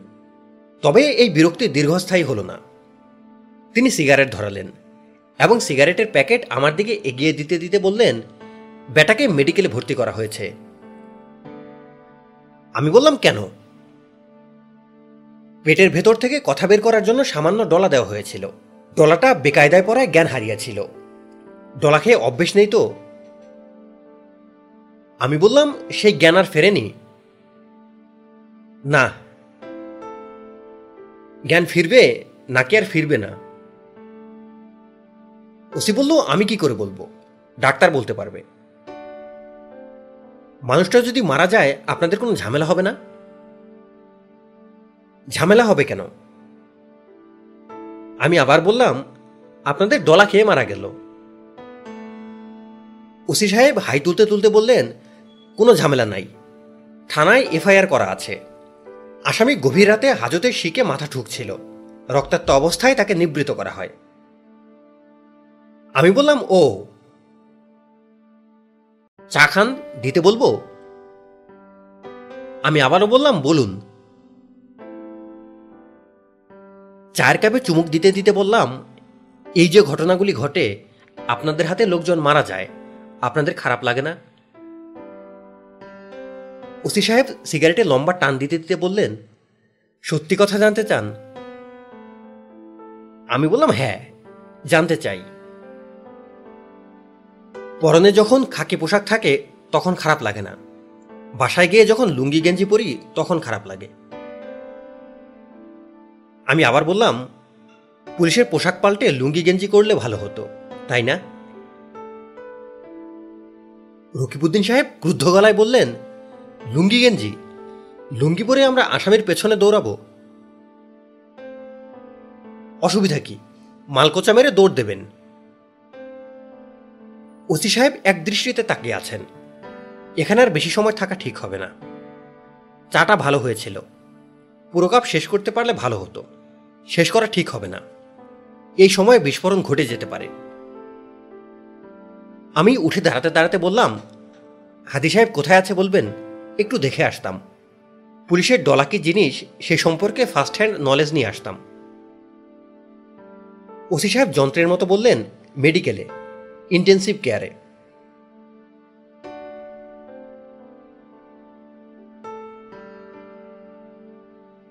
ভেবেছিলাম আমাকে দেখেই ডক্টর মালেকা বানু তেলেবেগুনি টাইপ জ্বলে উঠবেন। কর্কশ গলায় গেট আউট বলে বসবেন। এবং বেলটিপে দারোয়ান ডাকাবেন। সেরকম কিছুই করলেন না। শান্ত গলায় বললেন, হিমু সাহেব, আসুন। আমি থতমত খেয়ে গেলাম। কারও কাছ থেকে খুব খারাপ ব্যবহার পাবো এ জাতীয় মানসিক প্রস্তুতি নিয়ে যাওয়ার পর হঠাৎ যদি খুব ভালো ব্যবহার পাওয়া যায়, তাহলে সব এলোমেলো হয়ে যায়। আমি কি বলব বুঝতে পারলাম না। মালেকা বানু বললেন, বসুন। তেঁতুলের শরবত খাবেন? আমার বড় মেয়ে কোত্থেকে যেন তেঁতুলের শরবত বানানো শিখে এসেছে। রোজ ফ্লাস্ক ভর্তি করে তেঁতুলের শরবত দিয়ে দিচ্ছে। আমি আবার টক খেতে পারি না। মেয়েটাকে সেই কথা বলতেও পারছি না। বেচারি এত শখ করে একটা জিনিস বানাচ্ছে। আমি বললাম, দিন তেঁতুলের শরবত। মালেকা বানু হাসি মুখে গ্লাসে তেঁতুলের শরবত ঢাল দেন। আমার দিকে গ্লাস বাড়িয়ে দিতে দিতে বললেন, আজও কি আপনি আপনার খালু সাহেবের সঙ্গে গল্প করতে এসেছেন? আমি তেঁতুলের শরবতে চুমুক দিতে দিতে বললাম, জি না। আজ এসেছে হাদিউজ্জামানের সঙ্গে কথা বলতে। উনি বলল, থানা থেকে যাকে পাঠিয়েছে সেই হাদিউজ্জামান? জি। আচ্ছা আপা, আপনি বলুন তো, হাদিউজ্জামানের বিছানা এবং আমার খালু সাহেব, আরিফিন সাহেবের বিছানা কি পাশাপাশি? হ্যাঁ পাশাপাশি। আমি স্বস্তির নিঃশ্বাস ফেললাম। তাহলে সব সমস্যার সমাধান হয়ে গেছে। মালিকা বানু চোখ শুরু করে বললেন কীরকম আমি বললাম, আমার ধারণা প্রকৃতি বা আল্লাহ বা মহাশক্তি পুরো ব্যাপারটা নিজের হাতে নিয়ে নিয়েছে। দুজনকে ইন্টেন্সিভ কেয়ারে পাশাপাশি শুইয়ে দিয়েছেন। কাজেই এখন বোঝা যাচ্ছে তার পরিকল্পনা মতো সব কিছু হচ্ছে। আমাদের দুশ্চিন্তাগ্রস্ত হবার কিছু নেই। আপনি দুশ্চিন্তাগ্রস্ত ছিলেন? আমি বললাম হ্যাঁ ছিলাম। আমার ধারণা, আমার খালু সাহেবই খুনটা করেছেন। স্ত্রীর সঙ্গে ধস্তাধস্তিতে আহত হয়েছেন। কারণ আমার খালাও খুব সহজ পাত্রী না। অপরাধটা নিজের ঘাট থেকে নামিয়ে ফেলে দিয়েছেন হাদিউজ্জামানের ঘাড়ে। যাই হোক, এখন যেহেতু দুজন পাশাপাশি আছে, প্রকৃতি ব্যাপারটা দ্রুত মীমাংসা করে ফেলবে। দেখা যাবে বারো তারিখে হাদিউজ্জামান সাহেব তার মেয়ের জন্মদিনে উপস্থিত হবেন। ডক্টর মালেকামানু আমার দিকে তাকিয়ে আছেন। তার দু চোখে শান্ত কৌতূহল। তার চোখ দুটি বলে দিচ্ছে, আমি নিজ থেকে কিছু জিজ্ঞেস করব না। তবু তুমি যদি কিছু বলো, তাহলে খুব আগ্রহ নিয়ে শুনব। আমার কিছু বলতে ইচ্ছা করছে না। ইচ্ছে করছে পার্কের কোনো বেঞ্চিতে শুয়ে থাকতে। আকাশের যে অবস্থা, বৃষ্টি নামবেই। পার্কের বেঞ্চিতে শুয়ে বৃষ্টিতে ভেজার মজা অন্যরকম। আমি বললাম, আপা, আপনার টেলিফোনটা কি একটু ব্যবহার করতে পারি?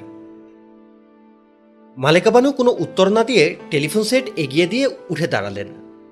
টেলিফোনের কথাবার্তা তিনি শুনতে চান না। ভদ্রমহিলার ভদ্রতায় আরেকবার মুগ্ধ হলাম। টেলিফোন করলাম নিজের মোবাইলের নাম্বারে। টেলিফোন ধরলেন জুয়ের বাবা। তিনি হতাশ এবং ক্লান্ত গলায় বললেন, কে? আমি বললাম হিমু। ও, তুমি? জুয়ের কোনো খবর পেয়েছ? জি না, আপনি পেয়েছেন। ভদ্রলোক চুপ করে রইলেন। আমি বললাম, স্যার, আপনি যে আমার পেছনে গোয়েন্দা লাগিয়ে রেখেছিলেন, ওরা কি এখনও আছে? না, ওরা হঠাৎ একদিন তোমাকে মিস করেছে। তারপর আর তোমাকে লোকেট করতে পারছে না। স্যার, আপনি বোধহয় এক্সপার্ট কাউকে দেননি। শিক্ষানবিশ কাউকে পাঠিয়েছিলেন।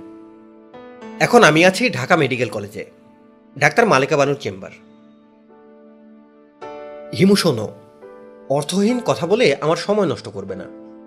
আমি আমার মেয়েকে পাচ্ছি না। I am almost at the point of losing my sanity আমি দুই রাত ঘুমাইনি। আমার ধারণা, মেয়েটা মহাবিপদে পড়েছে। খুব খারাপ একটা টেলিফোন কল পেয়েছি। আমি টেলিফোনে ফুপানির মতো শব্দ শুনলাম। ভদ্রলোক কাঁদছেন নাকি? কাদাটাই স্বাভাবিক। আমি বললাম, স্যার, আমি জুয়ের খবর আপনাকে দিতে পারি। কি বললে? জুয়ের খবর দিতে পারো? অবশ্যই পারি। কোথায় আছে সে? সে কোথায় আছে তা এক শর্তে আপনাকে বলতে পারি। ডোন্ট টক নুইসেন্স তোমার কাছে পুলিশের লোক যাচ্ছে।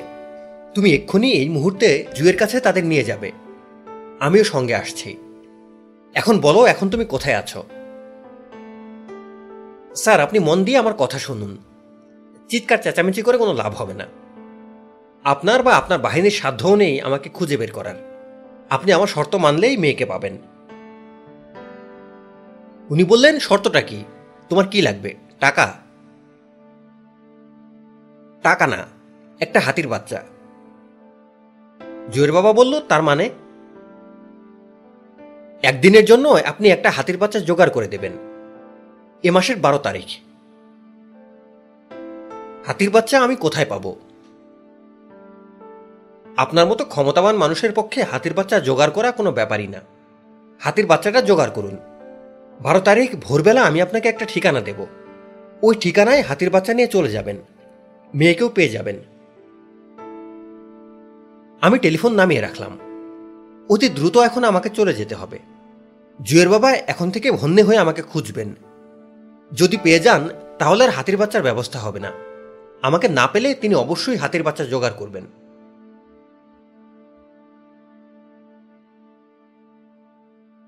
আমি মুসলিম মিয়ার সঙ্গে কয়েকদিন ধরে আছি। দুজনই পলাতক। মুসলিম পলাতক তার ভক্তদের কাছ থেকে। আমি পলাতক জুয়ের বাবার কাছ থেকে। পালিয়ে কেউ কেউ বস্তিবাসী হয়। আমরা দুজন হয়েছি পাইপবাসী। বিশাল এক সোয়ারেজ পাইপে সংসার পেতেছি। পাইপের দুমাথা চটের পর্দায় ঢাকা। বাইরের জগৎ থেকে চটের পর্দায় আমরা বিচ্ছিন্ন। আমাদের সঙ্গে আরও পাইপ সংসার আছে। এখানকার ব্যবস্থা আধুনিক ফ্ল্যাট বাড়িগুলির মতো। এক ফ্ল্যাটের মানুষ যেমন অন্য ফ্ল্যাটে কি হচ্ছে তা খবর রাখে না, পাইপ সংসারও একই টাইপের। পাইপ সংসারেও এক পাইপের সংসার জানে না অন্য পাইপে কি হচ্ছে। আমরা মোটামুটি সুখে আছি, তবে মুসলিম মিয়া বড়ই যন্ত্রণা করছে। সারাক্ষণ হা হুতাশ। ভাইজান, আপনার কথা শুই না, বৃষ্টির মধ্যে ন্যাংটা হইয়া নাচলাম। এরপরে কি যে হইল ভাইজান, এখন মানুষের মনের কথা বুঝি। কে মনে মনে কি ভাবতেছে পরিষ্কার ধরতে পারি। এই যেমন ধরেন, আপনি এখন ভাবতেছেন একটা হাতির বাচ্চার কথা। সত্যি বলতেছি কিনা বলেন ভাইজান। আমি বিস্মিত হয়ে বলি হ্যাঁ সত্য বলছো। হাতির বাচ্চার কথাই ভাবছি। ও বলল, তারপর ধরেন বেলি ফুলের গন্ধ। সারা শৈল দিয়া ভুরভুর করে গন্ধ বাইর হয়। আজ সকালে একবার গায়ে মাখা সাবান দিয়া গোসল দিছি। দুপুরে গোসল দিছি, কাপড় ধোয়া সাবান দিয়া। তারপরেও গন্ধ যায় না। কি করি ভাইজান বলেন? আমি বললাম, কি করতে চাও? ও বলল, আগের মতো হইতে চাই। পীর ফকির হইতে চাই না। পাপ করতে ইচ্ছা করে। ইচ্ছা করলে পাপ করো। আমার যে অবস্থা ভাইজান, আর তো মনে হয় পাপ করতে পারব না। পাপি যদি করতে না পারি, পৃথিবীতে বাইক চালাপ কি? দুনিয়ার আসল মজা পাপে। পুণ্যের মজা নাই। কোনো একটা তরিকা আমারে বলেন, যেন সব আগের মতো হয়। ফুলের গন্ধটা অসহ্য হয়েছে, ভাইজান। এর চেয়ে শরীরে গুমাইখা বৈশা থাকা ভালো। এই যে দিনরাত পাইপের মধ্যে লুকায়ে থাকে, এটা কি ভালো? চলো, আজ রাতে বের হই। কিছুক্ষণ হাঁটাহাঁটি করি। ও বলল, আপনি যা বলবেন করব। গু খাইতে বললে বিসমিল্লা বলে কাঁচা গু খাব।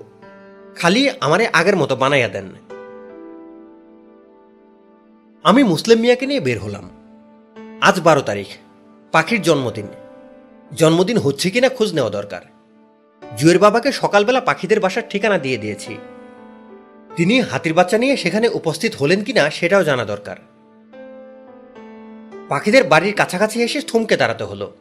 বাড়ির সামনে বিশাল জটলা। অনেক লোকজন। ব্যাপারকে জিজ্ঞেস করতে একজন হরবর করে বলল, এই বাড়িতে একটা হাতির বাচ্চা নিয়ে একজন গেছে। আমি বললাম, হাতির বাচ্চা? জি, হাতির বাচ্চা। দেড় টনই ট্রাকে করে এনেছে। আমি বললাম, বিষয়টা কি? বিষয়কে জানার জন্যেই তো আমরা দাঁড়াই আছি। পাখি মেয়েটির আনন্দ নিজের চোখে দেখতে ইচ্ছা করছে।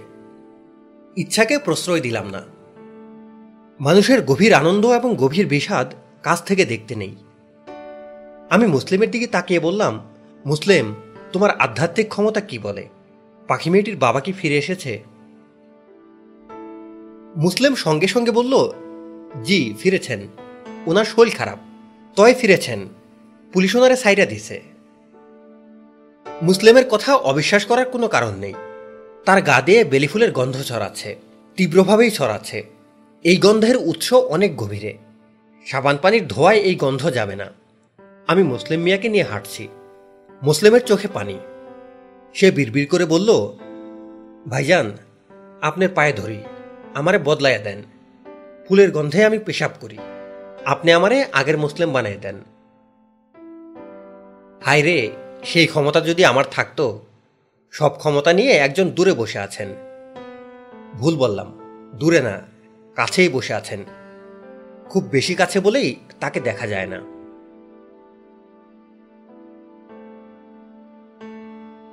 বইটির এখানেই সমাপ্তি। ধন্যবাদ সময় নিয়ে আমাদের অডিও বুকটি শোনার জন্য। নিয়মিত আমাদের অডিও বুকের আপডেট পেতে আমাদের চ্যানেলে সাবস্ক্রাইব করুন এবং পাশে থাকা বেল আইকনটি প্রেস করুন। সকলকে ধন্যবাদ।